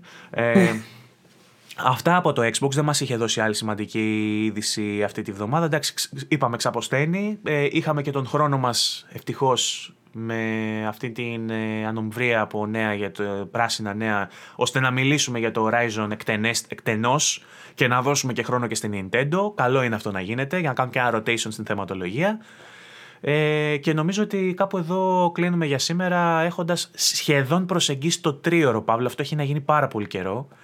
Ε, αλλά ήταν, ήταν, αναγκαίο, εξουθενώθηκα και εγώ και έχω πάρα πολλά πράγματα να κάνω. Ελπίζω να μην με εγκαταλείψει το κορμί μου και σήμερα και ίσως να έρθεις και από εδώ το βράδυ, δεν ξέρω αν θα έρθεις τελικά. Ε, γιατί πρέπει να. Ή για κορμί, για βράδυ και να έρθω εκεί. Δεν ναι, ναι, πρέπει να έρθεις εδώ να, να αρέσεις το κορμάκι μου. λοιπόν, και αφού σας άφησα έτσι να συγχαθείτε, αφού συγχαθήκατε τη ζωή σας με αυτό που ακούσατε, κάπου εδώ πρέπει να κλείσουμε ε, και να ανανεώσουμε το ραντεβού μας ε, για την επόμενη Δευτέρα. Ελπίζω. Μακάρι να πάνε όλα καλά, να έχουμε λανσάρει το site μας, να έχουν πάει όλα καλά με τα reviews μας, να, έχουν γίνει οι δουλειές μας, να επανέλθουμε με καινούριο format ενδεχομένως Γιατί... Χαλαρός με λίγα, κύριε φίλε, να μπούμε σε μια λίγο πιο κανονική ροή. Γιατί τώρα γίνεται πανικός και δεν παλεύεται. Εντάξει. 37 ναι. κινητά, 57 παιχνίδια, ε, νέο site. Χαμός, χαμός, χαμός. Ε, σε κάθε περίπτωση να ευχαριστήσουμε για το feedback το οποίο είναι πολύτιμο. Τη νιώθουμε τη στήριξή σας. Ε, ξαναθυμίζω τώρα με το καινούριο site, μπείτε να στηρίξετε και το καινούριο site, να μας πείτε και γνώμες και στο γκρουπάκι μας, VG24 Gaming Community. Σας περιμένουμε τους τελευταίους που δεν έχετε μπει μετά από τόσες φορές που το έχω πει να μπείτε στο VG24 Gaming Community. Είμαστε και στα Twitter και σε αυτά. Ε, είμαστε και εκεί πιο δραστήριοι τελευταία. Μπορείτε να μας βρείτε και στα Twitter. Έχουμε βάλει και κάτω από τα ονόματά μας, τα handles μας για τα social media που μπορείτε να μας ακολουθήσετε. Ο Παύλος κάνει και ένα giveaway στο δικό του το Instagram γιατί την έχει δει influencer το παιδί. Οπότε... Α, ναι, κληρώνει και αυτό αύριο. Α, να πω. Ε, καλά που μου το θύμισες. Ε, θα βάλω κι άλλο. Έχω, δίνω κάτι ακουστικά τώρα. Δεν το έχω εδώ πέρα, το έχω κάπου δίπλα. Αυτό δεν το προλαβαίνει ο κόσμος τώρα, λογικά. δεν είναι αυτά που φοράς. Πρώτον. Θα το, ανακοινώσω, θα το ανακοινώσω το απόγευμα. Οπότε όποιος θέλει, ας μπει στο προφίλ μου στο Instagram, storm1672, ε, να πάρει μέρος. Ε, απλή τρόπη τέλος πάντων το αναφέρω εκεί πέρα. Ε, δίνω δώρο κάτι ακουστικά ναι, της ναι, ναι. Nothing πάρα πολύ ωραία ακουστικά. Έχω βάλει το handle. Πολύ καλή ποιότητα, γαμιστερό σχέδιο. Έχω βάλει το handle κάτω από το όνομά σου, οπότε όποιος θέλει να σε βρει στο Instagram θα σε βρει. Ε, απλά... Θα συνεχίσω με άλλους διαγωνισμούς. Επειδή... Αυτό ήθελα να πω και θα δώσω παιχνίδια και άλλα πράγματα. Επειδή ο Παύλος μας είναι μια σύγχρονη κρεμλίδου, πάει να γίνει. Ε, θα, θα γίνει influencer και βρήκε και τον, την κατάλληλη στιγμή να γίνει influencer τώρα που είναι στο, στην πυρά influencer. Σε αυτό το σημείο έχω, έχω κάνει διαφημιστικό μαζί με την κρεμλίδου, να το θυμίσω αυτό έτσι. Ναι, Παύλος και Κρεμίλιο έχουν βρεθεί στο ίδιο δωμάτιο για να διαφημίσουν Huawei και άλλον έναν, νομίζω. Ε, με, τον... με ποιον άλλον ήσουν. Άλλοι δύο είμαστε. Με τον, με το ε, σκιαδά του Insomnia και τον. Ε, αυτό που βγαίνει στην πρωινή. Δεν το θυμάμαι. Το... Ελπίζω να, μην, να μην βλέπεις την εκπομπή και απογοήτευτη που δεν το θυμάμαι. Τον Ουγγαρέζο. Τον Ουγγαρέζος. Ο Ουγγαρέζος. Ο Ουγγαρέζος λοιπόν, Κρεμλίδο στο ίδιο πάνελ με Παύλο Κρούση να τους εξηγεί τι παίζει με Huawei. Αυτός είναι ο Παύλος Κρούση, αυτός είναι ο influencer μας. Αλλά να ξέρετε ότι όλα αυτά γίνονται για να καταλήγουν σπουδαίες δωράρες σε εσάς. Εκεί. Και για, να λέω, και για να μπορεί ο Παύλος να δηλώνει περήφανα στη φορολογική του δήλωση ότι είναι influencer, γιατί δεν του αρέσει να δηλώνει δημοσιογράφος κάτι τέτοιο. ε, δηλαδή πρέ, πρέπει να επιλέξεις, Παύλο, ή θα είσαι influencer στην πυρά μαζί με όλους τους υπόλοιπους με όλα αυτά δεν που γίνονται; Δεν έχει κατηγορία ρε, στην αφορία influencer. Με, με, όλα αυτά που γίνονται τώρα με την Τούνη, με τον Κοψιάλ και με αυτά, ή θα πρέπει να είσαι σε αυτή τη συνομοταξία, ή θα πρέπει να είσαι στη συνομοταξία με τα αρδάκια; Πρέπει να διαλέξεις με ποιους από τους δύο βάσει. δεν, δεν, υπάρχει, δεν, δεν υπάρχει ενδιάμεσο. Δεν έχει όμω. Για την εφορία το ίδιο είναι όμως. Δεν έχει δημοσιογράφος για την εφορία. Δεν έχει να κάνει. Δημοσιογράφος δηλώνεις ή τεχνικός; Όχι, ρε, τέχνικος δημοσιογράφος. Ωραία. Πες μας κι άλλα για τη φορολογική σου δήλωση. Πόσο βγάζει το ρε. Θα στα πω άλλη ώρα. λοιπόν, χαμός. Ε, εγώ κάνω μηδενική, οπότε δεν φοβάμαι τίποτα. Ελάτε με τον κόλλο, όπως είπα στην αρχή. γιατί, είμαι, γιατί είμαι άνεργος και μου πίνει το αίμα ο Παύλος ο Κρούστης μαύρα. Ε, και επίσης εννοείται ότι αν κάποιος ε, έχει καμιά δουλίτσα, να μου στείλει το ποιμή να βρούμε καμιά δουλίτσα και εμείς μα και ζήσουμε. Δεν σας εγγυούμε. επίπεδο 10 φορές. Δεν σας εγγυούμε ότι άμα βρω δουλειά θα έχετε podcast, αλλά θα έχω εγώ δουλειά. Μιζέρια, κάθε αυτά και πιο χαμηλά. Όχι, ρε, τώρα που έχουμε site θα φτιάξουν όλα. Λοιπόν, ε, κάθε, κάθε Δευτέρα, 10 η ώρα το πρωί, YouTube, Spotify, Anchor, Apple Podcast, Google Podcast και όλα τα συναφή Ξανά, ευχαριστούμε για τη στήριξη. Για τη στήριξη. Τσεκάρετε vg24.gr την καινούργια της σαϊτάρα που λογικά θα ανέβει σύντομα, αν δεν έχει ανέβει ήδη. Τα λέμε την επόμενη εβδομάδα. Παύλα μου, σε ευχαριστώ πολύ. Πάμε να κάνουμε δουλίτσα. Τσαου. Δύο, τα λέμε σε λίγο. Γεια. Yeah.